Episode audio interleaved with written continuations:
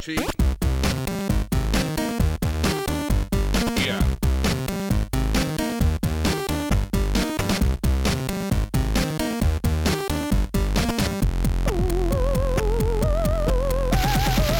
Oh, ça, j'ai envie de rire. Bonsoir à tous. Euh, bienvenue dans ce euh, numéro 71 du podcast de ZQSD. Nous sommes le, euh, nous enregistrons le 24 septembre. C'est l'émission de rentrée. Quel plaisir de vous retrouver après des, des vacances bien méritées. C'est la, c'est la rentrée. J'espère que vous avez votre petit cartable, vos petits cahiers. Non. Je dis ça parce que bon, voilà. Je- J'essaye d'improviser Tu l'as écrit ça ou comment ça Non, je l'ai pas écrit du tout. Deux mois, deux mois de boulot. Le mec a pris des vacances ici. Je Ouais. faut que je fasse une bonne. Non, mais je suis content parce que voilà, de, on n'a pas fait d'émission en, jeu- en, en août forcément. Enfin, si, il y a eu les, leur série Gamescom qui te plaît, était, oui. était oui. Formidable. D'ailleurs, euh, bravo à bravo à ceux qui étaient sur place. Merci. Je sais plus qui c'était, mais Merci quand même. Merci quand même. Euh, mais en plus pour cette euh, numéro de rentrée, on a le plaisir d'avoir une invitée. Bonsoir Fanny Robillard. Bonsoir. Euh, alors on te connaît sur Twitter sur le pseudo euh, Cactuceratops, si je, me, si je l'ai bien prononcé, c'est Bien ça prononcé. Euh, Pour tes, notamment tes, tes, tes, euh, tes longs messages qui expliquent plein de choses sur la, sur la- entre autres sur la musique de jeux vidéo. Donc tu es, alors tu es aujourd'hui, tu es musicologue et archiviste numérique. Exactement. Et euh, donc euh, voilà, on va, on va parler avec toi de, de ce que tu fais, parce que c'est un métier, euh, enfin en tout cas c'est une activité qu'on connaît finalement assez peu, et on va pouvoir un peu décortiquer tout ça, et aussi, et aussi parler forcément de musique, de jeux vidéo, avec l'équipe de ZQSD en partie au complet, bien sûr, puisque Corentin Walou est là, bonjour. Bonjour. Bonsoir. Elle est toujours en partie au complet. Hein. Faut que j'arrête de dire ça, parce que ça fait des, des mois qu'on n'a pas été tous là, quoi. Bah surtout, ça veut rien dire en fait. Elle, a été, elle est en partie au parce qu'on complet. est, officiellement on est 8, tu vois, euh, dans ZQSD. Mhm. Mais ça fait longtemps qu'on n'a pas été 8. Oui, mais en Oh part- les maths en part- Donc on n'est pas au pa- en partie au complet, on est Oui. en partie ou on est au Bonjour complet? C'est vrai. Corentin. C'est vrai, c'est vrai, exactement. Yannou, bonsoir. Bonsoir. Bonsoir Oupi. Bonsoir JK. Bonsoir Diz. Eh, salut Et bonsoir Sophie. Bonsoir. Alors, ce, donc pour ce numéro euh, de rentrée, donc on va faire quelques petites actus comme d'habitude. Euh, revue de presse euh, bah, de rentrée aussi, puisqu'on va s'intéresser au joystick de septembre 1999. Euh, ensuite, ce sera, ce sera l'heure de la rubrique invitée avec, avec Fanny. Euh, petite pause musicale, pas de quiz parce que, bah, pas de savon fou et euh, pas eu le temps de préparer un quiz entre temps, mais on, a bon espoir qu'un jour savon revienne. Alors c'est pas gagné, j'ai l'impression, parce qu'il a l'air assez pris en ce moment, le, ce pauvre garçon, mais on t'embrasse, mon gros savon. Et en critique, euh, on va faire euh, Borderlands 3, Blasphemous et Control. Je suis assez content parce que c'est c'est des jeux euh, dans leur genre euh, assez intéressants. Il y a- je pense qu'il y aura plein de choses à dire. Mais avant de passer Le euh, teasing ah ouais, ouais, l'art du teasing. Assez intéressant dans leur genre Tu me fais gagner du temps parce qu'il faut juste que je remette le remerciement. Voilà. Des jeux qui plairont aux amateurs du genre. aux amateurs du genre. Mais avant que ça, les remerciements de nos chers patriotes qui donnent de l'argent. On rappelle qu'on a un petit, euh, un petit Patreon, un patreon.com slash ZQSDFR. FR. Si vous voulez nous soutenir euh, voilà, pour acheter du matériel, des bières, des choses comme ça. Si vous voulez pas nous soutenir, vous pouvez nous swatter euh, l'adresse de la rédaction. Et c'est la 12 rue. J'espère que nos auditeurs sont assez cool pour pas faire ça. Allez, on, remer- on remercie en vrac euh, Dan Oral qui nous dit euh, JV le mag euh, découvert l'an dernier, puis désormais abonné. Donc Ah, un, un abonné à JV. Génial. J'ai découvert le podcast en janvier et je viens de terminer de tout écouter lors de mes interminables voyages en bus vers le Ah, boulot. merde. Donc il a tout écouté entre janvier et septembre, Ah, c'est pas mal. Il bosse à Vladivostok. Voilà. Et il habite à Lyon. Et donc il dit je, je me dois de pledger moi aussi. Merci pour les fous rires difficilement contenus dans les autres, euh, devant les autres passagers et les bons conseils en jeu. Continuez les gens. Merci Euh, beaucoup. Florian qui a un message euh, très très simple, très clair qui dit We are all breathtaking. On Évidemment. connaît, voilà, on se cherche qui You nous. are on- breathtaking. Je Voilà. me sens pousser les cheveux quand tu Et dis ça. on a le Nutella c'est la vie que j'avais déjà remercié je crois le mois dernier mais qui cette fois-ci a laissé un message enfin un message qui est un peu bizarre c'est bonjour pas de message continue juste comme ça et merci pour tout ce que vous faites mais il laisse quand même du coup il laisse un message euh, en vrac on remercie Alak on remercie Alexandre on remercie Buzzerman euh, non ça c'est ça, les le patrons. Pardon. Oh. Parce que Alak, on le remercie depuis Oui, on- 1992. C'est hein, vrai, quand je me suis trompé. Je dois les remercier à la fin. En vrai, qu'on remercie Gazou, on remercie Poukav, on remercie Okil, Alex, euh, Steven, Bofang, Philo Poulpe, GDZL, euh, MLK, TOS, Clément, Nadir, Lapinator et Poutounours. Oh, Poutounours, C'est toujours un, plaisir de dire vos pseudos. Vous avez toujours des pseudos absolument délicieux. Mm, mm, mm. Euh, bon voilà, écoute, c'est- du coup, c'est l'heure de passer aux actus. C'était exactement l'heure des actus.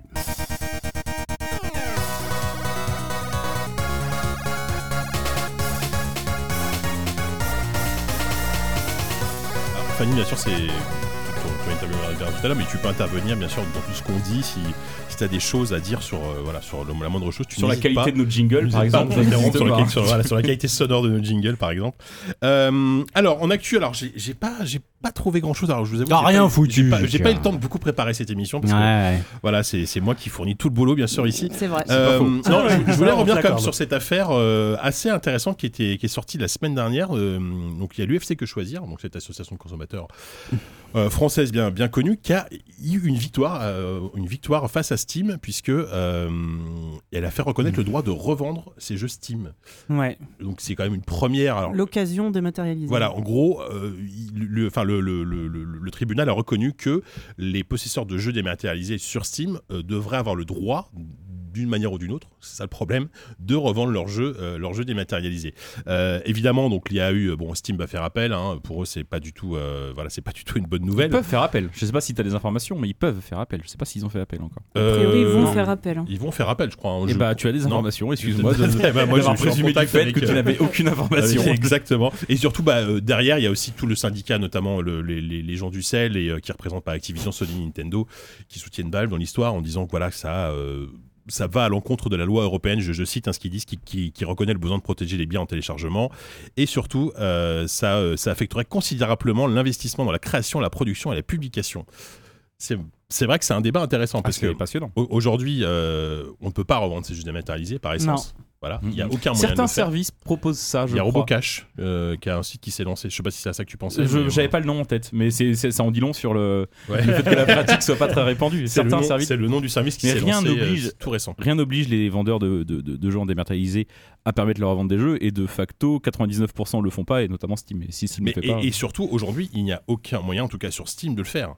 Ah Euh, tu peux, il y a des gens qui revendent leur compte. Oui, tu peux revendre ton compte au total, mais tu peux Oui. pas revendre à l'unité tes jeux. Non. Mais ça pose surtout la question que la vente en seconde main euh, priverait les développeurs de toucher des royalties. En fait, c'est des ventes sur lesquelles ils ne retouchent plus euh, de royalties, donc ils touchent plus de c'est joueurs. exactement mais le problème. euh, C'est- Il y, a- il y a eu pas mal de, de voix, notamment dans le milieu indé, indé, qui, qui, qui s'est un peu inquiété de cette décision. Euh, après, je pense pour le moment, il n'y a pas d'inquiétude à avoir parce que le temps que les choses bougent concrètement euh, du côté de Steam et qu'ils mettent en place un tel système, ça va prendre des années, voire peut-être ça va jamais arriver. Enfin, Ah bah, c'est une bataille Ah, juridique je qui va pas, ils ont, euh, je crois qu'ils ont quelques mois pour, le, pour appliquer le truc et je crois qu'ils ont des amendes euh, assez un- importantes pour chaque jour de retard. Alors, Alors, là-dessus, j'ai lu, vas-y. ouais, Ah. là-dessus, j'ai lu un thread parce que justement, c'est un sujet qui est assez important, même en, matière d'archivage. Ça, a posé quelques questions parce que ça rejoint les problématiques de dépôt légal, notamment euh, qui Ouais. sont très compliquées avec tout ce qui est dématérialisé.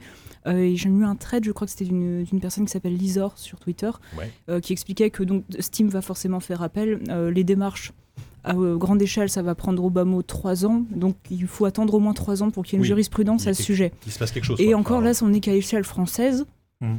Donc ça veut dire que Steam doit prendre des mesures pour. pour un, les pour un Français. pays. Ouais. Et et il faut voir si ça suit dans les autres pays, mais il y a peu de chances pour que ça arrive pour le moment. Oui, je pense que effectivement ça, ça va être euh, ça, ça va prendre un temps fou. Ce qui, est, ce qui est pas si évident que ça, moi je trouve, c'est, enfin, ce que je, je- j'ai, raté mon doc de droit, donc autant dire que j'ai un peu de, un peu de bagage quand même. Euh, euh, c'est que je crois que la décision euh, du tribunal du TGI de Paris Oui. s'appuie sur sur un euh, sur une décision européenne qui est préalable, qui était concernée le- les logiciels, pas les jeux, mais les logiciels en général. Mhm. Et je crois que la revente de logiciels en général est au niveau européen déjà non Dématérialisé ou seulement non. dématérialisé, Oui. est déjà non seulement euh, possible mais obligatoire.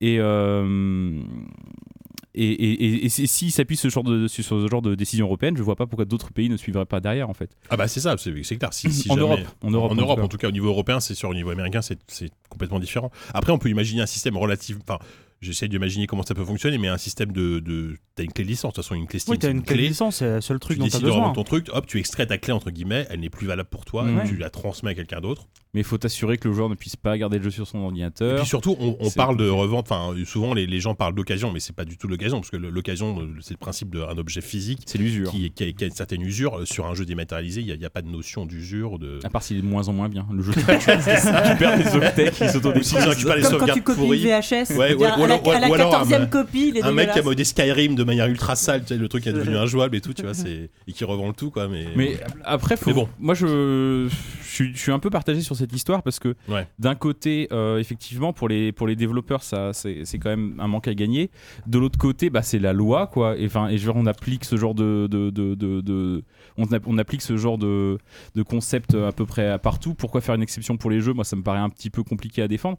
Est-ce qu'on peut imaginer, et là, je parle à Gabe Newell, euh, est-ce qu'on peut imaginer que euh, Valve, en revendant les jeux, euh, garde un pourcentage qui revend, Reverse qui, qui un- reverse, euh, parce que eux, ils vont se garder, ils vont, ils vont se gaver en fait, Valve, parce que ça, ça met en péril leur modèle économique, mais quelque part, est-ce qu'ils ont vraiment tout à perdre à ça? Est-ce que si on commence à revendre des jeux comme on vendait des cartes Steam, où ils Ah se ouais. gardent 15 ou 30%, Ah, là, y a euh, une manne financière qui. ah bah oui, ils qui- vont se faire- qui est ils- encore avec le même code, avec le même code, ils vont se, ils vont se gaver euh, X fois. ouais. Mais est-ce qu'on peut pas imaginer que de la même façon, ils gardent une partie de la transaction qui reverse aux développeurs Je sais pas si quelque chose empêche ça. Je, je, je, je parle pour combler en fait. Euh, Je ne sais Non, pas mais euh, c'est- Mais c'est une réflexion que non, je trouve Le pas truc, c'est que c'est une actu qui pose plus de questions qu'elle n'apporte de réponses. Mais c'est pas Oui. nouveau de toute façon la question du marché, pardon, Oui. le marché du, le- la question du marché de l'occasion dans le domaine culturel. Oh là, comment oui. comment c'était à l'époque des cassettes vidéo, des DVD, des Oui, cassettes mais c'est- c'était audio. des, des objets physiques. Ouais, Voilà. mais il y avait quand même cette histoire que bah tu pouvais quand même les revendre. euh, Bah oui, les vides greniers et tout ça. Enfin. Ouais. tu sais, justement, il y a pas longtemps, il n'y a pas eu des idées de loi euh, de notre cher euh, euh, gouvernement start-upper qui voulait euh, euh, commencer à contrôler les, les ventes sur le bon coin et tout ça. euh, Ah ouais, je j'ai pas, Ouais. pas suivi bah, ça. Parce que bah, pareil, hein, si tu peux gagner 10 balles sur Oui, une, alors- un ah oui, après, grenier, qui- on n'est pas à si l'abri. Derrière, quelqu'un prend une com, euh, Fanny Ah oui, non, ce que j'allais simplement dire, c'est que le, le gros problème entre le physique et le numérique, en fait, c'est que. Un petit peu plus près. Oh, micro. pardon, je m'étais oui. C'était à force de boire. Euh, oui, c'est que le problème du dématérialisé, c'est que comme la notion du bien qu'on va fournir, euh, elle est compliquée parce qu'un fichier, ça se duplique, un fichier, ça se, Oui, en plus, ça ouais. se répand Mhm. partout. On, on vend du service. Mhm. Donc ça, veut dire, ça voudrait dire que Steam ne va pas transférer un bien parce que, alors si le joueur, si un, un joueur sur Steam revend un de ses jeux, on imagine que ça va être désinstallé de son compte, donc il ne pourra plus l'utiliser. Mhm. Dans ce cas-là, c'est vraiment le concept même qui va, qui va changer. Qui va changer. Donc, est-ce Mm. qu'ils vont effectuer un transfert de biens numériques? Dans ce cas-là, euh, c'est plus du tout le- la même chose. Ou est-ce qu'ils vont rester sur la notion de service? Et dans ce cas-là, ils vont louer plusieurs fois un même service à des personnes différentes. Parce qu'aujourd'hui, techniquement, quand, quand tu achètes un jeu sur Steam, tu loues le droit d'utilisation, la licence d'utilisation. c'est euh, c'est une question de DRM. Oui, parce Oui. que si un jour ça. Steam s'arrête, ton jeu, tu l'as perdu. Il me semble que, que par exemple Gop, quoi, un point .com, Gop.com n'a pas de eux, ils ont fait, ils ont, ils Oui. ont fait un truc qui s'appelait même fuck DRM. C'était Mhm. assez ah bah direct. C'était FCK leur DRM. euh, directrice depuis le début, ouais. Voilà, et c'est le truc. Bah, vous voulez dupliquer, vous voulez Mhm. vous, vous refiler les fichiers, mais faites-vous je peux, plaisir. je peux copier euh, le- le- les, les fichiers GOG sur un CD et le vendre 5 balles. Ouais. Sur Steam, tu peux, sur Steam, tu peux pas. Il y a Mais il faut que tu des- revendes des lecteurs CD du coup. Oui, enfin alors, graver un CD, ça fait. Comment ça Chez Sony, même, se même frotte pas. DVD. Est-ce que, ton, de Verbatim, est-ce que ton PC lit encore les CD. Les mecs de chez Verbatim, là, c'est champagne. Avis, moi j'ai- une vision là. Je, je vois ce qui se passe euh, à Seattle en ce moment chez, chez, chez, Valve. Chez, chez Valve, C'est qu'à mon avis, tu as une armée d'avocats qui est en train de se. Bon, ils vont faire appel et tout pour temporiser, effectivement, pour pas avoir besoin Mhm. d'appliquer la décision tout de suite, mais ils vont surtout.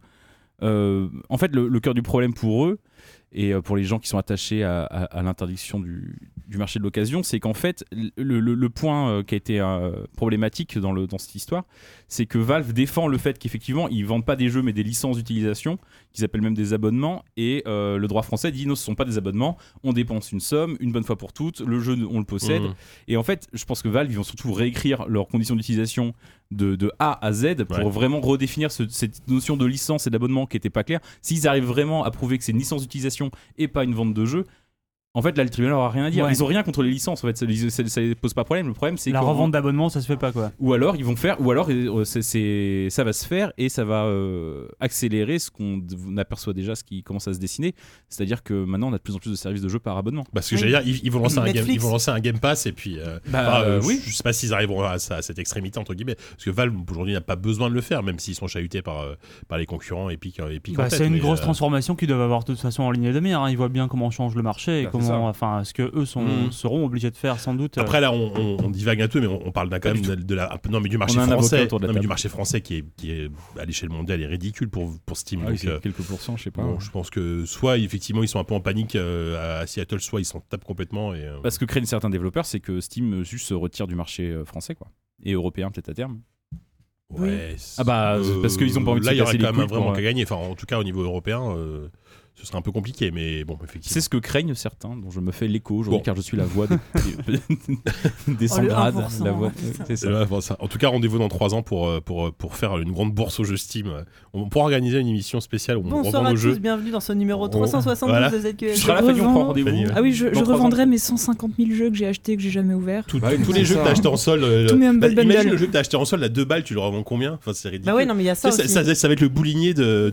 Surtout les, jeux que tu jeux que tu achètes en revendant tes cartes Steam, euh, Oui. c'est encore autre chose. Oui, en Ouais. plus, t'as t'as ça aussi, effectivement. Kevin va tout Ah. revendre, il mais comme tu dis, ceux que t'as achetés en, en sol, tu les revends combien Le prix qu'ils Non, valent au moment? Non, Tout- mais. Tout ça, tu sais, ça, ça me paraît tellement. Enfin, en soi, c'est peut-être une, une chose. euh, ils appliquent la loi, mais ça me paraît tellement irréalisable. Ils, ils sont, ils sont en total, on va dire, euh, euh, comment on appelle ça, décalage avec la réalité numérique, en fait. Tu vois, ce, ce genre de décision. Ok, c'est. Oui, d'accord, mais bon, le réalisme économique, c'est- enfin bon, c'est- c'est c'est rarement quelque chose. Enfin, comment dire, c'est quelque chose qu'on invoque souvent quand on veut défendre les entreprises et les puissants plus contre les. Oui, disons que la loi se fait souvent après l'usage. Enfin, c'est parce qu'il y a un usage que Mm. la loi devient nécessaire. C'est un euh, dossier compliqué. Ouais, bah écoutez, en tout cas, on, on a réussi à parler de, de- de tout ça. euh, On est, on reste à peu près clair. Parce qu'en général, quand on s'engage sur des trucs un peu de, de droit et tout, c'est Oui, oui, c'est un oui. peu compliqué. on est des Bah, professionnels. quand on Ah, attends, j'ai pas parlé encore. oui, c'est vrai que non, t'as quelque chose arriver pour ou foutre la merde.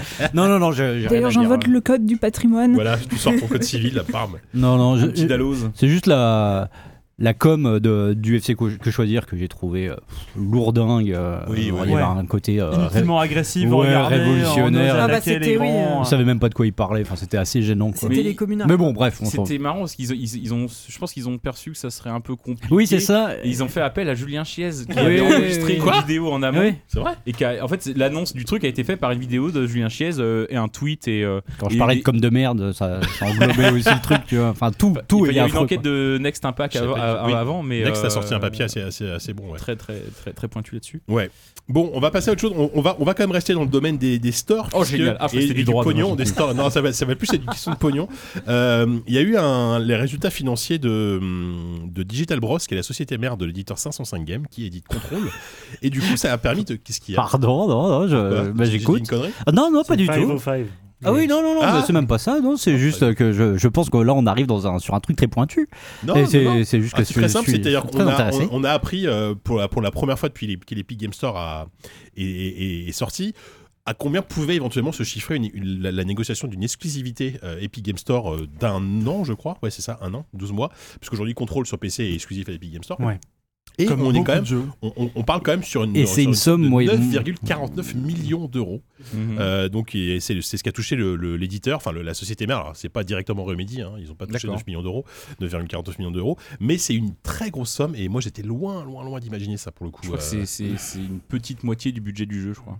Euh, exactement. Alors attends parce que j'ai noté les, euh, j'ai noté exactement le budget du jeu que évidemment je n'ai Plus plus. 22, 22 Ouais, Oui, non, entre, c'est ça, entre ouais. 22 et 30 millions. ouais. Entre 22 et 30 millions d'euros, ça, ça correspond quasiment, ouais, enfin un peu moins de la, un peu moins de la moitié quand même. Enfin, la, moitié, le du jeu, mais après, voilà, est-ce qu'on parle, on parle du marketing, on parle de tout ça, je sais pas. Après, est-ce que c'est rentable? Pour le moment, c'est peut-être un peu tôt pour le dire parce que bon contrôle, euh, je crois que le jeu pas se vend Moyennement. correctement, mais moyennement. Ouais. c'est assez moyen. Ouais, c'est assez moyen. Et, euh, et surtout, voilà, euh, est-ce que, est-ce que, est-ce qu'aujourd'hui, parce que j'imagine que si, si, si c'est 9 millions pour euh, contrôle, c'est, euh, t'imagines ce qu'a touché euh, Borderlands par exemple, enfin tout qui est pour Borderlands, Mm. qui est quand même un plus gros Et. Yu Suzuki. Et Yu Suzuki, c'est Non, vrai. mais C'est il un paquet de 3, chips, une euh, bouteille d'eau, il me semble. il, a dit, il a déclaré, je suis très content.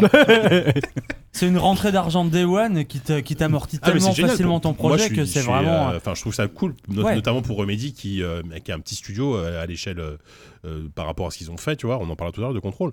Euh, c'est très très cool. Mais euh, est-ce que est-ce qu'ils vont pouvoir continuer comme ça? Parce qu'ok, aujourd'hui, euh, ils, ils roulent sur des montagnes de, de dollars, de milliards, de, de millions de dollars épiques. Mais bon, je suis en, en pourparler pour que JV soit une exclusivité épique, mais euh, pour l'instant ça avance pas beaucoup. ouais, ce serait pas mal en vente, en, en dématérialisé sur Epic Game Store, ça vaut. Putain, on pourrait plus le revendre. mais par contre, ouais, ça Quoi, il y a des gens qui revendent leur JV Ouais, T'as des des gens- noms C'est ça. Donc voilà, je, je trouvais ça intéressant de- d'avoir enfin un chiffre sur ce genre de. Sur les Après, c'est normal, c'est euh, quand tu arrives sur un marché où euh, tu veux mettre beaucoup de sous, ou t'as- en tout cas, tu as beaucoup de sous Oui. et t'es pas du tout leader euh, du, du marché, c'est normal de dépenser des sommes extravagantes.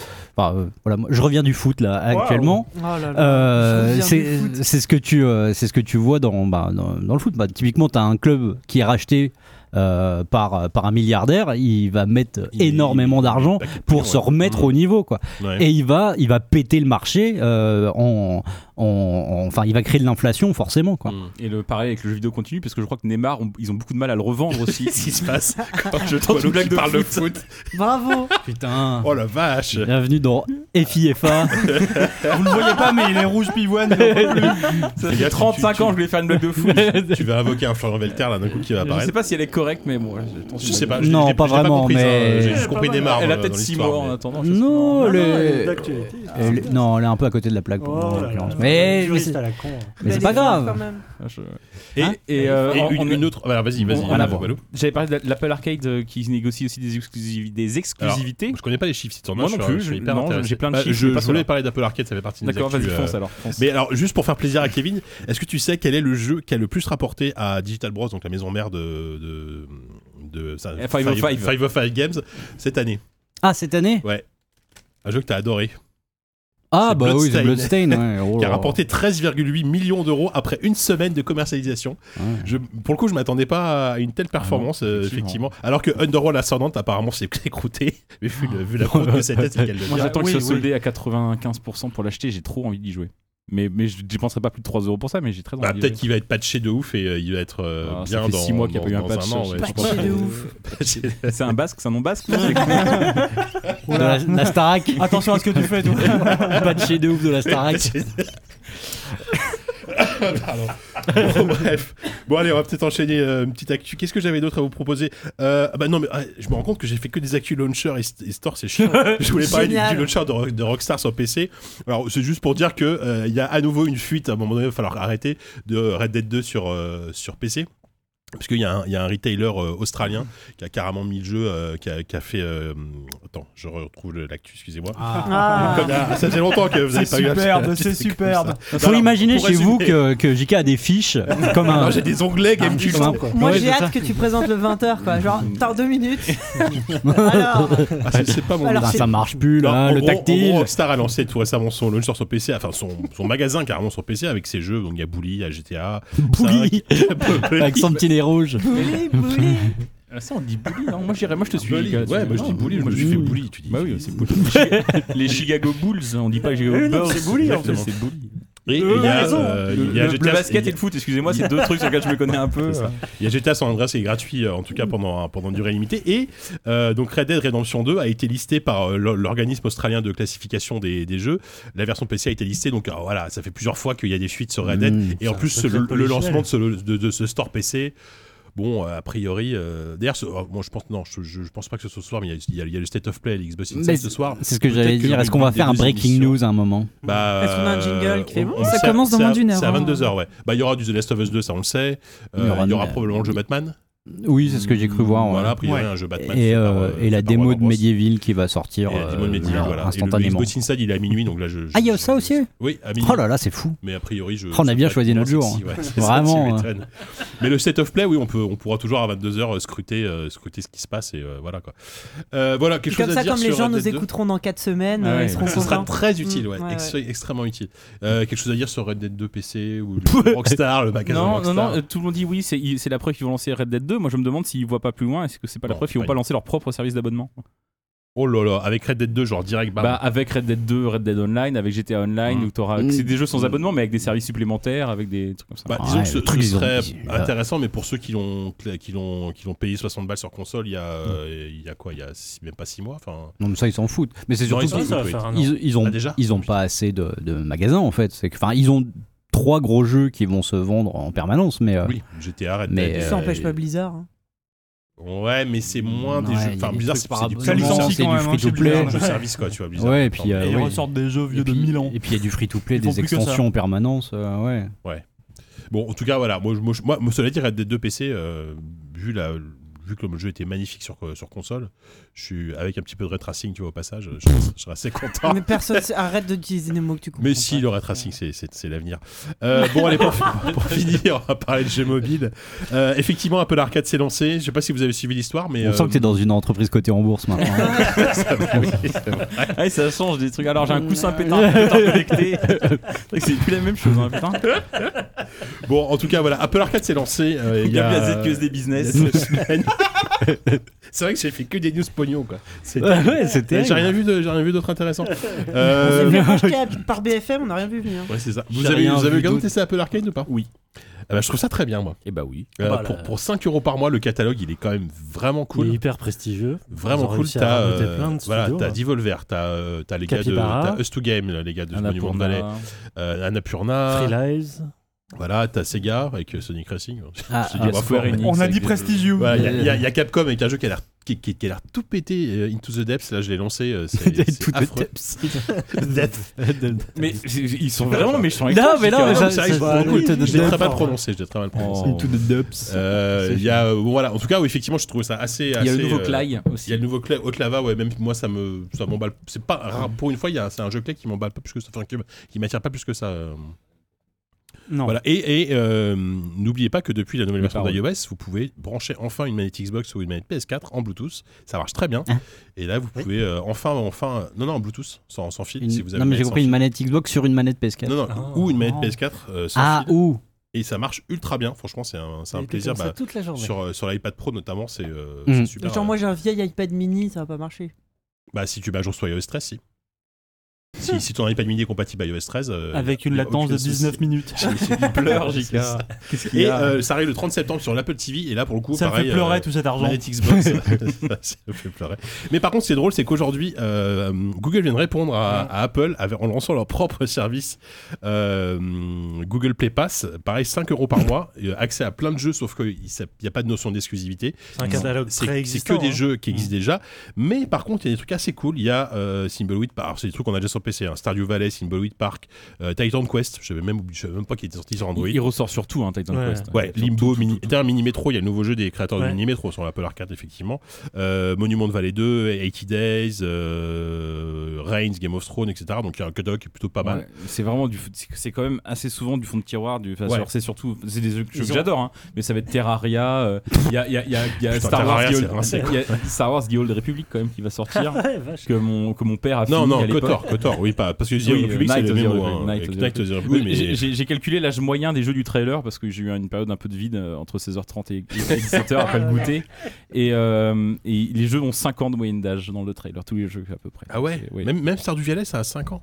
Mais non, c'est une, ça a c'est pas une 5 moyenne giga, je veux pas te refaire Oui, ah oui, c'est une moyenne. En plus, même, je pense. Non, Stardew Valley. C'est 2012 2013. Bah, Park, Stardew Valley, c'est un poil plus récent 2017, quand même. Mais, mais et, et par contre, petite précision, pour le moment, c'est disponible qu'aux États-Unis. Voilà. Donc voilà, on en parle, mais euh, Ouais. ah, vous pouvez toujours attendre que Est-ce ça. que ça va continuer à exister le fait de d'acheter un jeu finalement J'ai Bah, l'impression en fait, que il c'est y en a, train de il y a- disparaître? il y a- il y a Polygon qui a titré un papier là, il y a pas longtemps assez, euh, enfin le titre est assez provoque en disant, euh, ça, en gros, pour résumer, c'est euh, qu'aujourd'hui ça ne sert plus à rien de payer 60 euros pour un jeu. Hmm.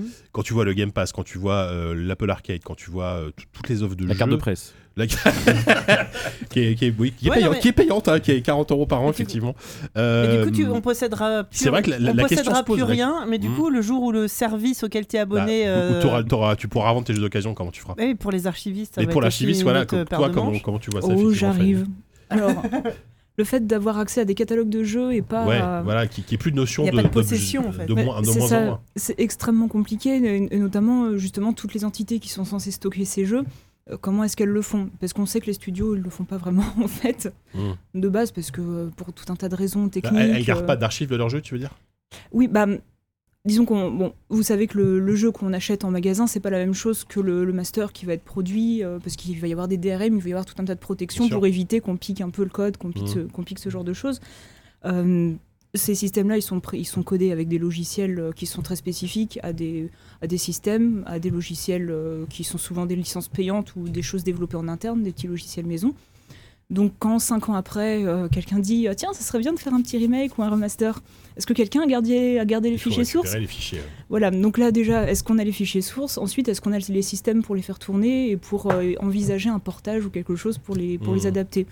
Et généralement, c'est là-dessus qu'ils euh, qu'ils ont perdu Kingdom Hearts, qu'ils ont perdu DFF. euh, Ouais, ont- c'est vrai qu'il y a eu pas mal de, de- de gros, euh, très grands jeux, très gros jeux comme ça qui ont été, dont Le- ça a été perdu quoi. Le fiasco Silent Hill. euh, Pity. Euh, Non. non. pas Pity. Alors, Pity, c'est un cas. euh, Oui. Ah, Pity, Ouais, c'est particulier. Pity aujourd'hui, je crois, mais je, je crois qu'il est toujours installé sur ma PS4. Ouais, Donc je pourrais la revendre à bon prix à mon avis, ouais. ah, euh, on a réussi, nous, à le réinstaller. euh, Bah, mais euh, il faut ah. passer par un Vous, Mac. vous l'avez euh, récupéré? Ouais, on a, on a passé par une émulation.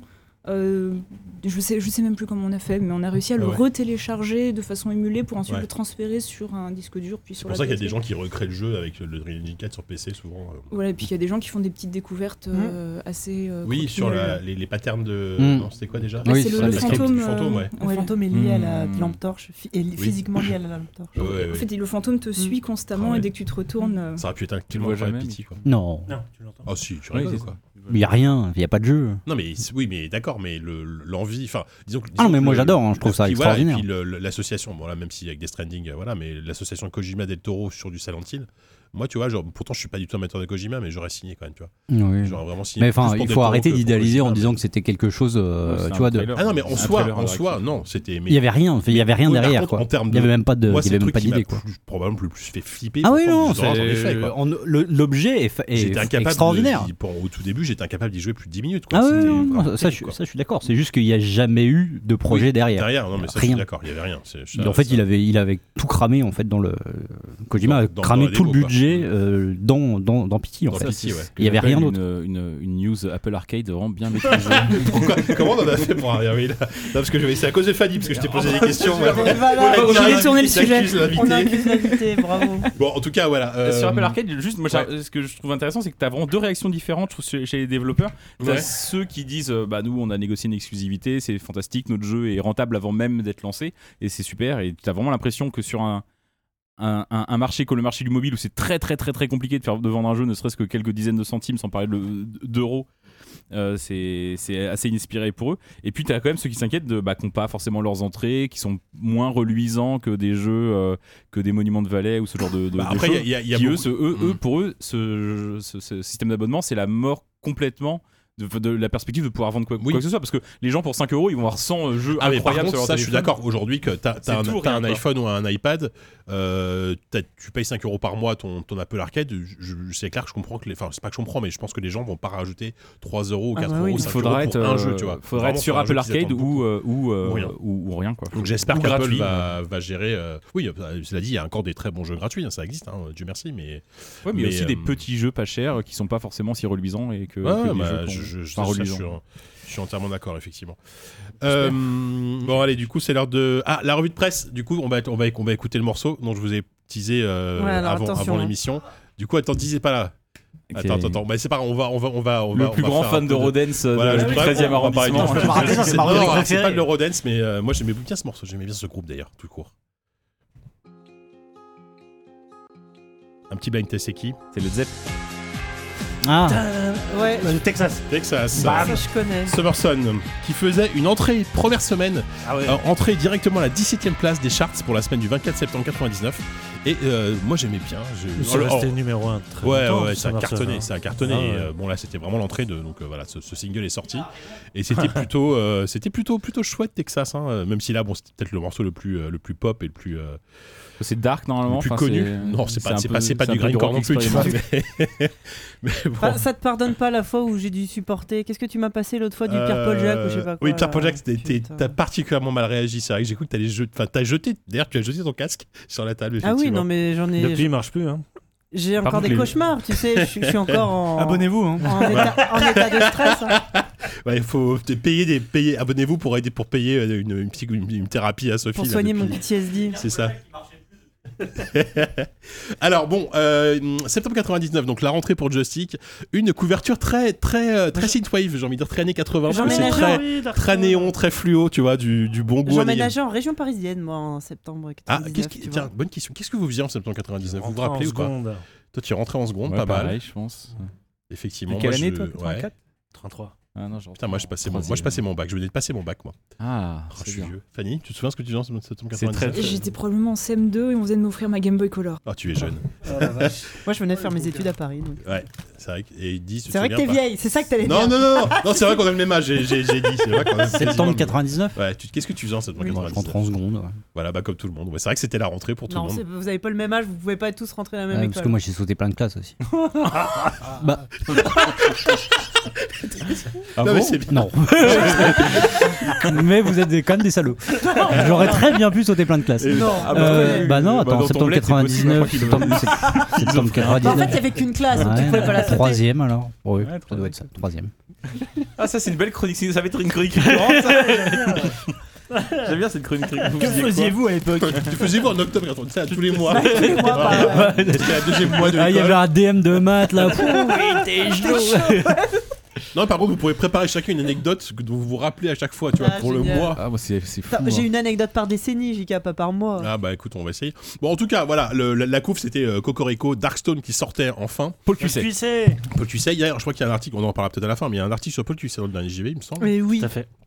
Exactement, tu vois, comme quoi, l'actu. Merci, Lucas. Euh, C'est un peu le dernier Oula. grand jeu et un peu exagéré, mais est-ce Bah, que c'est pas le dernier euh, grand jeu, non, bon jeu, oui. Cuisset qui vraiment C'est- qui fait l'unanimité Bah euh, oui, je cycle le test. Alors je vais, euh, je vais. alors le, le- le test est un peu plus loin, je reviendrai tout à l'heure, mais euh, plutôt bonne note. C'était le Diablo-like de, de Darkstone. hein. Mhm. D'ailleurs, euh, clairement, dans- il y, a- il y a une interview de Cuisset dans le, de, assez, assez longue dans, dans- dans le magazine et il reconnaît complètement qu'il il a joué comme un fondu à Diablo et Diablo 2 et euh, ah, non, pas, il y a pas le 2 puisque le 2 n'était pas sorti encore. ça risque pas. c'est de- d'autant plus Diablo. fort. Et il Ouais, disait c'est qu'il attendait comme un fou Diablo 2 et que évidemment Darkstone, euh, enfin voilà, Diablo a nourri Darkstone, mais ça se voyait. Paul Cuisset évidemment flashback et, et, et ce Paul pour Flashback, Motorracer. euh, Motorracer, Croiseur pour un cadavre, Et Voyageurs du temps. Les Voyageurs du Temps Amy, Subject et Press. Subject Que des 13. genres très différents. Subject 13, voilà. Euh, bon, ce mois-ci, il y avait. euh, alors, en test, moi j'aime moi, j'aime bien vous citer des jeux dont, dont tout, tout le monde a oublié l'existence. Ah, moi aussi, c'est ce que je préfère. Euh, Il y avait Fly, alors on, on se rappelle vaguement de Fly avec un, Non. point, Fly Non. avec un point d'exclamation, un simulateur de vol. Ah, Euh, ah, ouais. Il y avait Might and Magic 7, et ouais, on était déjà au Mhm. 7 Il y avait Pavillon Noir, Red Guard, ça, ça, ça te parle, je pense, de Bethesda. Et ouais, bien euh, sûr. Sophie m'a appris qu'on disait Red. Elle m'a appris ça il y a 10 ans, hein, mais qu'on dit Red Guard. Bah oui. Ok, pardon. Euh, Il y avait Total Annihilation Kingdoms quand même. Euh, Ah, trop cool. euh, Tout Red en Guard, 3D. ouais, ouais, je- Ouais. Il y avait Kingpin, ça on en reviendra tout à l'heure, euh, Oui. Ah. excellent, excellent jeu qui m'avait bien marqué. Et il y avait un, il y avait un jeu qui s'appelait The Tournament. Souvenez-vous, qu'est-ce que c'était The Tournament Unreal, non Unreal Tournament Ouais, qui s'appelait UK. officiellement quand c'est sorti Ouais. The Tournament. On ne sait pas pourquoi. Alors que tout le monde l'appelait l'appelait Unreal Tournament. hein. C'était c'était débile. Le hein. tournament. Épique déjà, Ouais. incroyable. Euh, Il y avait Cyril Baron qui s'offusquait du réalisme des jeux militaires euh, de, à l'époque. Il disait euh, ouais moi je- moi j'en ai marre des, des jeux trop des jeux réalistes, des jeux militaires réalistes. Euh, moi j'aime moi j'aime bien rêver, j'aime bien faire de la j'aime bien dans, dans des jeux de fantasy. C'était c'est une c'est ma foi une une édito qui se C'est tient. marrant parce que je crois que c'était un gros fan de simulation militaire, mais euh, je- peut-être qu'en Baron. 99 il commençait peut-être à en avoir plein. Ah non, je confonds avec euh, non, casque noir. Je sais pas, je- Oui, ah oui, Casque était plus, oui, était plus fan de ça, effectivement. Euh, Est-ce que vous saviez qu'en septembre 99, euh, beaucoup de groupes, euh, de, f- beaucoup de groupes faisaient pression aux États-Unis pour que on, on- on débranche les, mi- les- les missiles russes et américains euh, en prévision du, pas- du, du bug de l'an 2000. Hmm. Il y avait une peur, il y avait cette peur évidemment du, bug de l'an 2000, on en a déjà parlé, mais là carrément les, les- les gens avaient très très peur d'une sorte de- d'apocalypse Globalement, euh, je suis plutôt pour qu'on débranche les missiles russes oui, et américains. manière générale, hein, L'info, c'est que les gens ne veulent plus débrancher les missiles. Maintenant, aujourd'hui, voilà, c'est ça. Ou le bug est passé, c'est bon, on est, on est C'est à l'abri. bon. Bon voilà, après le- dans les actus j'ai noté d'autres trucs rigolos. Euh, Ah. Aux États-Unis, il, y a un nouveau, il y a un nouveau euh, record qui venait d'être battu sur euh, sur euh, Pac-Man, puisque euh, un certain Billy Mitchell Hmm. avait atteint les 3,3 3 333 millions de points. Billy Mitchell, qui est le, le héros entre guillemets l'anti-héros du The King of magnifique documentaire King of Kong. Ouais. Euh, Ah, voilà, c'est pour ça que moi je voulais en parler, qui est incroyable, un film incroyable. Mais est-ce que c'était. Ah petit petit souci technique. Qu'est-ce Hein qui se passe? Je sais pas si Plus de ça a son. coupé. Ah, ça. Ah, il y a ouais. des drops? Ah, c'est bon, c'est remonté. Ouais, mais c'est c'est ça qui nous est arrivé. Non, non, ça change rien, vas-y. Oui, oui, ça va pas impacté. Ça va pas Faut coupé. que euh, tu reprennes comme Oula. si t'étais. euh, Très bizarre. Juste je- le retour. Genre en cours de, de news, ok. Donc voilà, Billy Mitchell, euh, donc le- le- comme je disais, le héros de, euh, de King, enfin le héros, euh, le, un, un Non, des ouais. personnages de, de- Non, c'est de- le méchant même. le C'est méchant, le pardon, méchant, de King of Kong. Et donc là, évidemment, à l'époque, en 99, on savait pas. Donc euh, voilà, et euh, en plus, ils disent aux États-Unis, un type appelé Billy Mitchell, personne ne le connaît. Enfin, en tout cas en France, personne ne le connaissait à l'époque. C'est pas Mick Jagger non plus. euh. Non, non, non, oui, aujourd'hui, non. Peut-être pas non plus, mais même aujourd'hui. Mais en tout cas, voilà, on vous conseille de regarder Mick King. Jagger n'est pas Booba non plus. Enfin, j'essaie de, voilà, j'essaie de créer. un- Ok. Mais là, Euh, pour le coup, et- c'était encore sur Pac-Man. Et ça, c'est qu'on oublie Ouais. un peu vite, c'est que le mec a plusieurs records quand même. Il avait pas que, euh, que Donkey Kong à l'époque. Et euh, il a fait un perfect, je sais pas si c'est celui-là, mais il a fait un perfect run sur Pac-Man qui a été invalidé là il y a deux ou trois ans. Oui, il y a pas longtemps, il y a eu une, y a eu une Euh, ainsi actu, que là. euh, un perfect run quasiment, euh, je crois, sur euh, Donkey Kong Ouais. qui a été invalidé où on pense qu'il a été, en fait, il a fallu tout l'assisted speedrun. Mais- ou non mais le, mec continue à gruger quoi. Le- il- je pense qu'il nourrit ça, son image de super vilain. Et quoi. le- C'est- le- le- l'équivalent euh, jeu vidéo du Guinness Book des records euh, qu'on voit d'ailleurs, je crois, dans le. Ouais, dans- dans King of Kong, ouais. Twin Galaxies. Twin, exactement, Twin Galaxies a invalidé son record. Et je crois que là, il- on a appris il y a une semaine ou deux qu'il leur fait un procès, je crois. Pour leur. euh, Ah ouais ouais, le mec lâche pas le morceau. Ah, Est-ce que tu as vu ce documentaire euh, King of Kong Non, 20 j'en ai entendu parler. C'est vraiment très très cool. Faut- j'espère que- ça, se, ça se regarde, c'est comme un, comme un film à suspense. J'espère qu'à 60 ans, je serai là, je dirais non, c'est moi le meilleur à Pac-Man. Et je serais prêt à faire des procès pour le prouver. Tu m'étonnes. Ça, c'est Pour vraiment. moi, c'est vraiment. Karate Kid. C'est une sorte de parallèle Ouais, de Karate grave. Kid. Ah bah ouais, complètement, ouais. Euh, par contre, tiens, euh, Walou, si tu veux, euh, tu peux écrire à Cyril Baron, puisque euh, à l'époque, Joystick recrutait des testeurs. Ah, vas-y, donne l'adresse. Ok. Alors, il faut envoyer un par courrier seulement. Ah, Attention, par- à, donc Moi à avais un Cyril. Baron, 124 rue Danton, euh, 92 538 Le Valois. Ils étaient, ils étaient déjà à Le Valois, tiens, à l'époque. Euh, Racontez-moi vos passions, CV bienvenue. c'est pas mal pour postuler. Voilà. Non putain, mais quand tu te dis quand même, euh, quand tu, tu parles aujourd'hui de fait de chercher du travail et tout, que c'est un peu dur et que t'as Ouais. la génération d'au-dessus qui fait, bah non, c'est bienvenue. facile de trouver un travail. Ah bah, Bah oui, ouais. racontez-moi vos passions, c'est des bien... CV bienvenus. C'est génial. On rappelle Cyril Baron qui, était venu dans le podcast Joystick. euh, Tout à fait, dans le numéro 2. Qui, raconte, dû raconter comment est-ce qu'il recrutait les gens à l'époque. Enfin, c'était, c'était quand même au feeling, quoi. C'était énormément. Ouais, feeling. ouais, c'est ça. Il disait même que, si je dis pas de bêtises, qu'il qu'il demandait aux gens ce qui les intéressait, et si c'est le- ce qui les intéressait c'était le jeu vidéo, il refusait les, les CV. C'est un une bon, méthode euh, bonne méthode. Pourquoi j'ai Siri qui se lance? Moi, je ne sais pas sur mon iPad. Euh, Parce que t'as dit Siri, le baron. Ah. Cyril le Baron, ah ouais. À Oh la mon avis. Euh, et une autre, alors moi j'aime bien des, fois tomber sur des news d'adaptation cinématographique improbables qui évidemment n'ont jamais abouti. Euh, Figurez-vous qu'il y avait un projet de film Dark Earth. Alors déjà, faut se souvenir de Dark Earth. Oui, C'était un- un, un jeu jeu français. Fait par euh, ah Callisto. Callisto, merci, Euh, qui était une sorte de jeu euh, avec euh, en précalculé avec des, des- des- des caméras fixes. Techniquement euh, incroyable. techniquement incroyable, techniquement incroyable. Et figurez-vous qu'il y avait une série, euh, donc il- En caméra fixe. était prévue, produit et Arrête de dire des mots comme Cyril ou série. films à la télé. Parce Bon. que ça, tu vas faire bugger ton iPad encore. Ah oui, pardon. Euh, produit et réalisé par Ridley Scott. Mhm. Figurez-vous que Ridley Scott à l'époque s'était intéressé à Dark Earth. Oui, il a mis un euro symbolique dessus pour oui, les droits. probablement, mais ça. ça, en tout cas, ça a fait mieux sur le joystick, tu vois. Ouais, Il y a- il y a, ouais, il y a carrément, bien une communication officielle, tu vois, pour que pour qu'il s'intéresse à ça. Et il disait, oui, co- co- connaissant le, le souci du détail de la photo et de la décoration, il faudra sans doute s'attendre à quelque chose de beau. Ouais, ils attendent toujours. Mhm. Ben, on n'est pas à l'abri de quelque chose de beau. D'un truc Un jour. Peut-être une Netflix va récupérer le bousin, tu vois. Ils ont bien fait une série sur, ils ont bien fait revivre euh, Dark Dark Crystal, Crystal. tu vois, genre de truc. Il peut y avoir du Dark Earth, tu vois. C'est voilà quoi. Bon, dans les actus, c'est tout ce que j'avais noté de de- d'intéressant, en tout cas, de- Tu peux en lire une qui est pas intéressante? Allez, si tu veux, non, on s'en fout.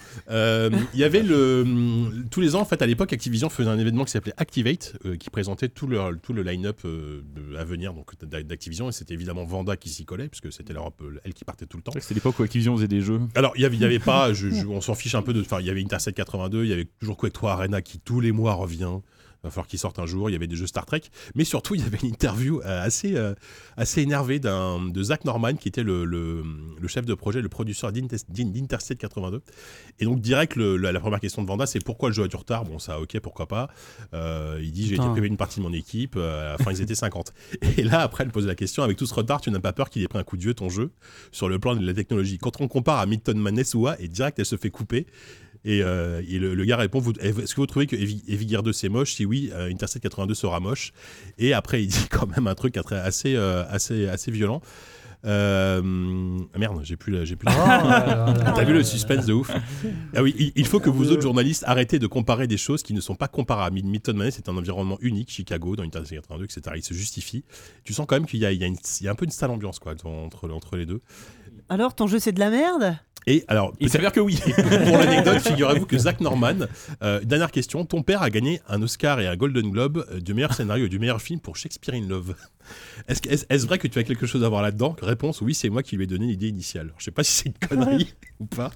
Voilà, Zach Norman. Regarde était le- Shakespeare, tu devrais t'intéresser. C'est un mec vachement intéressant, j'ai lu un truc sur lui. et- J'ai pas vu Shakespeare in Love, je sais pas, ça part de Shakespeare, je sais pas. C'était, bah, c'est un film qui a eu beaucoup d'Oscars, euh, probablement de manière injustifiée, je ne sais pas, mais je l'ai vu qu'une fois, j'avais bien aimé. Oh, généralement, les films en costume, ça gagne toujours au moins un petit oui, Oscar oui, au passage. Ouais, Il y avait le pitch qui était rigolo, quoi. Bon, voilà. Après, donc, le- effectivement, le test de Darkstone qui était très bien accueilli. Alors, une vraie différence à l'époque, il notait la différence entre jeu solo, jeu multi. Euh, Ah non, non, pardon. En fait, non, c'était même pas ça. Il- Oh le là jeu. Le jeu était mieux noté euh, pour les joueurs casus, genre, genre, genre si tu Ah oui. connaissais pas Diablo, le jeu avait 90, et si, si tu connaissais bien la hack and slash, le jeu avait que 87 d'intérêt. Ouh, ah oui, C'était c'est quand même 3 points d'écart, tu Ouais. vois. Euh, parce qu'il dit que le jeu est quand même assez facile, assez casu. euh, bon, voilà, ça, ça se discute. hein. Euh, Total Annihilation ça, ça, ça, ça se discute vite fait quand en- discutera pas. On n'en discute pas à la fin. On discuter si vous voulez. Euh, Darkstone, j'ai pas un souvenir, euh, je l'avais eu gratuitement sur un CD, euh, voilà, c'est tout ce que je peux dire.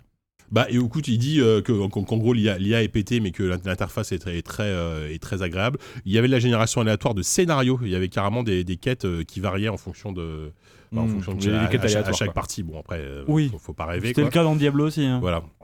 Oui, en termes de quêtes, oui, c'est vrai que c'était pas la même quête en Bah fonction de ta partie, ouais, c'est vrai. Un coup, c'était le boucher. Il y avait genre c'était, 5-6 euh, quêtes qui étaient choisies et basta quoi. Oui, c'était ça en fait. Donc euh, bon, c'était génération aléatoire de scénario, on peut mettre les mots qu'on veut, c'est Mm. quand même pas. Effectivement. Euh, Total Annihilation à Kingdoms, qui est une grosse, euh, une grosse déception. Hein. Je, je paye 75% d'intérêt. Et euh, ça vous rappelle, ça vous dit quelque chose Enfin, vous, vous l'aviez attendu à l'époque euh Non, moi j'ai- j'ai- j'ai- j'aimais pas trop les STR. euh, Total Annihilation, je trouvais ça chiant. C'était mécanique, c'était j'aime pas les robots, c'est nul. Ah, mais Moi j'aime les gens qui meurent dans des bains de sang, tu Kingdoms, vois. Je veux, euh, la, je veux de la réalité historique, moi je veux des, je, je veux des gens tu, qui veux souffrent. Du, tu veux des Cossacks avec des mecs par, Ouais, par ça, c'est milliers qui super. s'étrippent. euh, C'était vraiment super cool et, de et pouvoir avoir. Kingdom, c'était quoi Des elfes ou je sais pas quoi, mais attends, n'importe quoi. Ça Mais même non, t'avais. T'avais de la 3D et t'avais vraiment justement euh, la, la prise en compte du terrain Oui, qui était, sûr, qui était capitale Ah ouais, ouais, euh, en termes de en termes de placement et justement de prise Bah, de position. C'était, déjà, était- c'était plutôt joli. C'était un peu le Warcraft de de, de, de Kev Dog, quoi. Enfin, ils voulaient faire en tout cas ça. Oui. Mais euh, en fait, ce que, je- que Joy reproche, c'est qu'ils étaient. Ça jamais été le cas, hein. joystick, enfin le, le testeur était, est un énorme fan de Total Annihilation et aimait bien la complexité du truc, la gestion des ressources, etc. Et là, ils avaient énormément simplifié, la- notamment la gestion des ressources. T'avais plus qu'une seule ressource, etc. Donc tu sens que le, le- il avait un peu, il avait, il avait un peu mauvaise, que le jeu a été un peu, euh, était devenu casu, tu vois. Ouais. C'était un peu le, le, truc. euh, un peu Je vois limite. bien. Mais bon, je pense que effectivement, moi à l'époque, je l'attendais beaucoup et j'avais, j'avais été assez déçu par le jeu. Euh, Kingpin, exact. Donc Kingpin, j'y reviens. Kingpin, gros FPS avec le moteur de Quake, qui avait la particularité d'être ultra violent, Mm. ultra, euh, même ultra. Enfin, je me souviens en termes de dialogue, c'était très cru. C'était euh, et ils avaient, ils avaient tout un moteur de physique où tu pouvais littéralement découper tous les, euh, toutes les parties du corps de. de Comme en Confond- Soldier of Non, Fortune. c'est plus of bah, oui, mais ouais. c'est pareil dans Kingpin. hein. C'était l'époque justement des FPS. euh, Kingpin, c'était surtout la modélisation des visages Oui, et oui, oui. textures de urbaines, puisque c'était des Victor Antonov qui était euh, directeur artistique c'est du jeu, vrai, c'est vrai ça. qui a pensé la ville. Effectivement, et le jeu, le jeu était super beau. Par contre, effectivement, il prend à la fin que 75 d'intérêt puisque euh, il disait que c'était beaucoup trop répétitif. 75, c'est Sophie. Ce qui correspond Non, à mais- quoi sur JV Ce serait un pangolin, euh, genre mm, Non. un peu, un peu Ouais, tu veux, pas, un- pas, pas, un pangolin, un vidéo, pardon. Mais déjà, je comprends pas. Moi, 75, alors que 78, c'est mieux ou enfin, Ah, je- mais on était, on, Oui. était, on était en pourcent à l'époque. hein. Je te rappelle que PC jeu jusqu'à la fin, même quand on dit Non, mais je Vossel, sais, notait, notait sur 100. quoi. C'est euh, c'est les notes improbables. Quoi. Donc voilà, 75% d'intérêt à cause d'un gameplay bien trop répétitif. Moi, j'avais pas de souvenir, mais bon. Euh, Bah, tu, tu viens, tu sors après Half-Life, c'est compliqué Oui, de toute façon, tous- convaincre tous les FPS, les à cette journalistes époque, de qui l'époque. sortent hein. après Half-Life. T'as immédiatement Euh, l'air générique. Voilà, c'est. Quand c'est bien même t'as modélisé des visages de fou. Ouais, effectivement. Et tu laisses des Avec modes, des tonnes de modes et des mecs. peux- des, des bleus sur le visage et tout. ouais. Et euh, par contre, Red Guard, et Red Guard, pardon, Scrolls Ah. Red Guard était très bien accueilli, 90 d'intérêt.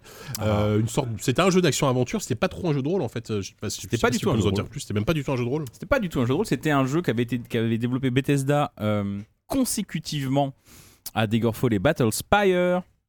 Je sais pas pourquoi j'ai tenté ça un accent ça. que j'ai Spire. abandonné en cours de route, donc j'ai fait une sorte d'accent non accenti, accentué.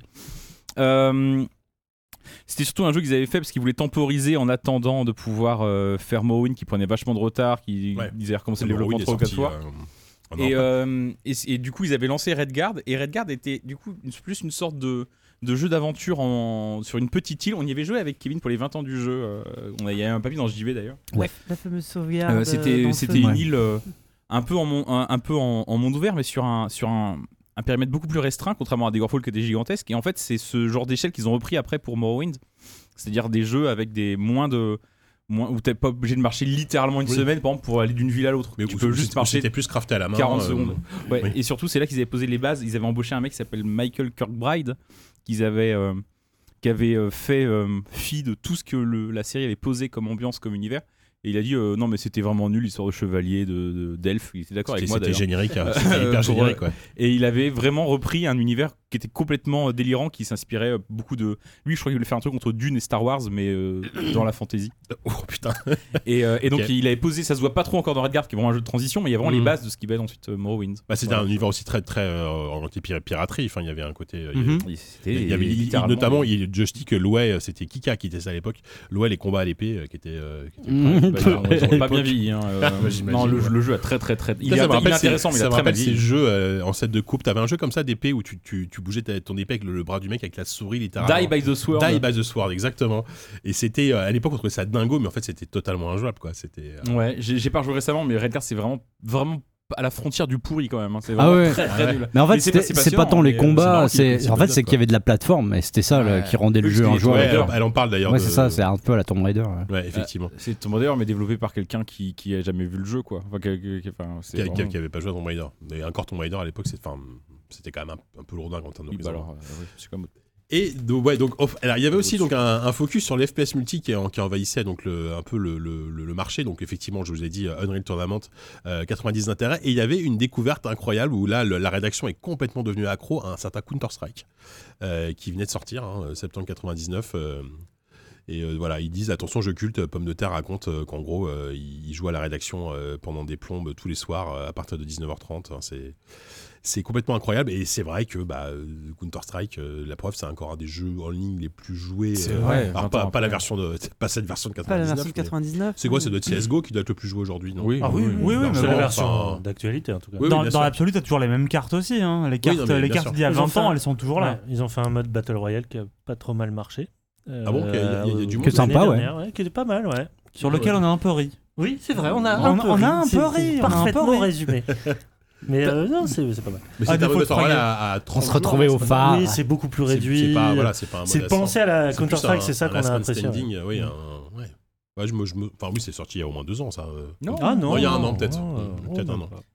Donc, t'en as pas parlé dans tes actus, mais il y a un mois ou deux a été annoncé un mode Battle Royale pour Civilisation. Oui, c'est vrai. Oui. C'est vrai que pas là-dessus, même pas, les actus même- sont Il y a même pas un mois, c'était il y a, il y a, il y a- Quelques ouais, il y a- il y a semaines. quelques semaines. euh, Mm. Oui, euh, assez, assez étonnamment. C'est sorti dans les actus, ne, ne- Oui, bon, c'est trop tard. Mais c'est je voulais juste le signaler parce que ça me fait rire. Mais ça me fait rire intérieurement parce que j'ai une vie intérieure qui est passionnante. Mais... Bon, et en, en, en preview, il y avait, il y avait pas mal de trucs assez intéressants. Il y avait Pharaon qui, euh, qui était très cool à l'époque, un city builder dans l'univers des. Des quoi. Ah, Merde, pas j'allais mal, putain. Non, mais surtout, il y a, il y a un nouveau jeu qui a été annoncé euh, à nouveau euh, qui va se passer dans, dans l'Égypte antique. Euh, pas, pas forcément par les mêmes développeurs, mais qui- tu sens que tous les fans de Pharaon de l'époque étaient, étaient en pas moison euh, devant le truc. Ça vous dit rien Ça- ça- Ce grand montage, Ils sont combien les fans de Pharaon de l'époque Non, mais tu Je- rigoles ou je quoi voudrais- Non, mais moi, je veux faire moi, un moi, recensement j'adorais, euh, officiel. Non, mais tu sais, tous ces dit builders hyper. Ah, mais Oui, il y je avait sais, César, euh, je voilà, César, Pharaon, il y avait eu un jeu dans la Grèce antique, dont j'ai oublié Zeus, ça s'appelait, je crois, tout simplement. Oui, tout à fait. Il y avait Zeus, César et Pharaon, c'était le même studio. Une preview de Prince of Persia 3D, euh, où là, en fait, ils étaient assez chauds sur le jeu euh, il y a encore quelques numéros. Là, ils l'ont essayé et euh, ils sont un peu plus mitigés. En fait, Euh, bon, le problème, c'est que les caméras, elles sont toutes pétées. On peut-être que ce sera corrigé d'ici la sortie, mais bon, tu sens qu'ils y croient pas trop. Faux et, départ, euh, hein. Faux départ pour Prince of Persia 3D quand même, parce qu'après c'est la, la série. euh, c'est Oui, pas, pas le premier, c'est pas euh, les Ouais, sables du temps, je sais pas Sables quoi. hein. Ah non, non, c'est le Prince of C'est- Persia 3D euh, produit Parce que par. Sable du temps, c'est le deuxième Prince of Persia 3D en fait, euh, Exactement, oui, c'était le deuxième Prince of Persia en full 3D, quoi. qui était développé, je crois, encore en France, Prince of Persia 3D. Il me semble. Je crois que c'est un jeu Ubisoft. En, euh, Prince of Persia 3D Ouais, je crois que c'était avant qu'ils qu'ils euh, ouvrent tout leur studio à c'est développé Montréal. par Red Orb. Alors, Oui, voilà, sais studio, euh, breton. Ouais, bien sûr, je, sais. Je crois pas, hein, mais bon, je te, je te laisse le bénéfice Non mais on du va doute, couper. éventuellement. Euh, une énième bêta de Age of Empire 2 qui, pareil, est censée arriver le mois prochain. Donc, euh, Oh, j'ai revu une photo de Sundin, notre ami Sundin, Fabio Bevilacqua, euh, Ouais. champion du monde de. Non, Enfin, non. pas champion du non, monde. peut-être pas du monde, faut pas Mais c'était un des meilleurs joueurs de France de Ancien Age of Empire 2. e-sport, effectivement, de Age of Et, Empires. euh, et il y a une- il m'a sorti une, une- une interview euh, de, du champion du monde pour le coup d'Age of Empire 2 euh, qui était euh, une interview de 2002 qui était encore en ligne sur internet. Et euh, il me sort ça, mine de rien, je dis Oh, regarde ce papier, c'est peut-être une bonne idée de sujet. Je fais pas l'accent du- de Toulouse, je sais pas. Non, non, non, Et, euh, s'il te plaît. et, et en fait, du- il- je me suis rendu compte, j'ai pas tilté tout de suite, mais il me l'envoie parce qu'on voit effectivement le champion qui a 12 ans et demi. Et juste à côté, Il y a Fabio. il y a Fabio qui est là, qui est un petit impulse. fait que C'est un bébé Fabio. Mais qui il est avait juste quel là âge oui. C'était. Bah sais pas 2002, il doit avoir 19 ans, ce qui doit passionner nos auditeurs, je pense. mais, C'est une euh, blague pour les Non, mais 10 il- mecs qui écoutent l'émission et qui connaissent Fabio, Oui, qui- dont, dont, dont 5 qui mais sont qui là. bossait à Joystick, qui s'appelait Sun. Oui, voilà, Sundin sans joystick, voilà. Et pour finir, euh, donc euh, Vanda s'offusquait devant le réalisme cru de Soldier of Fortune. Genre, on revient un peu à la même thématique, même du début, euh, puisqu'elle dit voilà, moi, moi j'ai toujours aimé les, les jeux violents, euh, voilà, dans l'espace, etc. Mais Soldier of Fortune, il y avait un truc malsain qu'elle trouvait vraiment Bah, très c'était malsain. oui, le- avez ce plaisir, porn, en fait, voilà, de le, la le violence. côté euh, de la violence, euh, le fait qu'en plus ils aient- ce soit sponsorisé par Bah oui, un magazine donc de, de- de mercenaires, enfin oui truc, limite euh, ultra voilà, droitiste, un hein, peu on peut dire. et, et qu'ils aient fait appeler en plus à, à John, John F. Mullins, qui était euh, un vétéran, enfin une sorte de, de vétéran de, de la guerre. Enfin, Une sorte. C'est la guerre. non mais c'était un. En vomissant. Il s'y connaissait en violence. Oui voilà, ils s'y connaissaient bien en violence J'étais effectivement. un peu choqué par le fait que pour la motion capture, je crois qu'ils avaient vraiment tué des gens. c'est ça. Non mais effectivement, on en parlait tout à l'heure. C'est tu, tu, tu tirais dans un, un fusil à pompe dans la jambe d'un gars, la, la jambe s'arrachait. Enfin, c'est à l'époque c'était assez. euh, C'était assez rigolo quand même. mais moi, non, mais moi, je reconnais que je m'étais éclaté à jouer Mais au jeu, oui, hein. oh là je m'étais complètement éclaté à jouer. Tout le monde a fait euh, ça. Pour le coup, je reconnais. Hein. Et c'était même pas un mauvais FPS, dans mon souvenir. hein. C'était plutôt. euh, Oui. Et bah regarde ce que t'es devenu. Bah ouais, voilà, c'est Mhm. c'est terrible. Je suis pas foutu de, de, de faire deux phrases sans. bon, bref. Euh, voilà, donc of Fortune, peut-être. euh, Sachant que c'est une série qui a, mal, qui a mal tourné très vite. hein. Euh, le 2, déjà, je, je crois que le 3 était une bouse, mais infâme. Oh, c'est ça, il n'y en a pas eu 15 J'ai non plus. quoi. Ça, ça- ça a très vite été. Je oui, eu un reboot. On en revient à Sundin, mais je me demande si c'est pas lui, c'est pas Sony qui avait testé le 3 dans le joystick. J'ai un souvenir de ça, d'avoir lu son test. Il a démissionné le. Catastrophe. Et le 2, euh. Double Helix, c'était était un, peu, était un, peu- un peu nul à chier, mais non, on, gardera le 1 et surtout du, la- le vague parfum de scandale de- du jeu de l'époque. L'ambiance vandale, tout ça.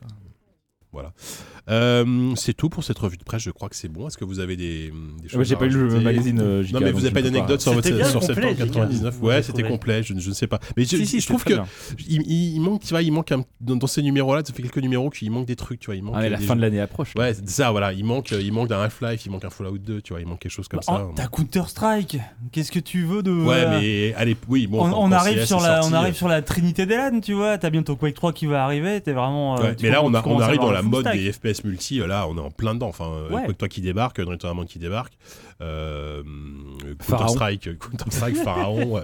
euh, tu vois, voilà, Soldier of Fortune. Il y avait peut-être un mode multi sur Soldier of Fortune, je ne sais plus. Euh, bref, on va peut-être passer à notre rubrique invité.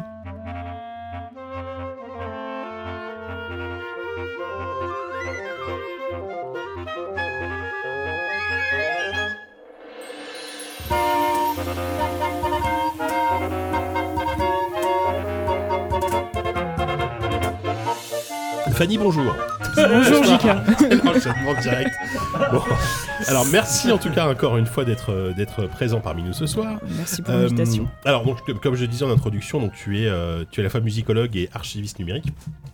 Sachant qu'il y, a- des passerelles un peu entre les deux, les deux ou pas forcément.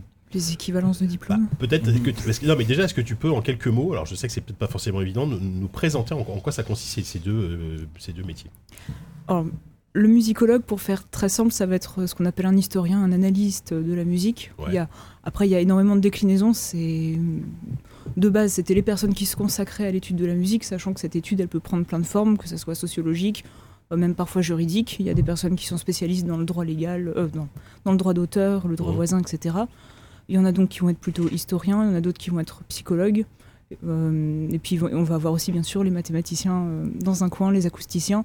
Donc ça, ça peut Ouais, ça passer. euh, énormément de, ça- de métiers différents On peut faire tout, tout et n'importe quoi. Il y a des filières même plus spécialisées dans les sciences et musicologie, donc qui vont orienter les élèves Ouais.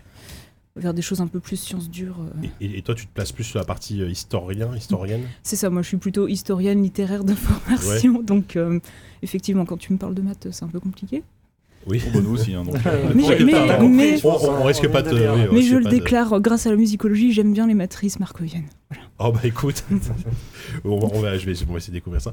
Euh, et du coup, alors, du coup, aujourd'hui, euh, tu as, tu t'es spécialisé, on va dire aussi sur la musique de jeux vidéo. Euh, J'imagine que bah, c'est forcément une passion pour pour le jeu vidéo, mais qu'est- qu'est-ce qui t'a poussé à, à vraiment à, à aller vraiment étudier la musique du jeu vidéo? Euh, ben, à l'époque, j'avais constaté que dans tout le cursus d'études de l'histoire de la musique, euh, c'est quelque chose qui était très peu abordé. Pourtant, Oui. euh, j'étais à la Sorbonne, donc qui a une réputation d'être assez traditionnaliste, mais on avait déjà des cours euh, d'études de la musique populaire. Donc de là, en fait, j'ai rejoint le giron de la musique populaire où ils m'ont dit, waouh, le jeu vidéo, c'est super. J'imagine des cours sur Pierre-Paul Jacques et j'ai des frissons. Alors, je connais pas Pierre-Paul Jacques, mais on a eu euh, des choses qui étaient pas mal. J'essaie de retrouver le nom, mais euh, des trucs euh, très particuliers. D'accord, tu, tu le diras si tu tu t'en rappelles, ouais. Euh, la fille du soleil. La fille du soleil. Et- Cherchez ça, écoutez. D'accord. Mettez ça en fond. Ok, Ça- bah, tu sais, je mettrai ça pour la, ton pro- pour la, interview. je mettrai ça pour la prochaine revue de presse, euh, Sophie. tu vas le découvrir en même temps. Euh, donc ouais, donc à, donc à la Sorbonne, donc, mais du coup à la Sorbonne, quand t'es arrivé en disant, enfin, en en t'intéressant à la musique de jeux vidéo, t'as été accueilli comment? Parce que comme tu disais, c'est très traditionnaliste. Ça a été. euh, bah, C'est- Alors les- juste, c'était en quelle année ça? Alors, je suis rentrée à la Sorbonne en 2008. Quelle Sorbonne? J'aime Pa- bien. les- Paris 4. Ah. Paris 4. J'ai- j'y étais. Non, non, non, j'étais mais- en fac d'espagnol à Paris 4, je vous emmerde. Voilà, non, mais et c'est important Ouais, mais parce qu'aujourd'hui. hein. Pas Aujourd'hui, la Sorbonne, c'est c'est compliqué parce qu'ils ont rassemblé tout le monde. Et, par exemple, euh, samedi, je vais intervenir à Sorbonne Nouvelle, euh, qui est Jussieu. Ouais. Donc c'est Paris 3, Ouais. si je me trompe pas. Moi, j'ai jamais compris. hein, Non, c'est euh, Paris 42. C'est sans mince. Enfin bref, je suis là où il y a de l'amiante. Ouais. Ça, Ah, voilà, là, ça- d'accord, là, ça y est. Ça, c'est. Ouais, donc je suis entrée en 2008. euh, Bon, j'en ai en 2009. On était plutôt dans la musique, bah, dans la musique euh, très très vieille. Ouais. Euh, et j'ai commencé vraiment à parler, à amener le sujet auprès des profs, donc en, plutôt en 2010. D'accord. Euh, et étrangement, les plus réceptifs, ça, ça, a pas, ça a été ceux qui étudiaient donc les musiques populaires. Ouais. Donc euh, mon directeur euh, de mémoire, c'était un spécialiste des Beatles, euh, qui est très reconnu en France et d'ailleurs dans le monde. Mais euh, ceux qui m'ont, euh, au début, qui ont, pas été, qui ont été assez dubitatifs quant à l'idée euh, de diriger des recherches sur la musique, et c'est intéressant parce qu'après ça s'est un peu retourné, c'était tout ce qui touchait à l'informatique musicale. Parce que pour moi, je suivais les cours sur l'informatique musicale, je Mhm. voyais comment fonctionnaient les logiciels, et je suis allée voir les profs en disant, écoutez, l'électroacoustique, euh, je pense qu'il y a des passerelles super intéressantes Ouais. avec le jeu vidéo. Euh, voilà, est-ce que... Et- et euh, pour eux, la musique de jeux vidéo, c'était de la musique électronique. Enfin, basiquement, ils, ils assimilaient ça forcément à, la, à des, des bip bip. disons qu'ils assimilaient ça à des bip bip et ils étaient jamais allés plus loin que Pac-Man, globalement. effectivement.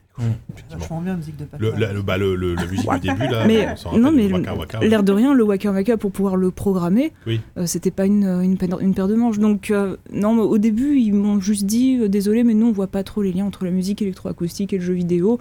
Euh, donc, du coup, j'ai dit bah, euh, ok, tant pis, je vais aller voir les Beatles. Mm. c'est à peu près ça.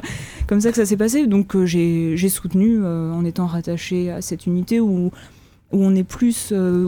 Disons qu'on est plus dans, aussi dans l'étude de tout ce qui concerne, euh, on va dire, le capital, euh, le, l'art industriel. euh, le- on étudie Adorno, Horkheimer, enfin bref, des philosophes de l'école de Vienne qui. euh, Non, pardon. Non, mais c'est pas faux. Musique populaire. Musique populaire. Ouais. Non, mais il y avait forcément une thèse sur Rammstein. Euh, donc voilà, on étudie euh, des auteurs qui, qui vont plutôt étudier l'aspect sociologique euh, ou philosophique ou même euh, les théories de la consommation, le postmodernisme, enfin Mhm, des, des mhm. choses un peu comme ça. Euh, après, je suis rentrée en thèse euh, en ayant fait plutôt une approche euh, étude comparaison avec le cinéma.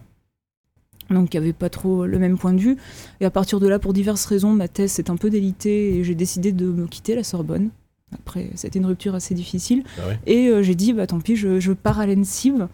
parce qu'entre-temps, j'ai eu l'occasion de travailler en bibliothèque où j'ai découvert qu'il y avait des bibliothécaires qui s'intéressaient aux jeux vidéo, qui faisaient des choses formidables en fait, qui achetaient des jeux, qui organisaient des ateliers, qui essayaient de faire comprendre euh, aux parents, aux enfants que le jeu Mhm. vidéo c'était pas un truc abrutissant, que c'était quelque chose d'intéressant, euh, qu'il y avait une culture autour, qui regardaient, il y a des magazines, il y a des gens qui écrivent des livres. euh, donc il y avait, c'était le moment où il y avait vraiment, euh, voilà, il y avait Third Edition qui commençait à sortir plein de choses, il y avait Pixel Love. C'était Il commençait à y avoir un vrai, années euh, 2010, on va dire.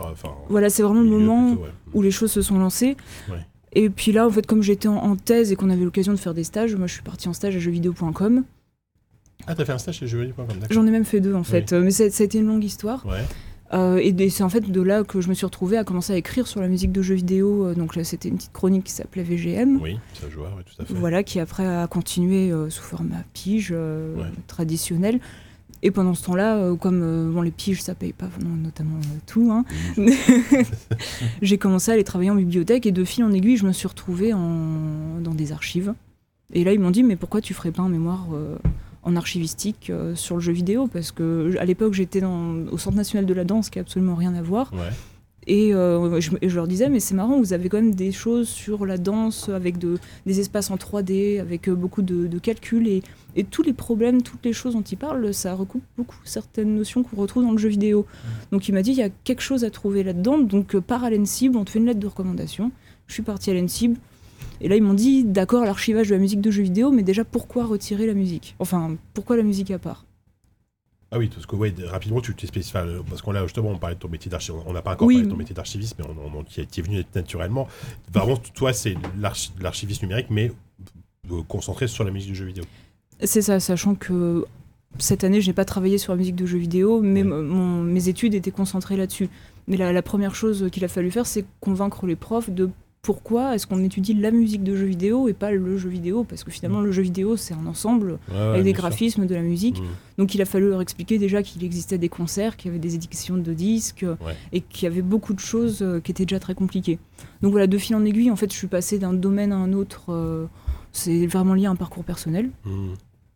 Et donc c'est c'est vraiment euh, du coup le- tes, tes premières euh, armes parce qu'aujourd'hui donc tu, tu écris tu écris tu as, beaucoup écrit sur la musique des jeux vidéo notamment Euh, donc donc t'as as commencé vraiment chez jeuxvideo.com C'est ça. euh, et aujourd'hui maintenant tu es passé chez Gamecult enfin passé depuis peu parce que t'as as publié ton Vous premier avez fait un échange du coup c'est Alors, moi, j'ai pas bossé pour Gamecult, mais oui, oh, donc ça n'est pas loin. Euh, puisque ton premier article est sorti il y a quoi, une semaine, quelque chose comme ça. C'est ça, Euh, exactement. Et pour coller à la sortie du remake de Link's Awakening, tu as, écrit un long papier sur, sur la, à l'époque ce qu'a- ce qu'avait apporté l'OST. Enfin, je résume très basiquement, mais Mm. l'OST de Link's Awakening. Euh, quand un long papier, c'est, je crois que quand j'ai lancé le truc, c'était marqué 27 minutes de lecture. C'était 28. 28, voilà. Je sais qu'au début, je m'étais dit, on fait pas plus de 25 000 caractères parce que c'est déjà pas mal. Ouais. Après, j'ai rajouté 2-3 trucs, on était à 26 000 et ils eux, ils m'ont demandé des choses et on était à 32 000 à la fin. Je sais pas comment on a fait. Oui, un petit, un petit 32 000 tranquille, quoi. C'est- Voilà. Et euh, du coup, oui. Alors, est-ce que tu peux peut-être nous dire un peu Donc, euh, déjà, moi, moi, en fait, ce que, ce que j'en- de tout ce que j'ai lu euh, de toi, parce que tu écris aussi sur Musica Ludi, euh, où tu écrivais, je sais pas si c'est toujours le cas, mais euh, Oh, il était question de relancer le, le, site. site. un peu entre parenthèses. euh, tu peux peut-être présenter ce que c'est Musica Ludi aussi.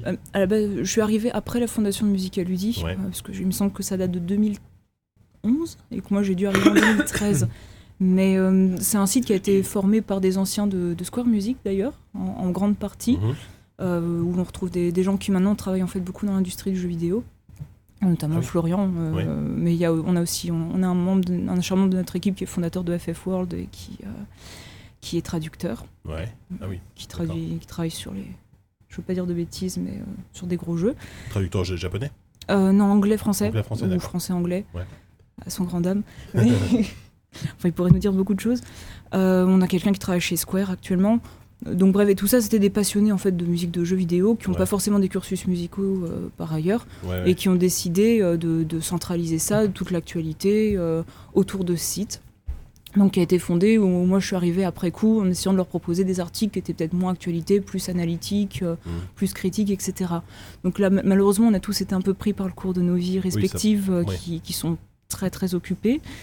Euh, et on envisageait de relancer le site, mais il se trouve que là on est vraiment euh, tous trop sous l'eau. Bah oui, euh, puis avec, avec l'âge, souvent, c'est comme ça que ça se passe. Voilà, donc malheureusement, euh, oui. Ouais, moi, je justement, tu parles de ta- la part at- analytique de tes papiers. Justement, euh, comment tu la définirais, cette fameuse analyse de, de la musique de jeux vidéo? Parce que effectivement, on a tous observé euh, ce que tu mettais sur les réseaux sociaux et tout ça. et ça nous a paru vraiment euh, assez inédit, en fait, la, la façon d'approcher la musique comme tu le fais. Alors, je trouve, moi je trouve pas ça forcément très inédit, Bah, mais dans c'est. l'optique de mainstream, en tout cas. Voilà.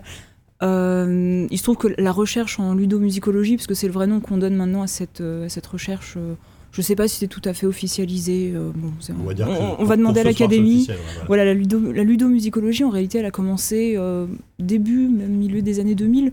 Les premiers gros ouvrages, c'est 2006-2008.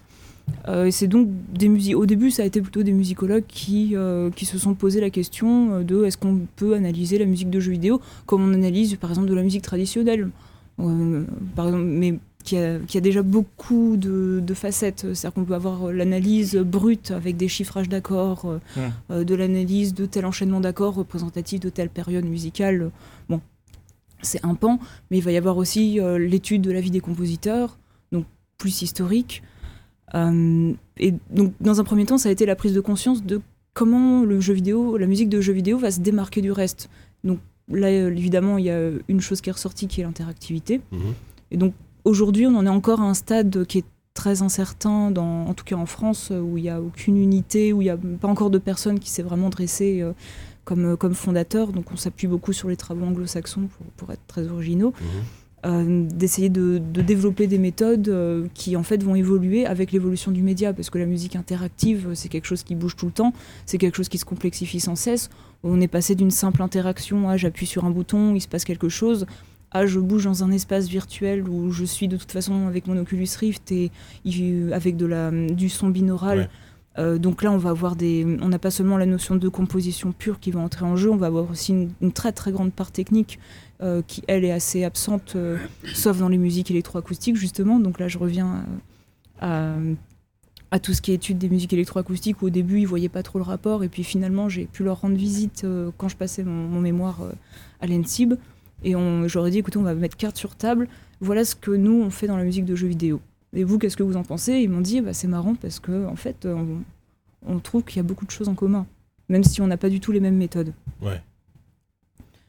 Donc euh, voilà, l'étude de, de la ludomusicologie, ça reste quand même très difficile à définir. Je pense que ça peut se voir aussi dans les différents traites que j'ai que, que j'ai créés, Ouais, ouais. à savoir qu'on peut parler d'histoire de la musique. J'ai parlé de Little Big Adventure, où là c'était plus des anecdotes, euh, parce que j'ai eu l'occasion de rencontrer les compo- le compositeur euh, et de, de parler des difficultés qu'il avait eues, à la fois euh, pour composer et ensuite euh, pour intégrer le- la musique dans le jeu.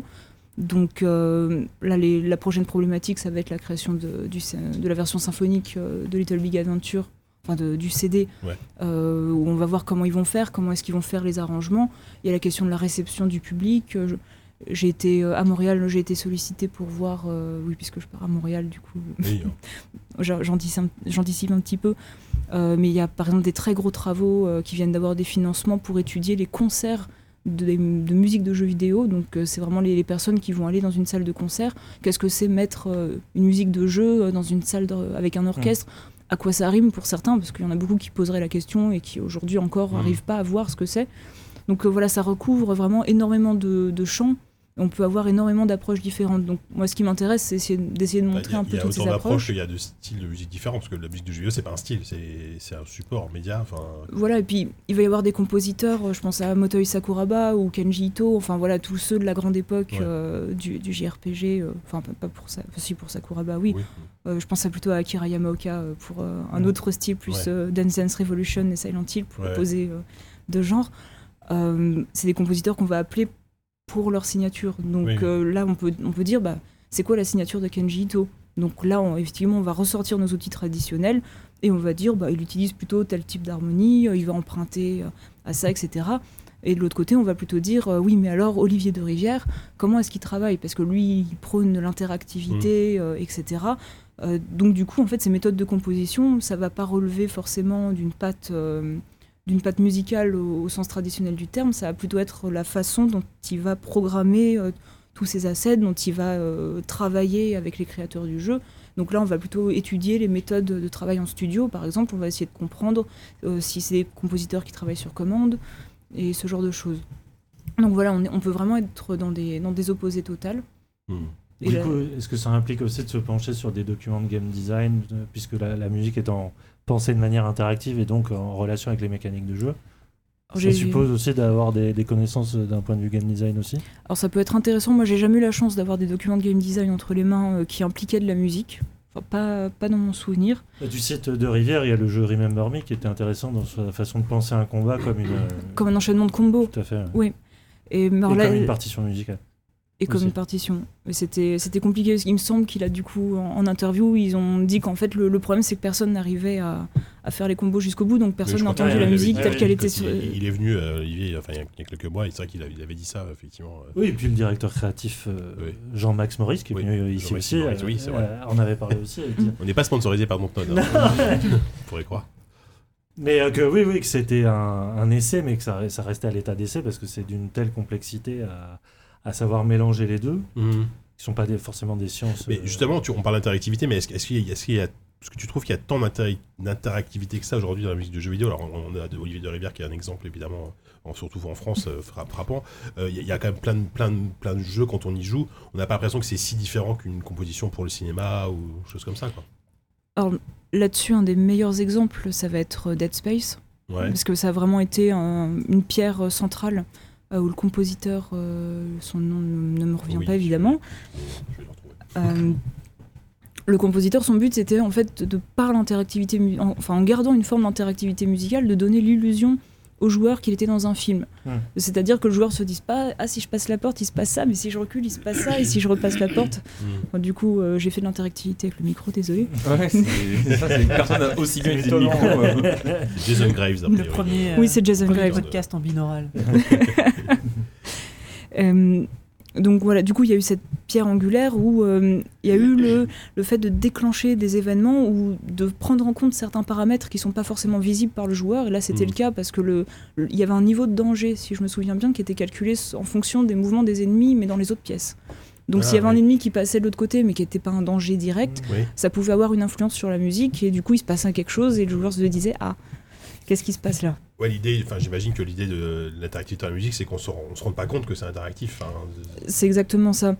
Il y a quand même des jeux dont la musique c'est le gameplay. Enfin, je veux dire tous les guitares héros, ah oui, tous les là, jeux là, de. Là, si on parle de, jeux musicaux, euh, oui, c'est vrai que j'imagine que les jeux musicaux, bah, par exemple, c'est très important. différemment des, les purs rhythm games. Euh.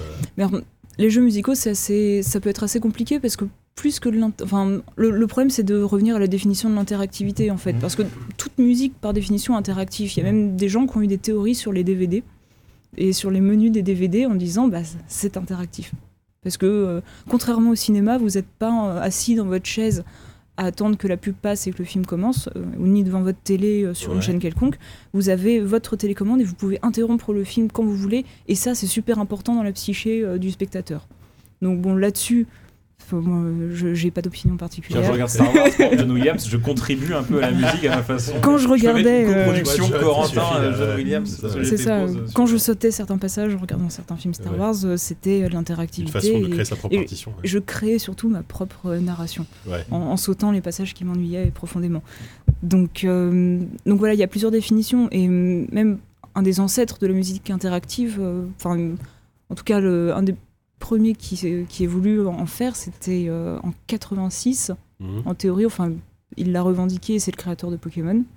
Ah, euh, qui avait fait un petit jeu qui est jamais sorti euh, en dehors du Japon, dans lequel la musique s'arrêtait quand le joueur arrêtait de marcher et elle reprenait quand il recommençait à marcher. Concrètement, on est au plus bas niveau de l'interactivité. Ah, mais bon, à l'époque c'était. À l'époque c'était génial. Bon, il n'était pas le seul à l'avoir fait, ni le premier, je pense. Récemment, il y a un titre Goose Game. Je sais pas si tu as fait ce jeu. J'ai pas encore eu le temps. C'est hyper, c'est hyper marrant euh, musicalement ce qui se passe. Bah, il y a une sorte de partition de piano qui se joue mais qui va vraiment selon le danger, la menace, les personnages qui t'ont repéré de loin qui vont s'approcher. Toi, selon que tu vas, tu vas marcher, tu vas paniquer, tu vas partir en courant, selon ton niveau de, bah, de danger. Un peu là, effectivement, c'est là il y a un lien effectivement évident maintenant que tu en parles entre Dead Space et Goose Game mais musicalement c'est assez l'inspiration est évidente ça paraît à la fois très simple musicalement mais je trouve que ça, ça, a l'air d'être intelligent ce qui se passe derrière même si j'ai pas forcément les outils pour le percevoir mais pour l'analyser en tout cas et en fait aujourd'hui ce qu'on sait c'est que la notion d'interactivité elle va aussi beaucoup reposer sur une composante technique. À savoir que dans beaucoup de cas, ça va pas être tant faire de l'interactivité musicale que donner l'illusion d'une interactivité musicale. C'est-à-dire que la spatialisation du son, par exemple, euh, c'est possible de faire une vraie spatialisation d'un son en, utilisant Wise, euh, en faisant de l'intégration avec des capteurs, mmh. etc. Euh, mais dans, les faits, généralement, les ressources, on préfère les allouer à autre chose. Euh, donc on va, on va appliquer simplement des filtres, par exemple, qui vont, qui vont répondre à des scènes particulières. Et du coup, ça va, ça va pas être de l'interactivité ou pas, en tout cas, par exemple, de la spatialisation telle qu'on l'entendrait dans, dans, une vraie définition stricte de la spatialisation. Aujourd'hui, il n'y a pas de, de, jeu qui utilise euh, enfin, vraiment de la vraie spatialisation euh, telle que toi tu Il y en a, il y en a, mais là, pour beaucoup, on a vraiment une impression de spatialisation parce que la musique change quand il se passe des choses et quand on bouge. Sauf que dans les faits, on a juste un, filtre qui est appliqué, euh, qui est un filtre qu'on peut faire sur GarageBand. Peut-être la réalité virtuelle peut changer ça. Enfin, je sais pas si c'est une façon de. C'est un support qui peut déjà développer la, réalité virtuelle elle va être très importante là-dessus et justement il va y avoir une conférence à l'Oculus oui, euh, Connect, Connect voilà dont on attend beaucoup de réponses euh, il y a, effectivement il y en a beaucoup qui, disent que ça va mener à des choses assez intéressantes euh, en termes de, de mise en place dans l'espace. Ouais. Voilà. Non, pas. Non, je vu que tu avais une question, Yann. Non. Non, d'accord. Non, non. On parle de musique interactive. On parle de musique interactive, mais euh, parce que le jeu vidéo est un média interactif, on a l'impression que forcément il, il- il faut, il faut s'en- s'emparer de ces outils. Mais 99% de la production de jeux, de jeux vidéo, on a l'impression que c'est des productions de musique qui sont assez classiques, qui sont pas très différentes de ce qu'on pourrait faire dans, dans le cinéma. Je me trompe peut-être. Ah non, pas du tout. Dans, dans le en tout cas, ouais. Je, je me demande si. euh, est-ce que dans le- la musique de jeux vidéo et la- dans la musique traditionnelle, on va dire, de jeux vidéo, il y a des modes comme il peut en avoir dans la musique de cinéma? Où c'est de, de manière par cycle, on va avoir des inspirations qui vont. euh, Synthwave, par exemple, Ouais. y a eu euh, à l'époque des Volver. Ouais, oui, c'est vrai que Hotline Miami, je Mm. pense, a posé des bases euh, Ou musicales. moment, il y a tellement de genres différents et que finalement cas, tout ça se confond, ça se superpose, ça coexiste. et- C'est- C'est c'est une question qu'on m'a posée en fait euh, pour ma, en prévision de ma prochaine intervention. Il devrait y avoir une interview euh, qui devrait sortir assez bientôt. Et euh, la question c'était intéressant, on me disait est-ce qu'il y a des styles de musique de jeux vidéo même titre qu'il va y avoir des styles de musique au cinéma où par Mhm. exemple on va avoir euh, le saxophone pour le film noir et, euh, et et l'harmonica pour le western. Mhm. Donc là j'aurais dit écoutez allez jouer à L'œil noir et à Red Dead Redemption 2 Ouais. et vous me donnerez votre avis sur Qui la s'inspire musique. du cinéma, pour le coup, énormément. Voilà, donc des modes, j'ai l'impression que ça va plutôt être lié à des modes de jeu. Je, di- je dirais qu'il y a quand même une mode de l'interactivité euh, qui suivait les, les théories d'une compositrice, euh, parce que Winifred Phillips, qui a écrit un livre euh, justement qui, qui expliquait avec des, des avis assez intéressants sur l'opposition entre musique occidentale et musique japonaise. Ouais. Où euh, en gros, et c'est pas tout à fait vrai, elle a dit que, que le- les Japonais, eux, ils, mi- ils misaient tout sur la- une mélodie. Donc voilà, quand tu es compositeur japonais, tu écris tout sur la mélodie. Mhm. Il n'y a rien d'autre qui compte, il faut accrocher le joueur, il faut que le joueur ait envie de l'écouter 100 000 fois, parce que de toute façon, il va l'entendre 100 000 fois. Elle, elle opposait donc la vision interactive, euh, euh, ou même euh, générative, plutôt de la musique de jeu, où le but c'est de ne surtout pas lasser le joueur, quitte à écrire des choses qu'il va pas du tout retenir. Très en retrait, quoi. Voilà, bah, retrait. ou à mettre, euh, y a, euh, bah, parce qu'on on parle de musique interactive, mais la tout ce qui est euh, même parfois musique aléatoire, ça va avoir un, un sens aussi dans la musique de jeux vidéo. À savoir qu'il y a, il y a eu des, il y a des jeux vidéo qui sont générés, euh, dont des, des parts physiques sont générées aléatoirement. Là, bon, j'ai j'ai Proteus qui me revient tout le temps en tête parce que c'est un jeu que j'ai que j'ai pas mal un étudié exemple, euh, ouais. à une époque, mais dedans la musique aussi est en partie aléatoire. Ouais. Et donc, euh, il y, a- il y a quelques petits éléments qui sont fixes quand même, et puis il y, a des- il y a des constantes, mais globalement, c'est le joueur, enfin, c'est non, c'est l'ordinateur en fait qui va décider de la plupart de- des choses qui vont se passer dans- musicalement. Donc, euh, il y, y a eu tout un mouvement un petit peu, euh, pas New Age, mais euh, nouvelle vague euh, de la. On, va essayer d'écrire des choses qui sont pas tout à fait écrites, et puis on va laisser l'ordinateur finir, et, et c'est artistique parce que c'est quand même interactif, et, Ouais. et le joueur il s'ennuie pas, mais en, en même temps, c'est parce que peut-être aussi parce qu'il écoute pas. Mm. Puis il y a, il y a peut-être une distinction entre le, le compositeur qui va penser sa musique pour être écouté en dehors du jeu. Enfin, alors je sais pas si c'est plus japonais ça, mais il y a, par exemple, il y a, peut-être une culture de l'OST euh, qui, est, qui est plus présente chez les japonais en Alors, tout cas. Enfin, euh. Bizarrement, un des compositeurs de Metroid expliquait que par exemple chez Nintendo, eux, leur politique à la base, c'était absolument pas de sortir la musique du jeu. Une Ouais. musique n'était pas faite pour être sortie du jeu, et d'ailleurs c'est pour ça qu'il y a beaucoup de leurs OST qui sont jamais sortis vrai, ouais. officiellement. Euh, Il manque euh, tout un pan de l'histoire Ouais, musicale. mais là-dessus, euh, je pense à, tu vois Sakuraba, je pense que ces OST, euh, elles sont quand même, bah, je sais pas, en vrai, je sais pas si elles sont sorties, mais elles sont très écoutables en dehors du, en dehors du jeu, tu vois. euh, alors, les premières, oui. ouais, ouais. Les dernières, c'est plus compliqué. Euh, mais euh, je suis en train de réfléchir. Mais il faut savoir que Sakuraba, c'est avant tout un musicien de scène. Euh, Il fait quoi? Moi je connais rien. Alors, euh, Sakuraba, Oh c'est, le, enfin non, je dis bien, je préfère te laisser dire. Non, non, vas-y. Bah, il a fait une, certains, les premiers Dark Souls, je crois. Il a fait le premier. Le premier, voilà. Mais c'est pas ça, les Tales of, c'est lui. les Tales of, les premiers Tales of, euh, sauf celui qui a été fait par Goshina, euh, c'est principalement lui qui, qui a œuvré. en- Enfin, c'est difficile parce qu'en fait, ils sont plusieurs sur les Tales of, Oui, et ouais. évidemment, on n'a pas les crédits euh, de qui a composé quoi, Mm. mais il a un style très reconnaissable. Euh, mais lui, c'est surtout un, un claviériste et un musicien de scène de génie. Moi, j'ai vu des vidéos de lui. Alors, c'était pour un concert Star Ocean, peut-être bien. Où, euh, en fait, à un moment, il se, il se fait mal au doigt en jouant et il finit son solo en tapant un coup de poing sur son clavier. Mais il, non, mais il faut. Hendrix, euh, Je vous retrouverai la vidéo, c'est hallucinant euh, ce qu'il joue. ouais. Ah, Donc- C'est génial. À ce titre, est-ce que tu as une sorte de musique de chevet de jeux vidéo qui t'a peut-être poussé à faire ce métier Enfin, il y a, il y a eu un moment un peu épiphanique euh, là-dedans. Épiphanique. Euh, Juste avant ça, je... Il est vexé Si, si, Non, c'est c'est parce que les gens font souvent un jeu de mots euh, par rapport à mon nom. Ah, non, Ah. avant, c'était no pun intended. Donc avant, avant, avant de répondre à ça, parce que Sakuraba était euh, important déjà dans, dans ma vie de joueuse, parce que c'est une des premières... les- la première musique de jeu que j'ai écoutée en boucle, parce qu'en fait il y avait un sound test euh, dedans, c'était euh, celle des musiques de Golden Sun, où il était Mhm. possible en fait d'avoir un petit player dans le jeu Oui, en, en trichant. Euh, et donc c'est la première fois où j'ai allumé une console, et puis c'était ma Advance SP, il n'y avait pas de casque, donc je la mettais sur mon oreille. Et euh, j'écoutais, et je me disais, mais ça c'est génial, tiens, ce morceau-là c'est génial aussi. Ça, c'est vraiment le truc le plus hipster que tu peux faire dans le métro. C'est genre la musique sur ta GBA, sur, sur ton oreille. Oh, c'est la Puis- Golden Sun, tu- connais pas. Et, et là, tu croises les gens cool du lycée, tu fais oui, allô maman, Ouais, c'est un nouveau modèle de téléphone. Maintenant, euh, c'est cool. Maintenant, ça serait Ouais. Maintenant, c'est cool. Ouais. Mais à l'époque, je pense que je me suis bousillé l'oreille Ah, mais c'est un droite. coup de se faire taper, je pense. Ouais, puis le, le, le repère de la, de la GBA, c'est peut-être pas la meilleure qualité sonore qui soit, mais C'est une catastrophe. c'est une catastrophe. c'est- Bah, C'est à tel point qu'il y a un type qui a réussi à récupérer les fichiers de. Golden Sun Ouais. et qui a recréé tous les samples et toutes les VST et qui a ressorti l'OST en version propre. Oh, pas mal. Et elle est meilleure qualité que sur GBA. Ouais. Hein, c'est, il a fait un super boulot, c'est Coltergeist. Euh, c'est, à, voilà, c'est, c'est à voir. Euh, mais avant de préciser, Sakuraba, c'est un musicien de scène rock prog. C'est important parce que c'est donc un amateur des longs solos interminables qui durent 20 minutes et, euh, et qui est capable d'improviser des mélodies et des mélodies et des mélodies. C'est du Emerson, Lake and Palmer. euh, voilà. Donc, euh, oui, bah, Sakuraba, ça a été très important.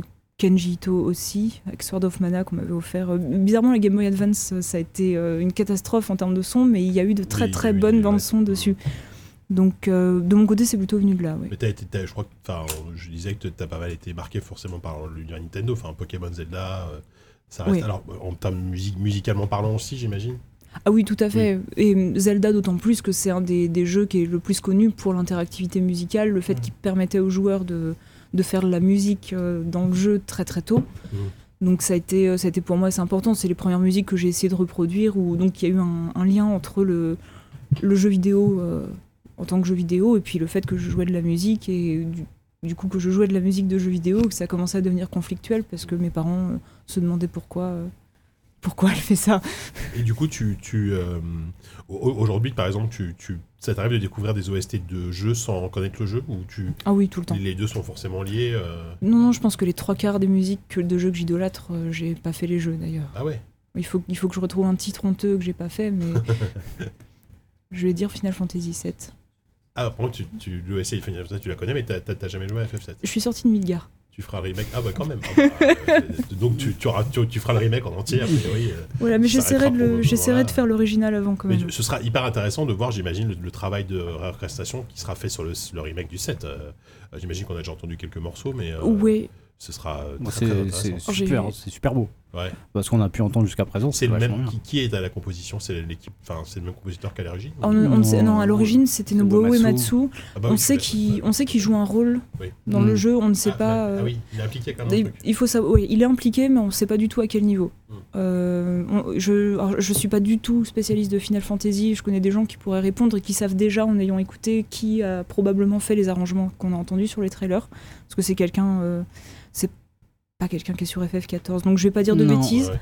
C'est quelqu'un qui, est, euh, qui était déjà sur le 15 d'ailleurs. De... Il me semble. Probablement le- là-dessus, euh, effectivement, je suis beaucoup trop loin des Final Justement, Fantasy. c'est intéressant d'un- qu'un autre compositeur reprenne ces mélodies qui sont, qui sont quand même cultes, fait par en plus euh, Uematsu, quand même le mec est porté au nu par, par des millions de fans. Et je- enfin, J'imagine qu'il a une petite pression, une petite pression sur les épaules, mais Oui, là, les gens les attendent au tournant. Je, je crois qu'il y a des gens qui sont déjà un peu déçus de ce qu'ils ont entendu. Après, euh, bon, moi, j'ai j'ai écouté, et j'ai du fait que je connais pas le jeu, que j'ai pas le même attachement Ouais. affectif dessus, euh, je peux Oui, c'est- difficilement avoir un avis plausible c'est sur c'est la là que question. le, le rapport euh, image-musique est forcément peut-être plus important. Enfin, to- toi, tu connais le style de Final Fantasy, mais t'as pas joué à, tout- à tout le jeu, donc euh, Voilà, je, je- je sais à quel grand moment du jeu rattacher certaines musiques, Mhm. mais effectivement, j'ai pas eu l'expérience d'y passer des heures et des heures. Ouais. Et c'est une des choses qui est de la plus importante dans l'expérience musicale qu'on va avoir d'un jeu. C'est une présentation que j'avais fait une fois où j'expliquais en quoi la musique de Bravely Default avait une importance. Parce qu'il se trouve qu'en fait, pendant les trois quarts du jeu, on va tout le temps entendre le même thème, Ouais. euh, qui va être repris euh, avec plusieurs arrangements. Quand on, quand on analyse bien, on se rend compte qu'il y a une mélodie qui est découpée en plusieurs fragments et qui est utilisée sur la carte, la carte du monde, en bateau, quand on vole, euh, mais aussi dans le combat du boss de fin. Et du coup, il va y avoir une sorte de linéarité. Et, et je me suis retrouvée comme ça dans des musicologues qui sont pas du tout spécialisés dans le jeu vidéo, à leur expliquer que bon, les albums, on peut les passer en boucle, parce que c'était un colloque sur la répétition, donc, qui était assez intéressant. Mais euh, rien, on pourra écouter les Beatles autant de fois qu'on veut, jamais ça n'égalera le nombre de fois où on entend une musique dans un jeu, surtout dans un jeu de, un jeu de rôle japonais. Ouais, bah, Surtout la musique des combats, bah, les- les- les- Surtout les- l'introduction des combats. Les, les thèmes des combats, ouais, c'est- c'était- qui est le obladi oblada de la musique de jeux vidéo. euh, Euh, c'est- Qu'est-ce que je voulais Bon, dire bah euh, Quand on avait eu. euh, Si, non, j'avais une première question déjà. Tu, parles de tes euh, confrères et consoeurs euh, musicologues. Est-ce qu'il y a un. Il y a un, c'est quoi le regard des, gens qui sont dans dans d'autres domaines sur la musique de jeux vidéo? Est-ce qu'il y a une curiosité? Est-ce qu'il y a un dédain? Est-ce que ça dépend peut-être des générations? Alors c'est aujourd'hui il y a une très très grande curiosité. C'est vrai que j'ai des souvenirs de mon tout premier colloque. Du coup ça devait être en 2012-2013 quelque chose comme ça, euh, où euh, tout le monde s'était un peu retourné vers moi en disant mais on peut faire on peut faire de la recherche scientifique sur la musique de jeux vidéo. Et, euh, et du coup en fait ils étaient très agréablement surpris euh, de, de ce que je leur expliquais. C'est vrai qu'à l'époque le souci c'est quand on est trop dans un domaine, il y a des choses qui nous semblent totalement évidentes et qui en fait le sont absolument pas. Donc euh, c'est là que j'ai entre autres réalisé que c'était important de faire un travail de vulgarisation, Mmh. non, non seulement pour expliquer aux autres chercheurs, parce que c'est une des choses que j'expliquais euh, beaucoup, enfin que j'ai tendance à essayer d'expliquer beaucoup, à savoir que quand on est ludomusicologue, il va pas, en tout cas en France, il n'existe pas de colloque de la ludomusicologie, ça n'est pas, euh, ça n'a pas encore été euh, inventé. Euh, donc quand on va intervenir, on va soit être devant des musicologues qui ne connaissent rien en jeu vidéo, soit devant des gens qui étudient le jeu vidéo mais qui n'y connaissent rien à la musique. Ouais. Donc pour faire, pour porter sa voix, pour réussir à parler de ses travaux, il va, il va forcément y avoir de la vulgarisation à un moment donné. Donc, et- mais généralement, les gens sont euh, très réceptifs. J'ai été invitée euh, à Liège euh, il y a quelques temps, justement parce qu'ils avaient personne pour parler de musique et qu'ils avaient besoin de- d'avoir un aperçu. Et ils étaient tous très contents de ce qu'ils avaient appris. Puis la, le- le- le- le- la musique de jeux vidéo, je trouve, a quand même gagné pas mal, entre guillemets, c'est lettres de noblesse au- aux, aux yeux du grand public depuis euh, quelques années, que ce soit à travers le- les, des OST des jeux, des, Ah, des Top Chef. émissions, des Ah, podcasts. Top Chef, ouais. Top Chef. C'est vrai Qu'est-ce qui s'est passé dans Top bah, Chef Il y, avait régulièrement à une Oui, époque des, des, musiques d'Assassin's de, Creed, de, de Mais musique de jeux beaucoup d'émissions dans Top Chef. d'M6. hein. Oui, Alors, oui. je- je, pense Il y a que eu le des nombre de pubs. personnes qui ont reconnu euh, la- que c'était une musique de Ah, jeux si, vidéo. si, euh, si, euh, J'ai c'était encore eu. bah, Il y a eu du FF aussi. il y a eu du euh, FF il y a pas si longtemps, là, je suis tombé dessus. je- Parce que ça je sais coûte pas moins cher ou c'est la- parce que ceux qui font la programmation sont des gens de 20-25 Bah, ans Je pense qu'il y a un vieux nerd qui bosse à Ouais, M6. c'est ça. à qui personne ne demande rien. Ouais, c'est et- ça. Non, mais voilà, il y a peut-être qu'elle a gagné un, un- un côté un peu plus grand public. enfin, Non mais t'as des concerts à la Oui, voilà, Philharmonie, le t'as ce genre de concert, et choses aussi, voilà. il y a eu beaucoup. Alors disons que là-dessus, il y a une, une chose qui, qui en fâche un peu certains, c'est-à-dire que le- justement tous les concerts, euh, le fait de, de dire regardez le jeu vidéo peut être joué par un orchestre symphonique et ça peut être beau, euh, pour beaucoup c'est une certaine rengaine euh, qui, qui a qui en fait se dénature le sens premier de la Mhm. musique de jeu vidéo. Est-ce que c'est encore de la musique de jeux vidéo Il faut que ça ressemble à de la vraie musique Bah, entre a- guillemets pour que ça soit accepté. Il y, a, il y beaucoup de critiques, notamment sur les Video Games Live, tu vois, c'est pas forcément toujours très bien vu d'un bon oeil, ou même auprès des amateurs de jeux vidéo, quoi, par exemple. Ah non, pas du tout. Il y en, il y en a. euh, Enfin, il y, a des- il y a des gens qui disent, mais de toute façon, déjà, ça n'a aucun intérêt d'étudier la musique de jeux vidéo en dehors de son contexte. Et le- une musique, elle est faite pour être écoutée en jeu. C'est pour ça que je parlais tout à l'heure du fait que Nintendo, au début, ne voulait pas sortir de bande originale, parce que pour eux, la musique, elle accompagne le jeu, et point. Point. Mm. J'imagine qu'il y a le même genre de discussion au cinéma ou qu'il y a Ah eu bah le oui. même genre Oui, de c'est Il y a des, y a découpages, mais- euh, il y a des découpages de musique au cinéma, notamment dans les derniers Star Wars. Si on écoute la bande originale sans avoir le film devant, c'est très bizarre. Mm. On comprend rien à ce qui se passe et musicalement, ça a presque aucun sens. Ouais. Mais pourtant, ça n'empêche pas de sortir des OST parce qu'il y a des gens qui ont envie de réécouter des passages que, qui voilà. sont faits pour ça. Mm. Puis il y a, il y a une science du. Enfin, dans le jeu vidéo, c'est le cas aussi, mais notamment sur Star Wars et tous ces films-là, il y, a une science- il y a une science du thème, en fait, euh, immédiatement euh, mémorable et qui te rentre dans la tête, quoi.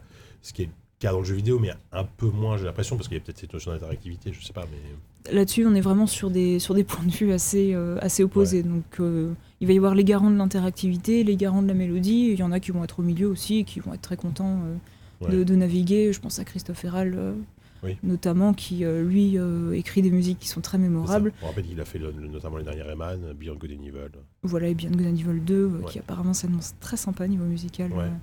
et interactivité. Une info, c'est la première fois qu'il y a une info sur Beyond Game Evil 2 dans l'histoire d'un du d'un podcast français. Là, je... Non, mais oui, bah, on est sur les- Kotaku 2, hein, là.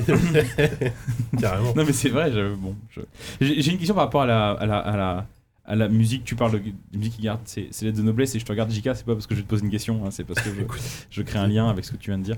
Euh, toi, en tant que chercheuse, est-ce que ça t'intéresse autant la musique noble entre guillemets, la musique des compositeurs japonais que tu cites, euh, qui est une musique qui est jouable en concert, qui est une musique euh, qui, avec des influences, euh, j'imagine, classiques et ce genre de choses Symphonique. symphonique en tout cas. Mhm. Et euh, parce qu'on parlait de Pac-Man au début, et puis même encore, il y a des... en fait, je me rappelle de Olivier de Rire justement qui était là il y a quelques mois et je vous... qui disait que euh, on- avait dit que notre notre jeu préféré de l'année passée c'était Céleste et on avait adoré la BO de Céleste. Et alors lui, qui est compositeur de musique à, à base de 150 musiciens, ça le fait un peu rigoler et jaune parce qu'il trouve que voilà que que c'est pas vraiment le même métier Non, qu'ils mais je font. pense quoi. pas qu'il ait pas de. Enfin, il- je pense qu'il a du respect aussi pour des. Enfin, je sais pas, mais Oui, oui, il mais y a enfin- pas de dédain en tout cas dans son discours. mais- Non, non, non, c'est- mais, mais c'est non, non, non, c'est pas le sens de ma question d'ailleurs. Mais je me dis, toi, en tant que chercheuse, est-ce que c'est aussi intéressant d'étudier la musique de Céleste que celle de euh, d'un RP de, de D'un RPG FF symphonique, 7 ouais. Ah oui, ça... en fait, c'est pas du tout les mêmes exercices on ne va pas du tout développer les mêmes questions. Donc, bon, déjà pour Céleste, euh, alors, je l'ai pas terminé encore. Non, mais tu Mais je- je la connais, enfin, oui. euh, Voilà, mais justement, il va y avoir la question du pourquoi, pourquoi est-ce qu'on va utiliser ces timbres Et hum, dans les questions, enfin, quand on m'a demandé est-ce qu'il existe un son de la musique de jeux vidéo, j'ai dit non à la base, mais historiquement, comme le jeu vidéo s'est construit avec des contraintes techniques, avec des puces sonores, voilà, des choses qui euh, qu'on rencontrait que dans les des ordinateurs, euh, qui étaient finalement pas encore très répandus, euh, on a eu des esthétiques qui se sont développées comme ça et qui donc aujourd'hui euh, dans, Céleste, dans, une certaine mesure, parce qu'il y a aussi beaucoup d'éléments qui sont extrêmement modernes dans Céleste, euh, on, va avoir une espèce de regard sur ce qu'était le jeu vidéo avant, sur le, pixel art, euh, mais du coup aussi sur, le son, le son à l'ancienne, qui, qui va être très intéressant aujourd'hui. Voilà, on peut poser la question de pourquoi est-ce que Céleste est écrit comme ça, et pas que, notamment sur le plan de l'esthéti- esthétique, c'est-à-dire que Céleste, c'est- Lena Raine, elle est toute seule. Euh, sur le un plan de budget, ça représente pas du tout les mêmes dépenses. Mm. Euh, Olivier de Rivière avec 150 musiciens, un studio d'enregistrement, un ingé son, etc. C'est un investissement. mhm. Céleste, c'est un petit jeu indépendant. Et combien même, je, je suis même pas, je suis pas sûr que si les gars, fait le site développeur de Céleste avaient les moyens, il aurait jamais voulu un, un truc avec euh, de Rivière et, euh, et 150 musiciens, tu vois. C'est une Enfin, expérience que j'aurais pourquoi été prêt pas, mais- Voilà, c'est Mais c'est bon. vraiment une, une question de, de volonté des développeurs aussi, de, de, volonté esthétique. Mm. Donc euh, voilà, là-dessus, on va, être- on va aller voir des, des choses totalement différentes. Entre eux, demander à, à Olivier de Rivière, mais du coup, quel est le, rô- le rôle de la Vie à la roue dans. dans euh, J'ai un droit là-dessus, ouais, je sais plus, là, je, je sache. La Vie à la roue est un instrument médiéval, du coup, ça devrait vous orienter vers Ah, le titre dans du jeu. Voilà. Ouais. Euh, et euh, pourquoi est-ce que euh, tu as utilisé tel VST particulièrement, euh, les narines Euh, C'est deux questions qui vont être tout aussi pertinentes et qui vont donner des réponses qui sont tout aussi intéressantes. Ouais, effectivement. Euh, du coup, alors peut-être pour revenir à ton à, à- à aujourd'hui, donc là, on, on, on t'a vu notamment, t'as officié donc, sur Gamecult avec un, un article euh, très très complet sur, sur Zelda. Moi, je voulais savoir. peut redire, euh, du- parce qu'on- on te parle d'où on peut te lire On a parlé de, de- Alors, de ton sur- compte Twitter. Est-ce qu'on peut reparler de ton compte Twitter parce qu'on a dit au début du podcast Alors, sur, sur Moi, je l'ai Twitter, oublié. Oui, sur Twitter, tu publies pas mal de, de, de threads sur plein de sujets différents qui tournent. Oui. de- Non, mais le nom du compte, c'est ça que je veux Ah, dire. bah, Cactus on- Ceratops. Cactus Ceratops, on, Voilà. on- on le, on le redira à la fin. euh. Ah. J'arrive jamais à les player, c'est toujours oui, très c'est pas rigolo. facile. Même Je vais. J'arrive à l'écrire, mais pas à les play. Voilà. Donc je vais l'écrire comme ça, on pourra les play tout à l'heure. Et Voilà. euh, On fera passer aux auditeurs. qui- donc t'as- t'es officiel, donc t'as commencé sur, sur vidéo.com, là donc sur, euh, sur Gamecult t'as fait un, un- un article très long sur la, la musique de Link's Awakening. Moi je vais connaître un peu que- que- quelles sont tes méthodes de travail quand t'abordes un, un, un papier comme ça aussi long, alors qui est, qui est très long à lire mais qui j'imagine prend demande un, un temps fou. Euh, Enfin, par quoi tu commences en fait C'est- quoi tes méthodes C'est À la base c'est toi qui, qui proposes ton sujet j'imagine enfin, Alors là, pour le coup, effectivement, euh, je le- on, on dit ça faisait plusieurs mois en fait qu'on discutait de faire une, une collaboration. Euh, moi, je leur ai dit, écoutez, euh, a- j'ai un sujet de cœur Mhm. et je me dis que ça pourrait peut-être vous intéresser vu l'actualité. Et c'est Link's Awakening parce que ça fait très longtemps euh, que j'ai terminé le jeu, que j'ai beaucoup de choses à dire sur la musique, que j'ai fait le tour de toutes les réorchestrations, de toutes les choses possibles et inimaginables. Euh, donc euh, à partir de ce moment-là, ils m'ont dit d'accord, bah, c'est parti. Euh, donc là, une des premières choses que j'ai fait, le, ce qui est important, c'est de se remettre le jeu en tête et surtout la musique du jeu en tête. Parce que là, t'es t'es parti de, du, du jeu original, on est d'accord Voilà, là Ouais. c'est une analyse qui Mm. était vraiment basée sur le jeu original parce Oui. qu'on n'avait pas encore l'OST. On euh, pas encore le ST alors, du prochain. L'OST a, a été ripé, elle a filtré avant la sortie du jeu, mais c'était Ah. deux jours avant l'apparition de l'article, donc euh, on s'est dit- dit alors 10 000 caractères en plus. Ouais, c'est bon. On s'est dit que ça allait être un, un peu short euh, et Ouais. que donc ça fera sûrement l'objet d'un thread euh, Mm. com- pour compléter l'article. Euh, mais dans, dans ce cas-là, du coup, une des choses qui va être importante, c'est de savoir de quel point de vue est-ce que je veux aborder le jeu. Parce qu'il y y, y a tout un tas de raisons de vouloir analyser la bande originale d'un jeu. Et par exemple, pour le cas de Link's Awakening, c'était vraiment euh, la, la question de la répétition des thèmes, et parce que j'avais une intuition, à force d'avoir écouté la musique 150 000 fois, qu'il y a quelque chose qui allait pas. Enfin, qui. Il y avait, quel- il y avait une anguille sous roche quelque part. Ouais. J'avais une théorie sur, la, sur les musiques des donjons euh, qui s'est retrouvée confirmée. Et là, j'ai découvert que quelqu'un avait déjà écrit un article dessus. Ah. Mais c'est pas grave. Ouais. Parce que du coup, je me suis dit, bon, la question des donjons, il a déjà tout écrit, c'est parfait, je vais pouvoir mettre son travail en valeur, et surtout, je vais pouvoir me concentrer sur le reste euh, et faire une comparaison, parce que lui, il s'est concentré que sur le donjon, et moi, je dis qu'il y a beaucoup de choses à dire sur ce qui se passe à l'extérieur des donjons, musicalement. Donc là, à partir de ce moment-là, euh, je, je fais énormément de cartographie, Mhm. c'est-à-dire que j'essaye de, synthétiser sur une image visuelle tout ce qui va, tous les lieux où on va entendre certaines musiques, et surtout les moments du jeu où on peut les entendre. Parce que c'est des choses qui peuvent varier, qui vont structurer une narration dans un jeu. Donc ça, ça, ça fait des, choses, euh, des petits schémas assez rigolos. Et, euh, et à partir de là, euh, il y a aussi un très gros travail de relevé, parce que, ou de recherche de MIDI. Pour le cas Link's Awakening, je savais qu'il existait des MIDI. Euh, Il y a des choses pour lesquelles j'ai préféré relever moi-même, parce qu'il y a... Bon, c'est une question de format euh, technique un peu chiante, donc on va, on va passer, mais euh, voilà, j'ai préféré m'entraîner à faire de la dictée musicale, euh, parce que c'est- c'est c'est rigolo. Euh, et ensuite, je compare tous mes relevés. On n'entend- pas ça souvent. La dictée musicale, musicale, c'est c'est rigolo. rigolo. C'était très ironique. et donc, et une fois que tous les relevés sont faits, euh, que mes cartographies sont faites, là, je, je, je fais une, une espèce de, de gros truc avec du fil rouge, comme dans les films d'enquête. Ouais, je veux dire, c'est. Mindhunter, quoi. Voilà, exactement, c'est Ouais. du Mindhunter. Euh, et à partir de là, euh, bon, de toute façon, en faisant les recherches, j'ai des, des axes qui se sont développés pour l'article. Là, il y avait clairement la thématique du poisson rêve, donc la thématique du rêve, euh, la thématique de la vision de, de l'overworld, donc l'héritage musical des Zelda précédents Bah oui. là-dedans. Et ça, c'est des choses en fait qui se construisent au fur et à mesure qu'on réécoute et qu'on prend des notes sur la musique. Parce qu'en en faisant une simple écoute détendue, sans, sans trop tendre l'oreille, c'est généralement assez de prendre des difficile. notes, énormément de notes en Oui, écoutant, quoi. Là-dessus, euh, l'un des meilleurs exemples, c'est le. C'est l'article que j'ai écrit, bah, c'était sur le blog d'Antistar justement. Sur euh, Breath of the Wild. Voilà, sur Breath of the Wild. Il faut savoir que cet article, on a décidé de le faire un an, plus d'un an avant sa publication. Mhm. Où euh, j'ai dit, bon, déjà, je vais faire le jeu. Donc c'est un bon, un bon, prend un peu de un- temps, un ouais. bon commencement. Ouais, Et après, pendant trois mois, j'ai fait que écouter la musique en prenant des notes. ouais. Et après, j'ai écrit l'article d'une traite en, en une petite semaine. Et, euh, et je me suis rendu compte qu'il y avait des choses qui n'allaient pas. Et j'y suis revenue deux mois après. ouais. Euh, Enfin voilà, ça, ça peut être, euh, si c'est un peu décousu, ça peut être assez Sachant que compliqué. le cas Breath of the Wild est très particulier, dans la- surtout dans la série. Quoi. Voilà, et sachant que pour le coup, j'ai écrit que sur un sujet et Oui. en fait, il y avait be- beaucoup, Ouais, y beaucoup d'autres choses à dire. écrire, a Ouais, je voulais rebondir sur ta méthodologie. euh, une question sur la- l'accès aux sources. Parce que le jeu vidéo, c'est c'est souvent compliqué parce qu'il est menacé d'amnésie parce que les sources ont tendance à disparaître. Oui. Est-ce que d'un point de vue sonore, c'est encore plus compliqué ou c'est du même acabit?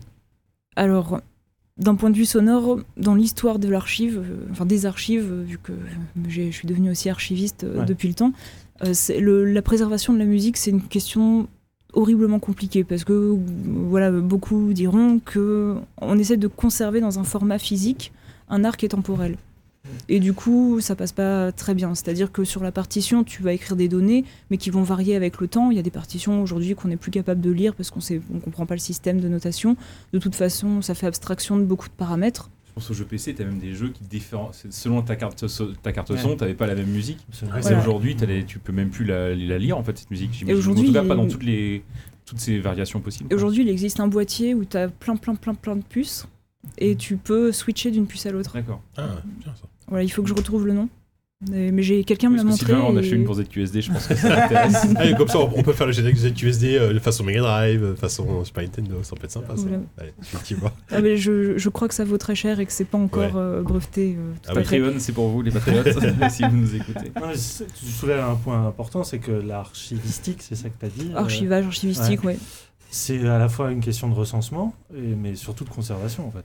Alors, aujourd'hui, en fait, on, fait ce qu'on appelle de l'archivage numérique, qui est euh, censé être ma spécialité, euh, mais qui en fait est un peu dépendante de l'archivage physique, qu'on le veuille ou non, parce qu'on traite des serveurs et puis euh, les gens reviennent toujours au papier à un moment donné.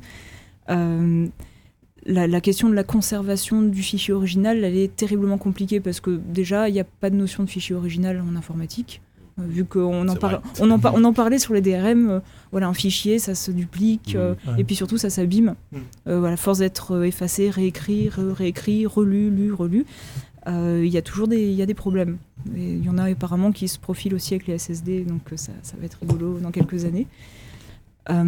Donc du coup, voilà, la première question qui s'est posée, enfin, bizarrement, la- l'archivage est venu euh, par les amateurs. C'est-à-dire qu'il y avait des gens qui aimaient écouter la musique en dehors des jeux, et puis il n'y avait pas de bande originale, parce que tout le monde s'en fichait. Euh, donc ils se sont dit, comment est-ce que je peux sortir la musique de mon jeu pour pouvoir l'écouter euh, de, de mon côté?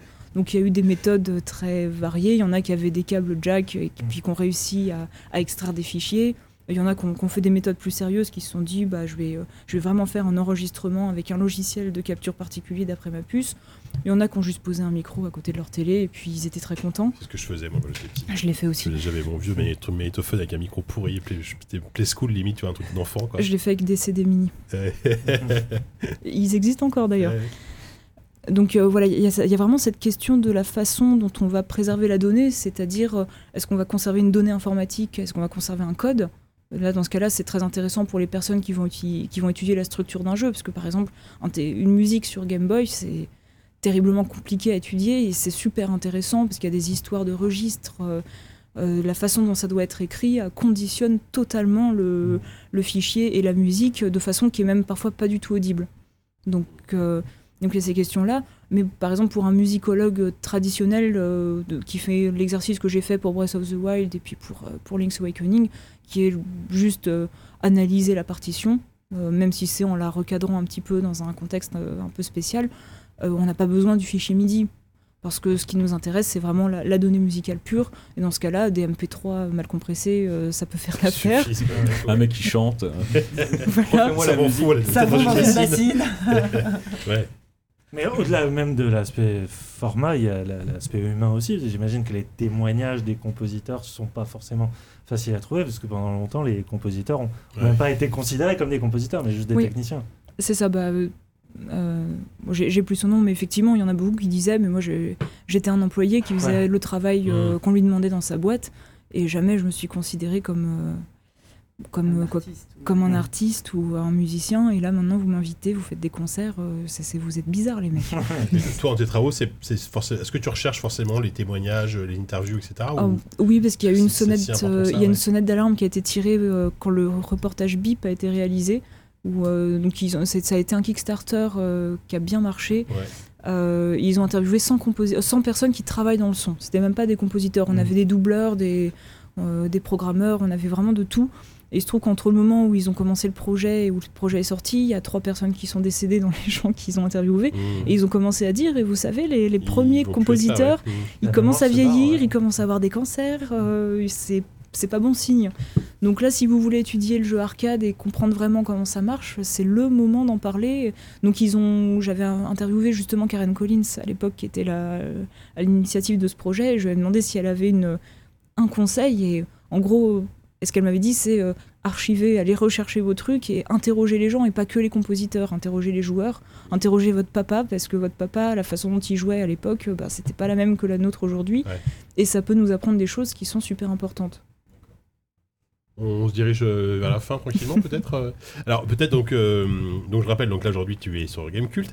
Euh, tu as j'imagine d'autres articles prévus. Alors je, je peut-être un peu tôt pour en parler, mais euh, c'est tous les deux mois normalement, c'est ça? Tu t'essayes de faire quelque chose tous les deux mois? C'est ça, on, on fait quelque chose tous les deux mois et il se peut que ça soit parfois euh, plus fréquent. D'accord. Ah, c'est- Non, c'est étant donné qu'il y a des euh, qu'on a que de mon côté il y a des impératifs Oui. personnels qui sont un peu compliqués du fait que je déménage, euh, que ça va être une période un peu transitoire. On a préféré on a préféré prévoir large pour Oui. éviter les faits. Regarder une nouvelle rubrique, Oui, oui, effectivement, il faut le. Donc parce que du, coup là, effectivement, tu pars vivre au Canada. Euh, c'est pas forcément lié à ton métier. Enfin, c'est il y a un lien forcément entre Oh, les deux. Ou, Je euh, suis quelqu'un au Canada, D'accord. euh, mais il s'avère que ça m'intéresse aussi énormément parce que. Un compositeur que tu veux interviewer d'ailleurs. Exactement. il s'enfuit, il prend le premier.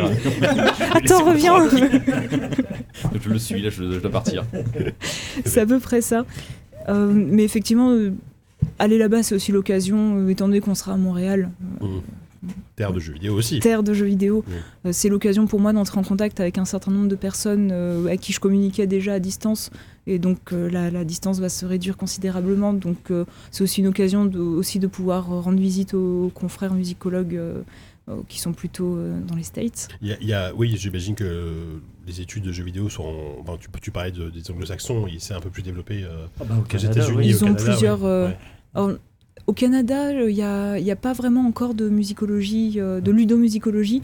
Par contre, euh, Jeux vidéo, aux, Éta-. États-Unis. oui, mais jeux vidéo, euh, bah, j'y suis invitée en fait. Je vais aller Mhm. à l'université de Montréal euh, au mois de décembre euh, pour parler un peu musique, jeux vidéo, préservation du son, etc. Donc ils ils s'y intéressent de plus en plus. Il y a des projets, euh, justement des projets sur le- les publics des concerts. Euh, donc ils préparent pas, pas mal de choses. Mais aux États-Unis en eux-mêmes, ils ont déjà euh, des, des choses qui se qui, existent depuis plusieurs années. Le lud- ludomusicology avec un Y et pas un IE, euh, c'est ça a été fondé euh, bah, par une, il me semble par une personne qui est à Toronto, euh, donc au Canada, mais aussi par des, personnes qui sont à l'université de Texas. et, ils font, et tous les ans, ils organisent un colloque de ludomusicologie, donc entièrement consacré à la musique de jeux vidéo. Donc il y en a, il y en a un de, ce côté-là, il y en a un en Australie aussi. Et ils essayent en ce moment d'organiser quelque chose au niveau européen, parce qu'on a des musicologues qui sont aussi en Allemagne et en Espagne. Donc euh, il se passe beaucoup de choses qui sont, qui sont encore très floues, mais euh, effectivement, du côté euh, États-Unis-Canada, ça reste quand même beaucoup plus vivace, donc beaucoup plus intéressant pour le moment. D'accord. Euh, bah, du coup, on va suivre tout ça. Et oui, et alors j'imagine que l'émission paraîtra après, mais euh, tu animes une conférence euh, dans quelques jours, je crois. C'est ça, avec, samedi. avec Christ... Non, que j'ai peut-être une connerie. Ça serait une conférence avec Jean Z et Christophe Ferral. Oui, c'est ça, il y aura Christophe Ferral, c'est ça. voilà, sur la thématique musique, jeux vidéo, cinéma.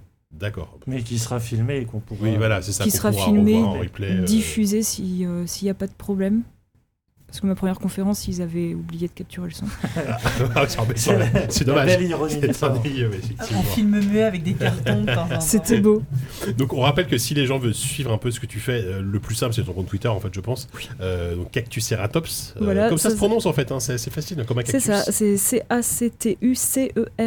C-A-C-T-U-C-E-R-A-T-O-P-S. D'accord. Et, euh, un donc, dinosaure, cactus. oui. Voilà, Enfin, tout ça, C'est exactement, l'origine du Et donc on pseudo. peut, voilà, on peut Bah oui, sur oui. Gamecult et euh, tes, tes chroniques sur jeuxvideo.com sont toujours euh, accessibles. Elles sont toujours accessibles. euh, C'est le- la rubrique est terminée. elle si vous avez plus- envie de lecture sur le jeu vidéo quoi. C'est toi qui fais ta pub Ah, là. bah, non mais non Attends, j'ai- eh, je suis la parité avec Putain, j'en Gamecult appelle tu du vois, CSA, le- la merde. c'est bon, là, il n'y a pas de souci. Euh, tu fais rien sur Gameblog, je- j'essaye de. si t'as un troisième média. Je Non. ah non, non, un c'est bon. Euh, bon, bah merci en tout cas, Fanny, euh, pour tout, tout ça. C'était très très intéressant. On va faire une petite pause euh, musicale et on va se retrouver juste après pour les critiques. Alors, pour la pause musicale, euh, vous avez bien compris que j'ai- j'avais j'ai j'ai pas eu beaucoup de temps de préparer. Donc, je me suis dit, on va parler d'un compositeur dont, dont on a déjà parlé, comme ça j'aurai moins de travail. Mais on va quand même. Bravo, euh, on va écouter le morceau. euh, le morceau The Fallen Hope sur euh, le OST de Gridfall.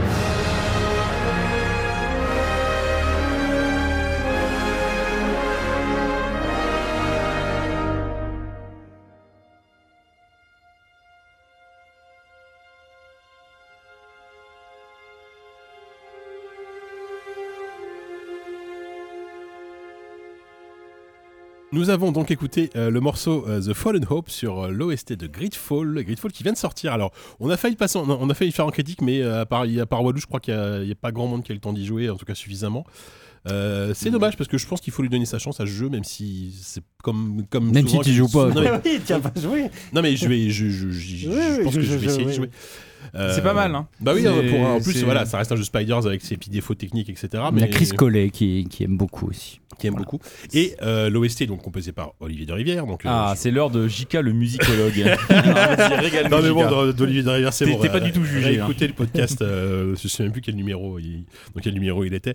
Euh, non mais ce que j'aimais bien avec ce morceau, du coup j'ai écouté l'OST cet après-midi et qui est, très très belle. Mais par contre le morceau donc The Fallen Hope, qui est le, euh, le morceau d'ouverture, j'avais l'impression d'entendre du John Williams et je sais qu'on on avait parlé de John Williams euh, quand il était venu et c'est vrai que c'est marrant, il, y a des actions williamsiens, on reconnaît pas trop le style de, de- je trouve de, de- de Rivière dans, ce, premier morceau, mais un très très joli morceau, très mélodique, avec des grandes envolées, voilà vraiment vraiment t'as l'impression que c'est du John Williams quoi. Donc euh, écoutez l'OST de Gridfall, euh, jouez au jeu, faites, ce que vous voulez, mais euh, mu- musicalement parlant déjà ça ça s'en sort bien. Je sais pas si toi C'est ça ton boulot, Fanny C'est de, de dire deux, trois généralités comme ça ou Est-ce que tu te sens menacé dans ton boulot par JK Si, si, si t'as besoin d'un t'as peur te renfort pire ton euh, poste sur Ah, ça y est, le- le mec- musicologue, Le mec veut changer de boulot. ça y est, déjà. Ça embauche chez, chez Musicaludi, euh, enfin ça paye bien ou Ah bah c'est- Ah bon, d'accord, écoute, je, vais réfléchir, je te donne une réponse rapidement. Euh, voilà, donc une pause musicale, ma foi, vite fait, hein, vite, vite emballée. Euh, C'est toi Le qui mec fait aucun c'est effort. toi qui as vite emballé. Euh, passons aux critiques, s'il vous plaît, vite.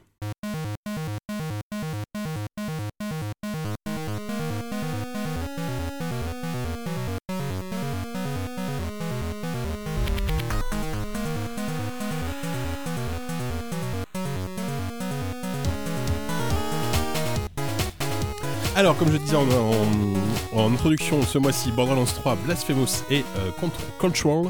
Euh, Il y, a- il y avait énormément de jeux en septembre. On a vraiment, Oh euh, je trouve que c'est un mois de septembre tellement riche. On aurait pu parler de Telling Lies, de Children, Children of Morta, de Gridfall, etc. Mais on va se concentrer sur trois jeux. Euh, On aurait pu parler de What the Golf aussi. What the Golf aussi, effectivement, euh, qui, est, qui est sur, euh, notamment qui est sur Apple Arcade et sur, euh, sur console aussi, je crois qu'il doit être sur Ah, Switch. Oui, Oui, il est sorti sur Il est Switch. prévu en tout cas. Sur PC aussi.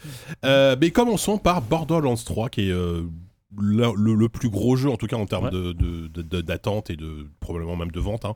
Euh, un jeu, on, on en a déjà parlé un petit peu, que Dis, t'avais avais fait une preview, t'étais plutôt rassuré. Mhm, C'est vrai qu'on Euh, en a t'étais parlé. plutôt rassuré. Le jeu est sorti, il a été accueilli à- à- à- de manière assez mitigée finalement. Euh, Ça dépend par qui. Bah, euh, en tout cas par, par les médias français. Là, par les médias, oui.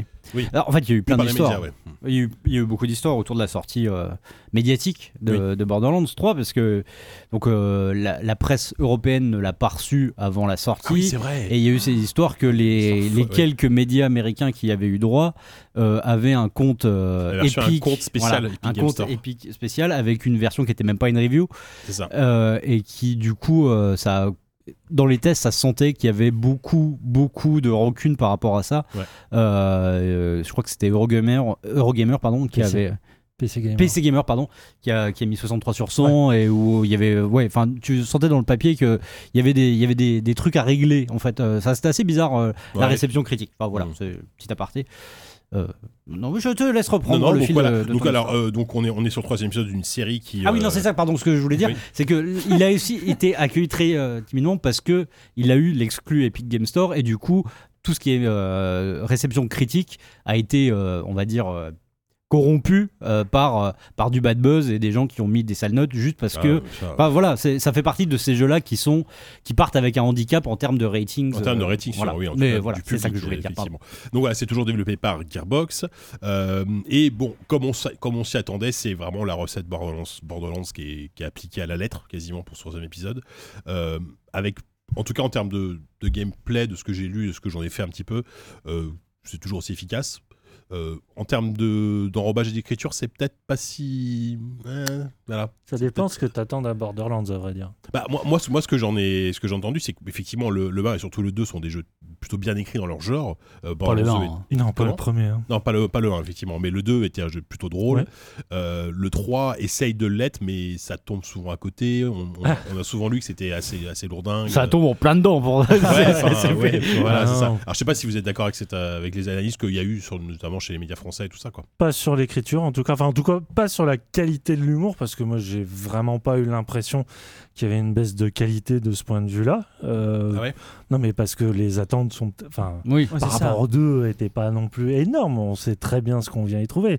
C'est de l'humour euh, ultra, ultra régressif, très référencé aussi, mais vraiment qui se base avant tout sur l'aspect grotesque de l'approche euh, post-apocalyptique qui est en plus euh, rajouté à cela euh, une surcouche de doublage français où tu sens qu'il y a énormément de pognon qui sont quand même donnés à des acteurs qui, qui mettent tout, et, mais, mais qui mettent tout aussi pour être en roue libre.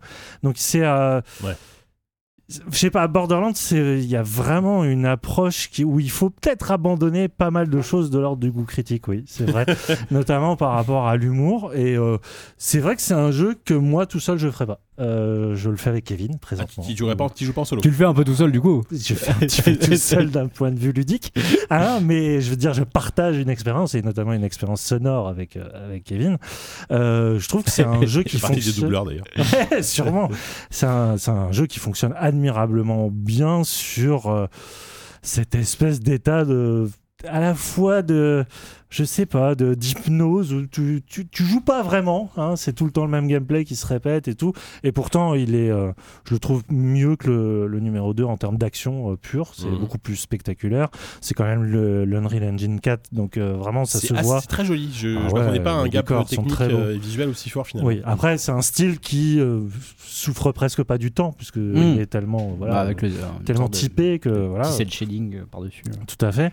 Euh, ça, ça reste vraiment euh, la course au loot permanente et tout ça. Moi, c'est un peu le regret que j'ai, c'est que j'ai beaucoup moins de, de plaisir, euh, d'attachement presque émotionnel aux armes. Il y en a trop, en fait. Euh, C'était constamment Ouais, en, en renouvellement ouais. permanent. Mais en fait, c'est ça, c'est cette espèce un peu d'hypnose, ouais, de, de rêve à éveiller, un peu. euh, T'as l'impression d'être dans Ubu-Roi permanent où c'est que des insultes, euh, ça insulte les mères en permanence, donc moi je me sens chez moi. Enfin, vraiment, je- il y a, il y a cette idée de la gratuité, de, de juste de, de l'humour pour ce qu'il est, de l'humour quoi, et, euh, et ça marche, je veux dire, euh, et pourtant le jeu n'est une évolution en rien, et surtout en Mhm. termes d'écriture globale. De, pour le coup, le scénario, je suis même pas, je sais même pas de quoi il Ouais. me parle. Le 2 m'avait quand même un peu plus marqué. Je trouvais qu'il y avait, notamment d'un point de vue dramatique, il y avait des trucs euh, pas trop mal. Enfin, il y avait un vrai attachement à, à certains personnages. Là, je... c'est à Ah, Kevin que je m'attache. Est- Et est- vraiment euh, de manière physique, parce que je le perds souvent. Donc j'ai- besoin de m'attacher à lui vraiment pour J'aime savoir. bien aller va. dans les coins un peu Ah, perdus de la map. le- Ah, putain. c'est- c'est vrai, Mais du coup, je. terrible. Ouais, mais je fais des boss secondaires que tu ne vois même pas. Oui, c'est ça. Il fait sa vie, moi je fais la Parce qu'en fait, vous pouvez jouer sur la même carte mais faire complètement Ouais, autre chose. ouais, c'est un peu En- ce qui se passe. ouais, c'est ça. Mais ce qui a l'air de manquer à cet épisode-là, notamment, c'est déjà un méchant charismatique. J'ai l'impression que c'est ici, là, Ouais. dans celui-là.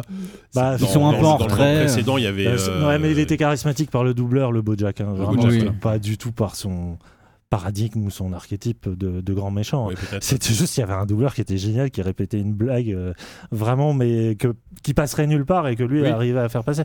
Là, c'est vrai que c'est des, espèces de faux jumeaux euh, qui sont assez ratés euh, pour le coup, mais, mais en Bah, fait, en- Borderlands, c'est que du secondaire. Enfin, le plaisir, il est que dans la quête secondaire, il est que dans la, le petit dialogue qui sort de nulle part et qui, qui voilà, qui est juste un trait. C'est l'humour du bon, c'est le plaisir du bon mot, c'est vraiment le, le- ouais, c'est le plaisir infantile aussi du trash et tout ça, de la gratuité. Enfin, moi, je, moi, je le prends vraiment comme un exercice de, de détente, de pur, quoi, Pur de plaisir décon- agressif, déconnexion cérébrale et ça marche très, très, très bien. Mm. Alors que ça veut pas dire que c'est bête, au contraire, c'est très bien écrit là-dessus, c'est très intelligent sur la connerie que ça raconte. Ouais, 10, t'es d'accord? Oui, oui, euh, complètement.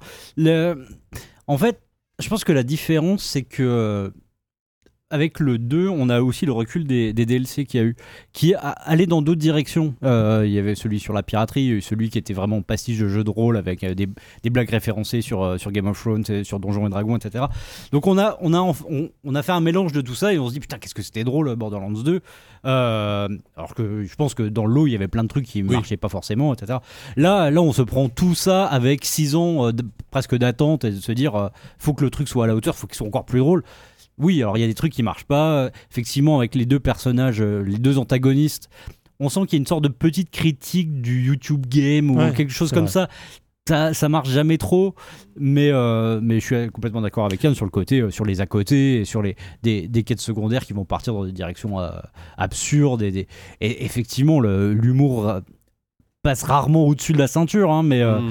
euh, mais euh, mais il y a quand même des moments où on se fend vraiment la gueule. euh. Enfin, moi, je, je- je suis assez d'accord sur le fait que je, je vais pas bouder mon plaisir et d'un coup arriver en disant oh là là, euh, le pipi caca, il y en a, il y en a marre. euh, essayez donc- essayons d'élever un peu le débat. Non, enfin, je veux dire, euh, enfin, moi, j'attendais, j'attendais Bah, ça. C'est parce que t'attends pas de Borderlands qu'il qu'il élève le débat. Bah, non, et puis même parce qu'en plus, enfin, c'est- enfin, je me rappelle d'un jeu qui était hyper vulgaire, ça s'appelait Wet, euh, Ah oui. voilà, et où il y avait un doublage comme ça, Bethesda, je crois. qui- euh, ouais, je crois que c'était Bethesda.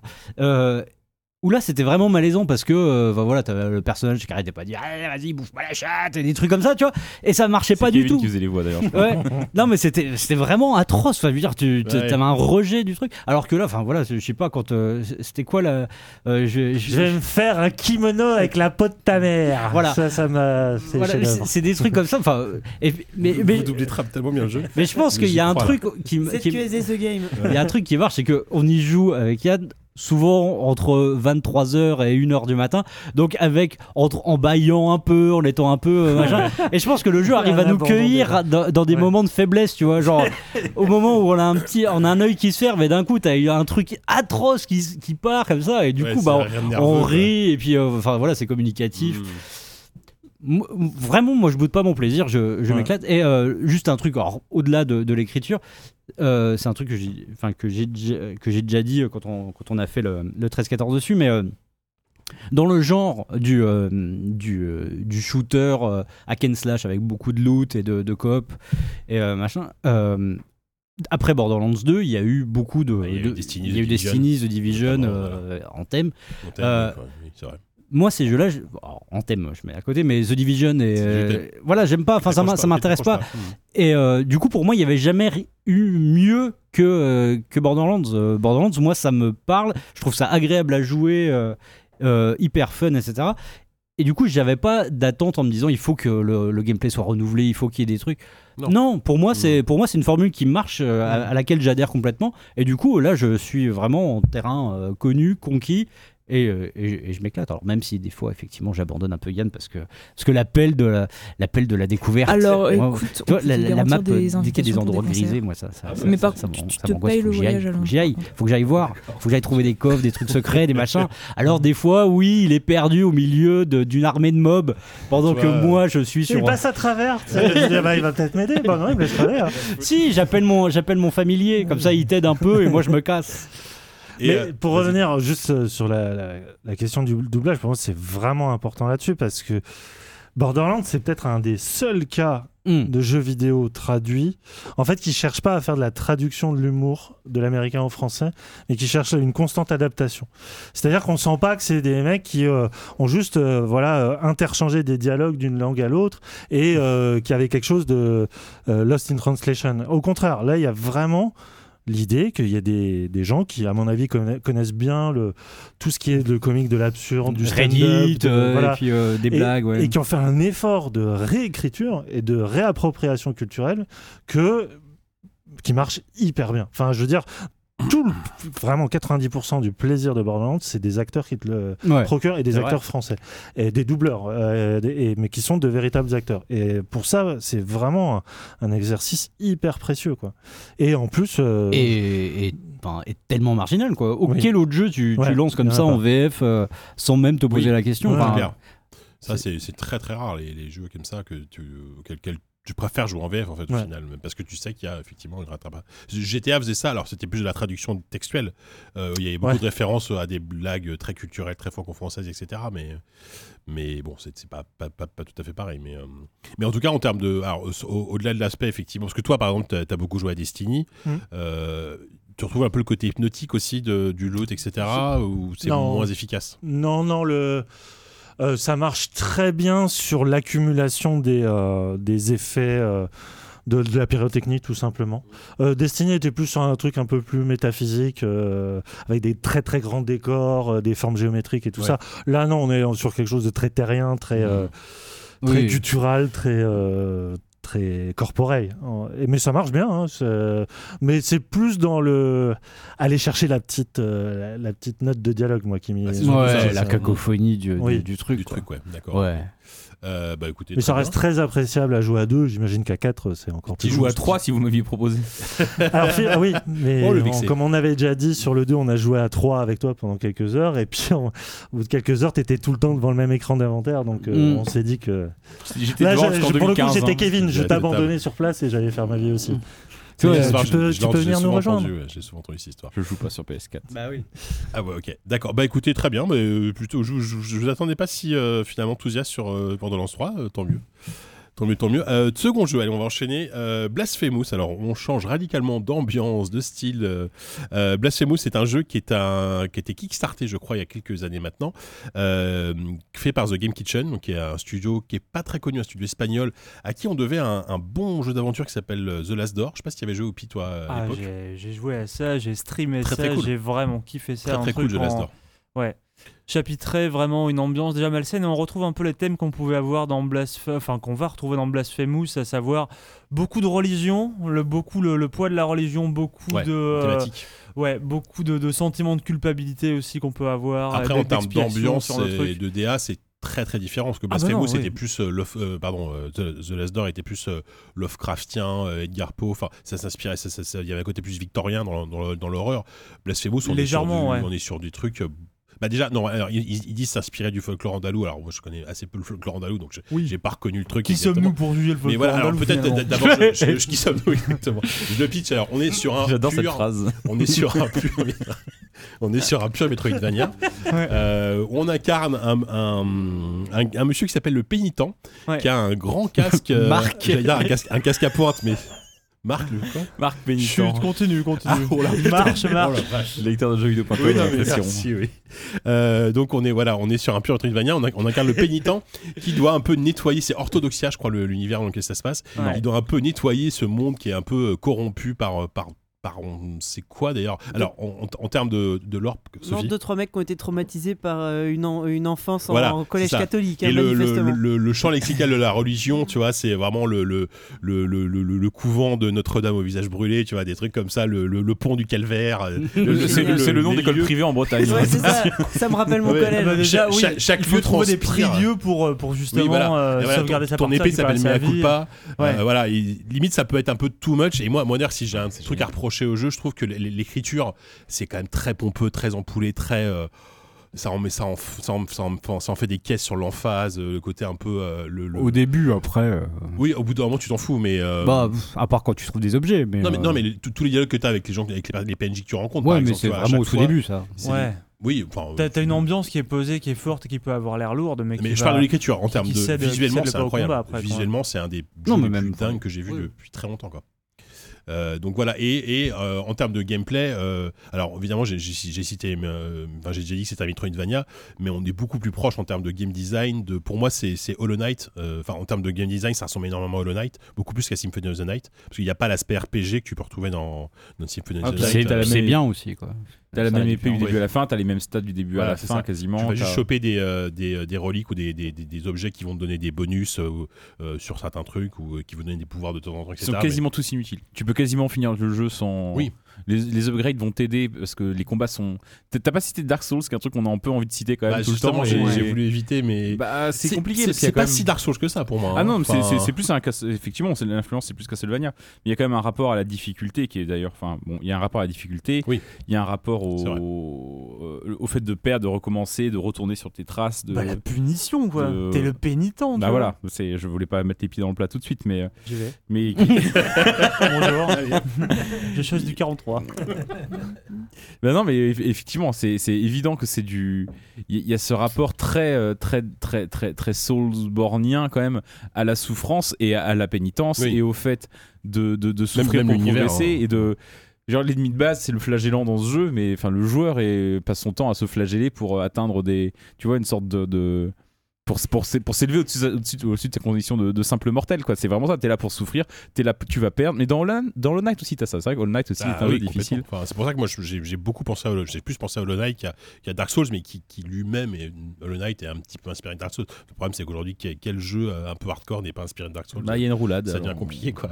Ouais voilà, enfin tu, tu, tu, tu peux parer, mais moi, moi je joue plus en esquive. Alors je sais pas si vous c'est pareil, mais euh, j'ai plus Ça dépend, de- ça dépend des ennemis en fait. Plus esquive que roulade et ça dépend effectivement. Tu as joué 10 aussi Ouais. Ah je savais pas, je, je savais pas que tu avais joué. Si, si, je suis. euh, je pense que je- à, à part euh, Walou qui a- qui l'a fini, euh, celui qui a le plus joué, je pense. Moi, j'ai pas, je Pas suis- très loin de la fin. Je suis pas très loin de la fin non plus, mais j'ai pas, j'ai pas, je l'ai pas terminé. Euh, après, moi, c'est un jeu que j'a- j'adore vraiment. Euh, juste après, je vous laisse parler, mais on- on- j'ai j'ai pas grand chose à lui reprocher parce que déjà visuellement, c'est c'est- donc c'est du pixel art, on l'a pas dit. Euh, c'est un pixel art qui est tellement travaillé, enfin en termes d'animation. Chaque, chaque mise à mort, il y a, c'est assez Non, gore. mais il y a- Le il y a des nombre de détails, enfin, la- voilà, la- il y a, c'est moi, en plus, j'y joue sur Switch, sur la Switch Lite, hein, je le précise, donc le petit écran de la Switch Lite, c'est d'une précision, le, le, le- le- enfin, le- les- les- il y, a- vraiment des détails que tu vois très très bien. Il y a un boulot de, de Mm. réalisation qui est, qui, est, qui est assez fou. La facture. Elle elle plus si l'écran est petit et plus ça a l'air d'être chargé en C'est détails. Euh, après, ce que je peux reprocher, c'est qu'il y a, il y, a des- il y, a, il y a- quand même beaucoup d'allers-retours dans le jeu qui, moi, me fatigue un petit peu. Il y a très très peu de points de voyage rapide. Et ça, c'est chiant. Franchement, il y a des moments où tu dois, putain, tu dois te retaper la moitié de la map pour retourner à un endroit. Ça, c'est un peu pénible. C'est là que tu regardes que c'est pas. C'est là que tu, regardes que ce soit pas plus Dark Souls justement où tu peux vraiment te balader Ouais, entre les ennemis, les éviter. Oui, voilà. Là, c'est vraiment Castlevania au sens où tu as vraiment. Enfin, c'est sur un plan 2D de toute façon. Donc, tu Oui. dois, tu peux pas tellement passer par-dessus les ennemis. Ton Ouais. personnage est assez lourd. Tu peux Mm. pas tellement, tellement faire d'acrobatie. Et comme ils réapparaissent tout le temps parce que tu meurs tout le temps, tu vas vraiment devoir à te refarcir mort, euh, les ennemis. réapparaissent. euh, hmm. Tu manques euh, 10 visites, ça manque de téléporteurs. Et pour moi, il y a un problème, c'est que la ma- c'est un problème qui est tout con. hein. La map, elle est, elle est, elle est, il y a pas assez d'informations sur la map. Elle est pas lisible, ouais. Et qu'en fait, t'arrives au bout d'un moment, et c'est dans ce genre de jeu où tu vas trouver un nouvel objet, où, où, où tu vas débloquer une nouvelle compétence qui va te donner envie de revenir en arrière pour Voilà. explorer, voir telle salle au début du jeu. Est-ce que maintenant, avec ce nouvel objet, je vais pouvoir euh, aller découvrir un nouveau passage secret? Donc tu remontes tout, tu essaies de te rapprocher avec un téléporteur qui te rapproche à peine, qui t'éloigne à moitié. Ouais, Mm. Tu, remontes Tu tout, meurs tu, et tu- t'as tu pas- tues tes ennemis, Ouais. tu meurs, tu tombes sur des pics à la con. Ouais, et du coup, t'as pas activé le- l'équivalent d'un feu de camp et du coup Ouais. tu repars. Ouais, ouais, non, non, non, tu remontes, c'est ouais. pénible et tout. T'arrives finalement à la salle pour te rendre compte que bah non, t'as pas le bon objet. parce que t'as pas Ouais, pu annoter ta map, parce que tu sais plus pourquoi t'as pas visité cette salle-là. travers annoter de- sa map, ça aurait été Ouais, bien. Voilà, tu peux pas noter la map, c'est un, c'est un peu dommage. Et- Mais elle est et- vraiment parcellaire, quoi. on dirait vraiment une map de Metroid, tu vois, t'as vraiment Oui, juste c'est des carrés et puis des euh, connecteurs logiques. Tu dis que ça se rapprochait de Hollow Knight, mais euh, la map de Hollow Knight, elle est, Ah quand même beaucoup plus détaillée. Euh. Là, il y a un truc beaucoup plus old school dans ce jeu-là. Ouais, effectivement. Et après, moi, juste en dernier reproche que je peux faire, c'est que euh, été assez surpris que le jeu, dans sa première partie, est plutôt facile, entre guillemets. C'est-à-dire que le défi est pas insurmontable, même les boss. Et un- je t'en ai parlé d'ailleurs, t'as un pic de difficulté euh, À la moitié du jeu. mais quand t'arrives sur le pont du calvaire et que t'as le, le boss, l'espèce de chevalier là. Déjà, lui, j'en ai, j'en ai chié, alors que les autres boss, franchement, j'ai pas eu de soucis.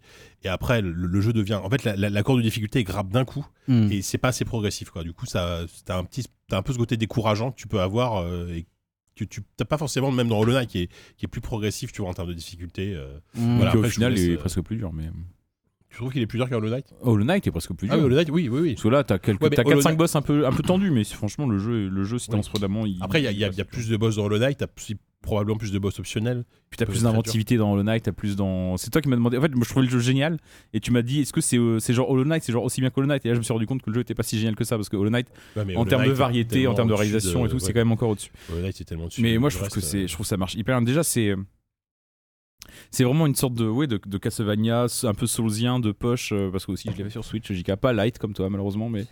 mais C'est pas euh, vraiment de poche, alors. c'est. euh, non, mais non. une grosse poche. Nintendo, quoi. Non mais ça, ça, ça, ça- marche super bien. En plus le jeu est pas si compliqué que ça en plus dans sa structure. Genre faut buter trois boss tu passes à la deuxième partie du jeu t'as re trois boss à buter. C'est il y a, y a- il y a presque un côté mini jeu moi je le trouve euh, presque assez aimable en fait ce jeu sous des aspects de effectivement t'as des boss c'est des bébés géants avec les qui sont Oh, aveugles oui, qui sont génial. tenus par des monstres Qui les bras. qui les euh, qui les font à moitié saigner et le bébé il te chope il va t'arracher en deux. C'est pas aimable. C'est sûr que c'est pas complètement aimable comme ça peut on peut même trouver ça un peu glauque mais euh, vraiment, le jeu, moi j'ai vraiment progressé là-dedans euh, avec plaisir. Je l'ai quasiment fini à 100%. J'aimerais le finir à 100%. C'est très très rare que ça me fasse ça sur un jeu. Je trouve que c'est un jeu qui est vraiment. euh, que sous ces dehors de jeux, effectivement, on l'a dit, de pénitents, de jeux où il faut vraiment souffrir pour, pour progresser, au final, je trouve étonnamment bien maîtrisé, étonnamment bien euh, équilibré. Et euh, c'était vraiment une très très euh, belle surprise pour moi, pour un studio, euh, oui, donc on l'a dit, andalou. Et, Ouais, que- C'est un petit studio. C'est leur pas, premier, c'est pas leur premier jeu, mais Petit c'est leur studio, premier non. Metroidvania, enfin pour une première dans, dans ce genre. Parce que même, même si The Last Door c'est très bien, mais là c'est- il y a quand même une autre ambition, quoi. C'est visuellement. en Ah mais The Last Door c'était très bien et The Last Door Oui. ils en ont vendu des tonnes Oui. les, Ah les mecs à un moment Il est sorti Ah sur tous les supports. hein, il, est- il a iOS, vraiment très très bien marché sur, sur téléphone portable notamment et c'était vraiment un truc avec des énormes pixels vraiment un truc vraiment très euh, j'a- j'allais dire vraiment simpliste et, Bah, mais ouais. dans ce jeu je retrouve ça un peu j'ai l'impression par moment que c'est quasiment un jeu de un jeu de graphiste. T'as l'impression que des mecs ont pensé des, des boss, des scènes, des trucs comme ça, et qu'ils ont enrobé ça, on va dire, de, de mécaniques vraiment connues, presque, presque usées. C'est tu très vois classique. hein, mais euh, mais qui au final marche bien parce que des, des on va dire des, des jeux un peu Dark Souls 2D euh, on en a vu des tonnes des qui étaient jouables et enfin juste agréables à parcourir il n'y en a pas eu tant que ça eu tant que ça. finalement ouais. Mm. tous les mecs sont un peu pété les dents là-dessus et eux ont réussi à faire ça en ajoutant en plus bah, du style et ça ça ça suffit à faire la différence en fait Bah, en termes d'univers, c'est c'est assez unique en son genre pour le coup. C'est même, même si effectivement tu peux penser encore une fois à la dark fantasy, un peu à la Dark Souls, mais il y a vraiment ce côté, euh, ce côté religieux, enfin Ah la, ouais. la religion corrompue qui est, C'est- rare hyper, les hyper intéressant. c'est très rare les jeux qui osent manier comme ça les symboles religieux aussi ouvertement. Ouais. Parce que des fois tu vois un- genre tu genre dans Castlevania tu vas te battre avec un crucifix tu vas le lancer. Oui, voilà. Voilà. là c'est là enfin là on est vraiment dans l'imaginaire euh, catholique. euh, ah mais dans The Door t'avais aussi t'avais un prêtre qui clouait des enfants sur des croix enfin c'était vraiment c'était assez sale aussi dans son genre Dans quel jeu je te dis ça dans The Last Door Ah, dans The Last Door, ouais. Et euh, j'ai juste un regret d'ailleurs à, à ce su- sujet très indirectement, c'est que je trouve que la musique a essayé de s'approprier un peu aussi. T'as des petits accents un peu andalous, des trucs comme ça, mais que globalement c'est quand même pas Ouais. hyper hyper intéressant. Euh, Il y, a, Ouais. il y a un thème ou deux un poil plus intéressant où tu te dis euh, qu'il y a des sonorités qui font un peu écho à ce que tu vois à l'écran, mais en général, enfin l'OST est très très oubliable. Le- les, dommage. le- les thèmes de, de la ville, euh, dont j'ai oublié le nom en plus, Allegro, Allegro, Mm. je crois. Euh, ça- ça- Il y, a- il y a des petites actions- il y, a- il y a- il y a un peu des actions à la Diablo, tu vois. Ça fait, un- ça fait C'est très très Diablo. Ouais. euh, Ça très Diablo, ça, du Tristram. Beaucoup tu de guitares sèches, t'as beaucoup. C'est sympa, de- mais ça, ça se répète un peu. Et, et les ambiances sonores des autres zones, euh, des zones plus classiques, elles sont, sont très en retrait. Alors bon, il peut, on peut pas tout avoir sur, euh, sur ce genre de, de titre, mais surtout avec des petits budgets comme ça. Mais euh, Non mais Sylvain a raison, c'est euh, c'est vraiment un jeu- c'est avant tout un jeu d'artiste en fait. Et c'est vrai que euh, je pense que l'entrée en matière du jeu c'est la, la plus dingue de l'année. Euh, les dix premières minutes elles sont époustouflantes en termes de DA. Euh, le- Ça t'envoie. Ah ouais, ouais, le- le- chaque mise en scène de boss est, est folle. Enfin, Ouais, non, mais vraiment les dix premières minutes jusqu'à la, boss. la séquence où effectivement tu, tu te baignes dans ton Mm, propre oui. sang, tu mets mettant ton, ton casque, ton- ouais. ton casque. Après, effectivement, il y a.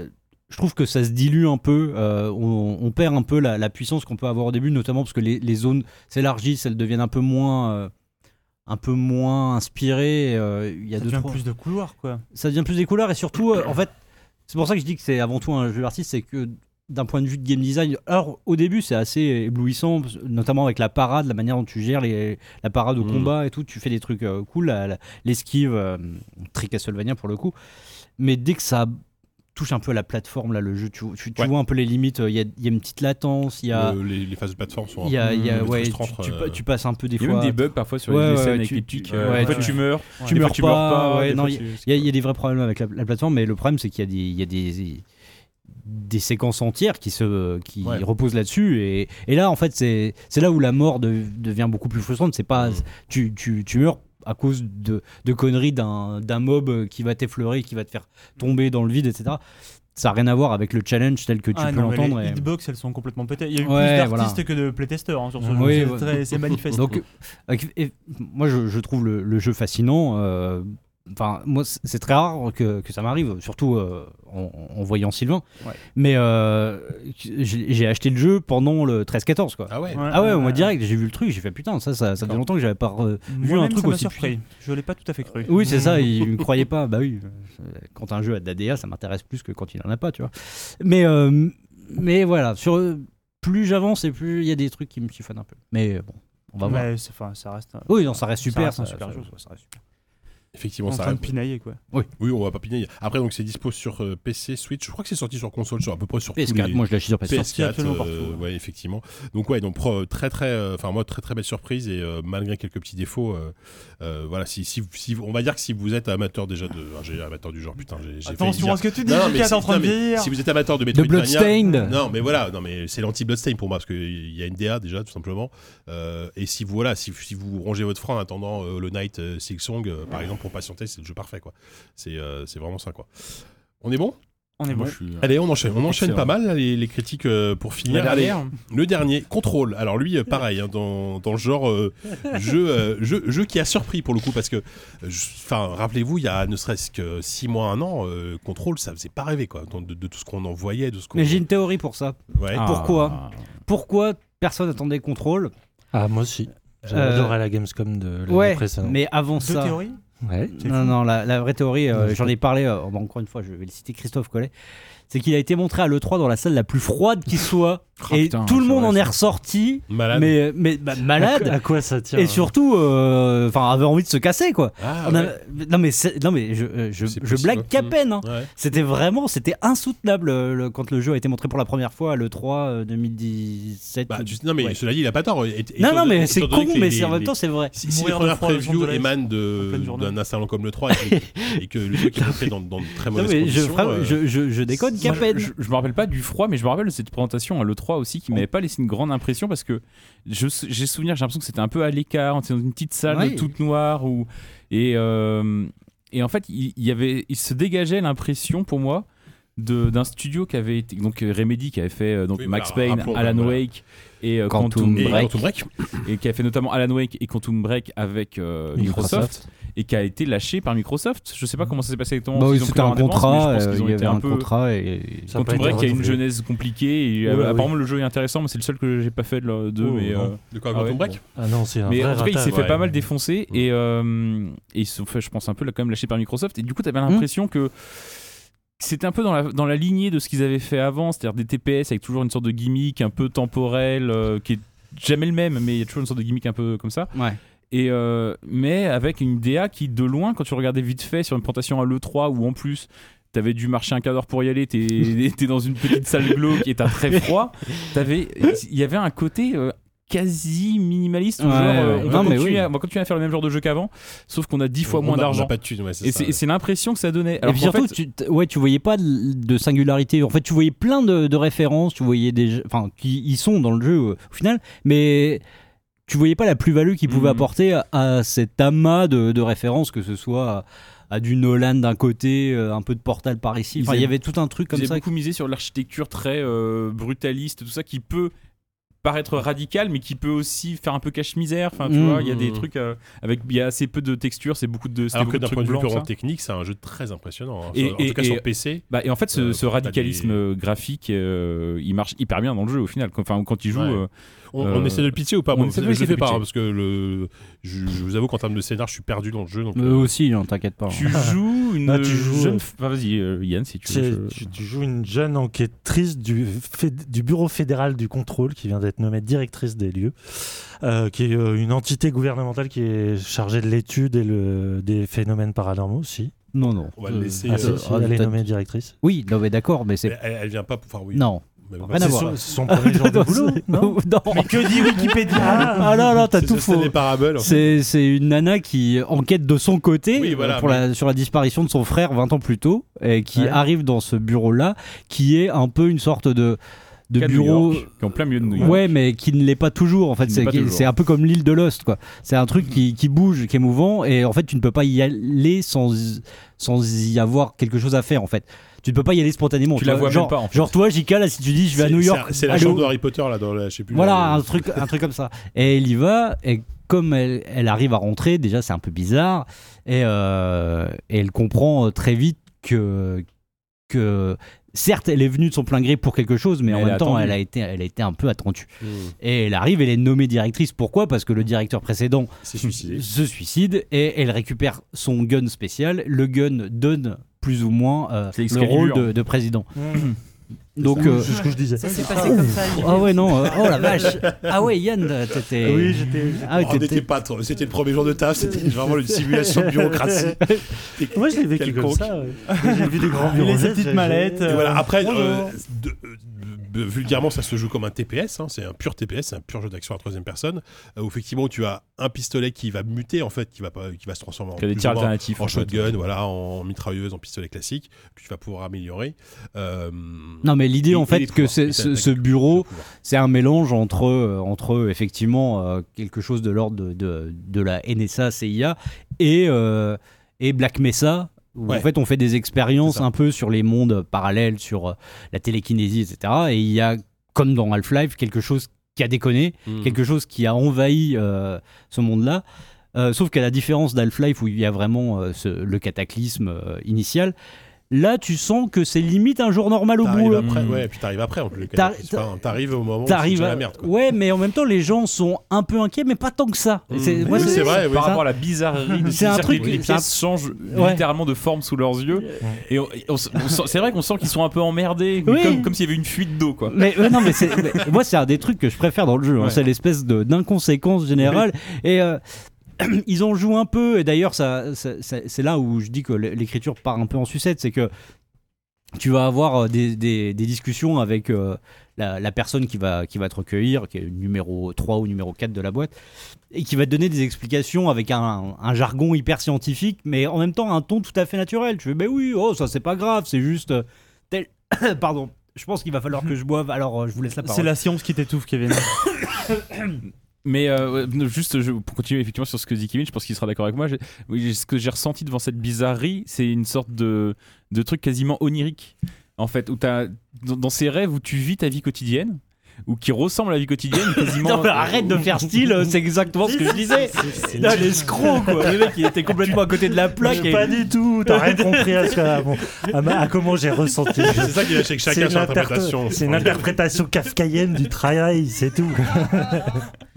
Mais T'as- si, enfin là, là-dessus, la- l'inspiration de Kafka, elle est, elle est quand même, elle est quand même énorme parce que effectivement, il y a ce côté de, pardon, fausse normalité. parole. Non, non, mais Ah, c'est pas grave. pardon, excuse-moi. Non, mais t'allais, t'allais bien le dire, je te laisserai la parole après parce que ça, je pense que ça, ça s'emboîte dans ce que je veux dire. C'est que t'es dans, où, où tu vis une sorte de, de- de- de normalité d'apparence, mais qui va se décaler peu à peu et qui va paraître normal aux gens autour de toi. Il y a qu'à, toi en fait, que, c'est- il y a que toi que ça va étonner un petit peu. Oui, voilà. Et même ton Et pas tant que personnage. ça, oui. Enfin, ça va t'étonner toi le joueur, mais le, le personnage, lui, s'en sort Ouais. euh, plutôt bien. Et effectivement, je, je vois ce que tu veux dire par le côté kafkaïen, où, où t'as des scènes, genre le, le, le- je crois, c'est le procès de Kafka, Mm. où le, le personnage va se retrouver dans des, dans des files d'attente, ou doit faire la queue pendant des siècles, au milieu de gens qui, enfin, n'importe qui rentre complètement en panique devant ce genre de situation Ouais. et c'est normal en fait c'est le quotidien de, de, de- de tout le monde effectivement il y a ce côté là Oui, bien sûr, il y a une vision de la bureaucratie, euh, qu'elle soit américaine ou, ou peu importe, étatique, euh, qu'on a vu aussi, euh, soit chez Kafka, soit dans un film comme Brasil, qui, euh, qui ressort ici. Mais ce que je trouve.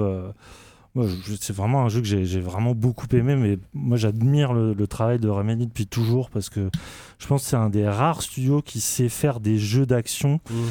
Qui ose faire euh, un gameplay d'action qui a l'image de l'esprit de son personnage.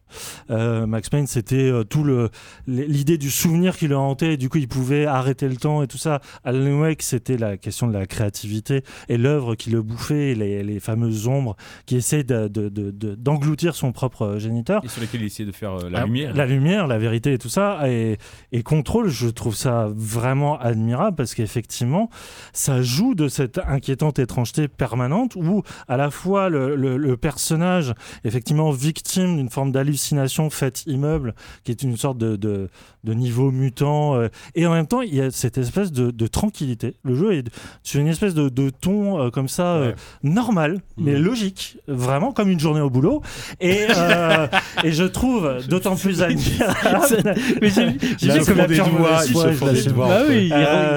ce que je trouve vraiment admirable, c'est que c'est en plus, c'est peut-être leur jeu le plus fauché, en tout cas le, le moins, euh, le moins moins de budget. le moins de budget. Euh, mais c'est peut-être le jeu le plus réussi qu'ils ont fait d'un point de vue de gameplay parce qu'au niveau des fusillades j'ai rarement vu une précision. Excellent. et un plaisir renouvelé, je sais pas, j'ai pas fini, mais il doit faire quoi une dizaine d'heures euh, le jeu, Ouais, 15 euh, heures. un peu plus. Quinzaine d'heures. Je me suis vraiment très peu ennuyé pendant les, les combats parce qu'en plus il y a- il y, a le rajout au, au bon moment de nouveaux pouvoirs Ouais, qui viennent relancer euh, par un nouveau le- level design qui devient de plus en plus éclaté et, et aussi fragmenté que l'esprit de, de son héroïne. Enfin, fra- franchement, il y a une espèce de de maîtrise de la narration. Alors, ok, le scénario, il peut partir dans tous les sens et tout ça, mais juste le malaise dans lequel il t'in- il t'installe progressivement, où tu, en fait, tu commences à douter de tout, y compris des perceptions de ton, ta propre héroïne. Tu commences même à douter d'elle, si vraiment elle est, elle est si innocente que ça. Enfin, je trouve ça admirable. Admirable de classicisme, parce que c'est un TPS tout à fait euh, Mhm. euh, déjà vu ailleurs, et en même temps, il y a une approche que je trouve vraiment hyper novatrice euh, et, et toujours très très bien écrite. Et c'est ambitieux en plus, parce que c'est- contrairement à leur jeu précédent, alors j'ai pas fait Quantum Break, mais contrairement à leur jeu précédent, c'est un jeu qui s'articule en plus en, en- en open world, en monde fermé, si, si je puis parler de monde Bah, ouvert monde. y a- Dans- il y a- en il y a lieu fermé, Il y a un côté Metroid. C'est dans un euh, immeuble, dans un immeuble, un immeuble fermé. Et effectivement, c'est un, un côté Metroidvania où tu vas débloquer des accès. Pour le coup, c'est, euh, Oui. tu, tu- tu le vois venir assez vite, c'est-à-dire que tu as les accréditations au début, tu pas moins- génération. oui, c'est plus Resident j'ai- Evil en fait oui, que, Oui, que voilà. Metroidvania, Oui, oui, on va dire. oui, mais c'est dans un environnement qui, qui est quand même, qui, oui, qui, est Qui est quand grand, mais oui, enfin, le, le vaste et système des, des passes. tu vas être euh, encouragé à revenir quand même en arrière pour essayer de trouver des Hmm. pour éventuellement euh, visiter des lieux que tu n'avais pas vus auparavant même si effectivement ça peut être des pouvoirs c'est des accréditations niveau 1 2 3 4 oui, 5 voilà. 6 7 tu vois assez vite quand c'est que tu vas pouvoir euh, les yeux que tu vas pouvoir repérer dans lesquels tu reviendras plus tard pour débloquer éventuellement quelques trucs Euh, ça effectivement je trouve que c'est tout à fait réussi je sais plus où j'en viens c'était une introduction à propos que qui, qui m'échappe complètement si c'était par rapport à l'histoire moi il y a un truc Mm. auquel, à côté duquel je suis un peu passé c'est euh, l'histoire surtout qu'au début on l'a compris, elle est très simple et limpide, hein, Kevin, tu seras, seras d'accord avec moi, je pense que autour de cette table. Ah, est Yann aussi, Yann aussi. oui. Elle était limpide dans sa tête en tout cas. mais, mais ce petit décalage dont je parlais tout à l'heure, cette dérive peu à peu de la normalité vers une sorte de vraiment de bizarrerie comme ça, il y a un moment donné où le jeu, peut-être dans son dernier tiers, part vraiment en vrille. Et moi, j'ai là, j'ai au dernier quart, même c'est- ça arrive assez tard. Et là, j'ai vraiment complètement perdu pied, j'ai plus rien compris. Et je suis, du coup, je trouve la fin un peu what the fuck. Mais les gens qui, en fait, j'ai peut-être fait une erreur. C'est, bah, enfin, c'est pas une erreur, c'est que je l'ai fait pour le boulot, donc je l'ai un peu rushé entre pas mal de guillemets. Mais apparemment, les, tout ce qui est dialogue et tout ça, apparemment, c'est pas, pas seulement dialogue, mais les, y a les documents que tu énormément de retrouves. documents à lire et apparemment, Ouais, sont vraiment passionnants. Ouais, mais Ouais, c'est pas le plus intéressant. Il y en a, trop. Non, moi, je il y en a trop. Ce que je trouve très impressionnant, c'est la sous-couche de hum, trucs secondaires Ouais. qui sont complètement optionnels, genre des combats de boss. Il y en a énormément. Mais ça, c'est fou passer à travers le jeu sans Ah jamais les croiser. Et, euh, et ils sont en plus très réussis. La plupart que j'ai croisés. euh, Ça, c'est super bien en fait. Euh, moi, j'avoue que la, la trame principale, elle est un peu épuisante. Et, en fait, le diagnostic, moi, j'ai l'impression c'est que ça manque d'un leader à l'écriture en fait. Il y a plein d'idées, mais qui sont superposées, mais Mm. ça manque d'un fil. Enfin, il y a, il y a Ah, certaines des idées les plus dingues de- que j'ai vues depuis un moment. C'est Sam, je sais plus comment. Enfin, c'est le mec qui. Ah, c'est Sam Lake, ouais, Sam mais, mais écrit Sam Lake, euh, euh, oui, bah, Payne, bah euh, voilà, mais le truc, c'est euh, peut-être que, que c'est pas son métier, hein, ce garçon, à un moment, tu vois. Ça, ça, ouais, ça, ça manque d'une vision un peu plus maîtrisée plutôt que qu'un amas comme ça de, de situations. Même si certaines sont, sont vraiment dingues. Et, euh, et, ça, et comme le disait Yann, ça, ça, ça se matérialise surtout avec des, des, des quêtes secondaires. À partir du moment où tu arrives dans le département des expériences vraiment bizarres, là, tu arrives, euh, enfin, tu vas récupérer, euh, enfin, tu vas apprendre l'existence des objets euh, Mhm. plus ou moins corrompus. Et tout ça, c'est une succession de, de quêtes secondaires où tu vas devoir partir à la recherche d'un objet en Une spécial série d'objets. ouais. une série d'objets et notamment tu as tout, un- tout un délire avec un frigo qui euh, euh, si enfin il y a quelqu'un qui est chargé de veiller sur ce frigo. Il ne faut pas qu'il le quitte des yeux parce que dès qu'il le quitte des yeux, le frigo disparaît et commence à faire n'importe quoi. Voilà. Heureusement, il a un quart. Il a un quart. Il, il un doit être, il doit, être, euh, Il- il doit être il remplacé au bout d'une heure ou un truc comme ça. en fait. Non, non, mais C'est mais c'est- vraiment des trucs fous comme ça. Il doit être remplacé au bout d'une heure ou un truc comme ça. Mais en fait, Ça- comme ça fait le 24 bordel, heures. comme c'est c'est le bordel, il n'a pas été remplacé. Et tu passes, il t'appelle, il te crie, il te. Est, secours, J'ai- trop mal aux yeux. J'ai trop mal aux yeux, le pauvre homme. Il y a- il y a plein de trucs comme ça, il y en a, il y en a beaucoup. Et, euh, Qui sont, euh, qui sont optionnels, enfin qui sont. euh, Ah tu ouais, peux ouais. passer à celle- côté, quoi. Celle-là, tu, celle-là, Alors, c'est difficile peu de la rater. oui. Mm. Mais, euh, mais après, oui, il y en a Mais plein. t'es pas obligé de le faire. pas. Il y a un 1, 2, 3 soleil avec un feu tricolore, par exemple, que j'ai trouvé génial dans l'idée. Putain, Ouais, génial. ouais, non, il y, a- vrai il y a vraiment plein d'idées comme ça. qui viennent renouveler un truc et, et- et je reviens moi, sur le côté au début qui pouvait paraître un peu aride et austère et en fait ce qu'on n'avait pas vu c'était toutes ces idées qui viennent relancer et en fait C'est le ça, jeu. Moi j'ai tout de suite vu qu'il allait risquer d'un peu de m'épuiser être un peu répétitif mais en fait ce qu'on n'avait pas vu venir c'est toutes ces idées quand même qui viennent très souvent un peu parfois au détriment de la cohérence globale du truc de viennent vraiment renouveler l'expérience. Moi je me suis finalement je l'ai fini mais je me suis pas ennuyé une seule seconde Bah, c'est pas tant une forme d'incohérence, c'est plus une- un côté euh, presque what the fuck et euh, c'est là où je pense qu'il ça manque peut-être d'une ligne directrice ou de maîtrise.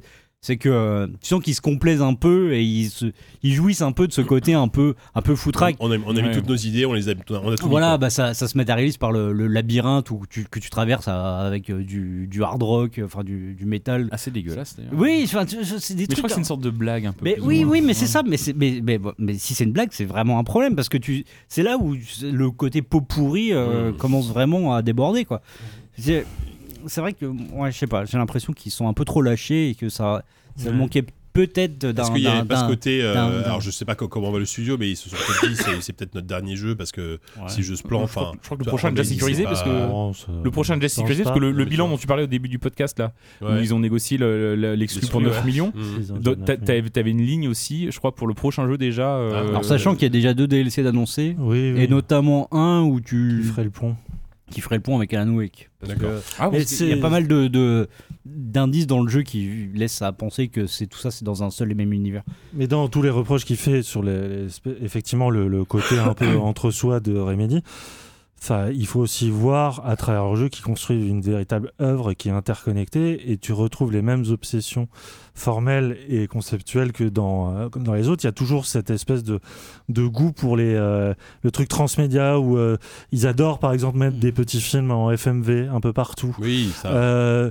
Il y a cette espèce d'obsession pour Lost. Euh, qui était déjà dans Alan Wake euh, Pour King aussi. ouais pour euh, ouais tout à fait pour King et, le- et tout, tout l'aspect du, du, du bureau du contrôle avec les, les petits films d'orientation et tout ça qui rappelle énormément euh, toutes les séries télé un, un peu euh, qui jouaient sur le même truc de paranormal et de, de mystère euh, qui re- qui s'accroche à des mythologies antiques et tout ça enfin il y a une espèce de, de continuité de ce qu'ils font Ah oui, ça c'est indéniable. ouais. et je trouve que justement, là où il s'était perdu avec un budget énorme euh, sur euh, Tomb Break. Quantum Break, Avec la et cette idée, ouais, cette idée absolument aberrante de faire une série télé, là, finalement, ils sont retournés à l'os et tu te rends compte que l'os n'est pas pourri du sont- tout. Il est même meilleurs. brillant. Mm. Et je pense que Control, c'est vraiment un truc à, à faire absolument cette année parce que c'est un Ouais. des jeux les plus stimulants, je trouve, dans le, dans le double A, peu importe, dans le jeu à grand public qui est, euh, qui est à faire euh, en cette rentrée.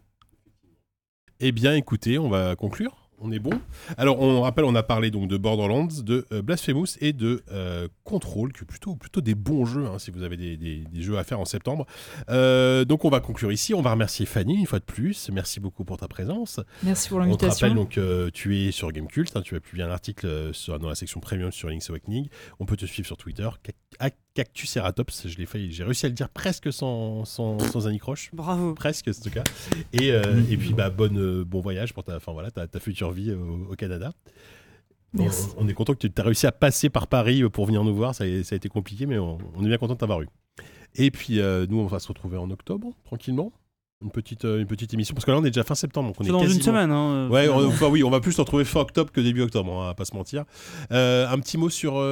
Euh, pardon Mais il y a plein de Il y a choses. des choses qui bougent dans le réseau euh. Oh là Oui, là, c'est ah, c'est vrai Oh là là, alors vas-y, vas-y, bon, bon, Yannou. Euh, je commence. Désolé, euh, Fanny, t'es pas euh, parti. Ah non, fait, mais moi, hein. je, moi, nous, nous c'est, c'est- j'ai rien de prêt à annoncer, D'accord, mais il y a bon, plein bah, de choses qui bougent moi, en tout a- cas. On a- peut déjà- peut-être déjà annoncer ce qui va arriver le plus vite.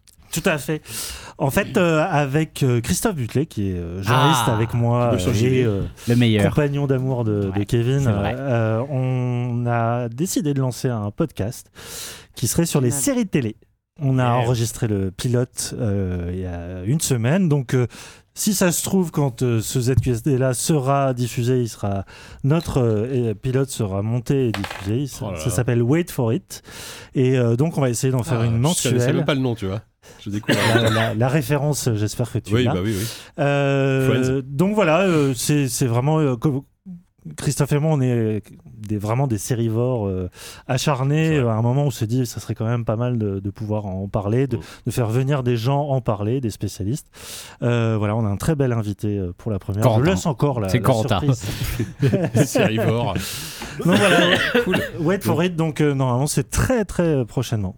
Ah, super. Et euh, Corentin, t'avais quelque chose, toi, en plus, à dire? Non? Euh, pas du tout, non. Ah bon, d'accord, j'ai cru que t'avais quelque Non, mais on, on a des projets, Non, mais- plein d'autres besaces à cette QSD. Oui, c'est vrai oui. que le, le- le réseau, euh, le réseau de podcasts s'agrandit tranquillement. temps, euh, Ce qu'on peut dire, c'est que si vous êtes sur Paris vers le 18 et 19 Ah. octobre, putain, il y a l'Indiecade je et il, est devoirs, ouais. possible, Encore un projet. Oh là il est possible qu'il y ait des choses à l'Indiecade. Voilà, c'est possible qu'on ait des petites émissions euh, sur place ou pas, mais oui, Avec oui, ou sans. Kevin, hein, selon son Oui, décédé. ou- ouais. En tout cas, il sera avec nous en esprit. Mm. Peut-être une petite urne posée sur le bureau. Mm. Ça me ferait plaisir. Euh, si, Et on... qui écrit non dessus. non, ça. si on en a fini avec ZQSD, est-ce qu'on fait un petit point JV là, le, le numéro de rentrée? Ça est, il est oui, là bon, oui, oui, il est arrivé un petit peu, un petit peu à la- ouais, il a pris un vacances en. Oui, un numéro de rentrée euh, où on revient longuement euh, sur, euh, sur les jeux à venir dans les mois qui viennent. Euh, on- entre, en partie parce qu'on a avec ce qu'on a vu à, à la Gamescom, même si ça date maintenant. Mais, euh, mais oui, après, euh, plutôt que de parler de, de- de ces jeux-là, parce qu'effectivement la Gamescom ça date, même s'il y, y a toujours des trucs d'actualité, non, il faut, il faut le lire surtout pour les, les papiers d'Yann. Yann a été très grand dans ce numéro. Je ne résume aucun jeu dans ce, ce numéro. C'est vrai, voilà. pas peur. Il a, voilà, Aucun part- scénario ne à sera partir du moment où il fait pas ça. écorché. Non, mais il y a. C'est- c'est- c'est c'est- c'est Bubu et moi. Euh, non, il y, a, il y a notamment deux, deux, deux très bons papiers. euh, la légende Paul Cuisset, Évidemment. vraiment une rétrospective. La rétrospective Paul Cuisset. Non, non, c'est pour euh, blague à part, c'est un super, un super dossier euh, qui va retracer la carrière de, de cet homme dont on, on peut un peu rire De temps en euh, temps, de temps oui, en mais bon. mais, Mais dont on ne se doute pas qu'il a été quand même jamais. précurseur Voilà. Ah, pas bah, mal de choses. complètement, oui, oui, bah, Euh, et, euh, et un petit reportage chez Dovetail Games, euh, très sympathique aussi. Donc euh, les créateurs de, de simulateurs de, de trains, de pêche. Oh, Euh, c'est un reportage. Voilà. oui. Donc voilà, il y, a- il y a plein de choses intéressantes, mais euh, voilà, je voulais parler de ces deux-là en C'est en kiosque. C'est en kiosque. Euh, allez, pour finir, pour de bon, cette fois-ci, on remercie euh, les, les gros patrons sur, euh, sur Patreon. C'est leur nom officiel maintenant. ah, c'est bah les non, gros c'est les gros patrons. Gros voilà. Merci, merci beaucoup à Alak, à Alexandre, à Buzzerman, à Fum Schilling, à Garkam, à Guillaume Goldé, euh, à Lambda, à Nicolas Boulanger, à Romuald et à Thierry. Qu'on êtes- remercie parce que son- ce sont. Comment Les gros Qu'on patrons. remercie pourquoi Parce que ce sont nos plus Alors, gros oui, donateurs parce que sur ce sont Patreon. nos plus gros donateurs sur Patreon. Parce que moi j'aurais Euh, beaucoup d'argent, je pense que je donnerais énormément aussi pour être cité par toi, JK, à la fin. Écoute, si tu veux, bah, euh, non, je dis pas ça pour vraiment, j'ai pas d'argent du tout là, mais c'est pour, pour que les gens donnent. Voilà, C'est pour ça que Combien vous voulez citer on à s'arrange. chaque C'est 20 émission, balles. il faut donner, c'est quoi C'est 20, 20, 20 dollars c'est trop. On n'est pas vulgaire, on parle pas Oui, d'argent, pardon, Chicard. C'est beau. Mais bon, Ici, on vous- parle que d'amour, Allez, sur. Patreon slash Mais en tout cas, ils GTSDFR donnent pas assez. Ça, c'est sûr. Effectivement. Bon, allez, sur ce, on va se. Bah, nous, on va rentrer chez nous tranquillement, puis on se donne rendez-vous dans, dans, dans un mois pour, pour un petit d'octobre. Allez, bisous. Allez, ciao. Salut. You don't want to end up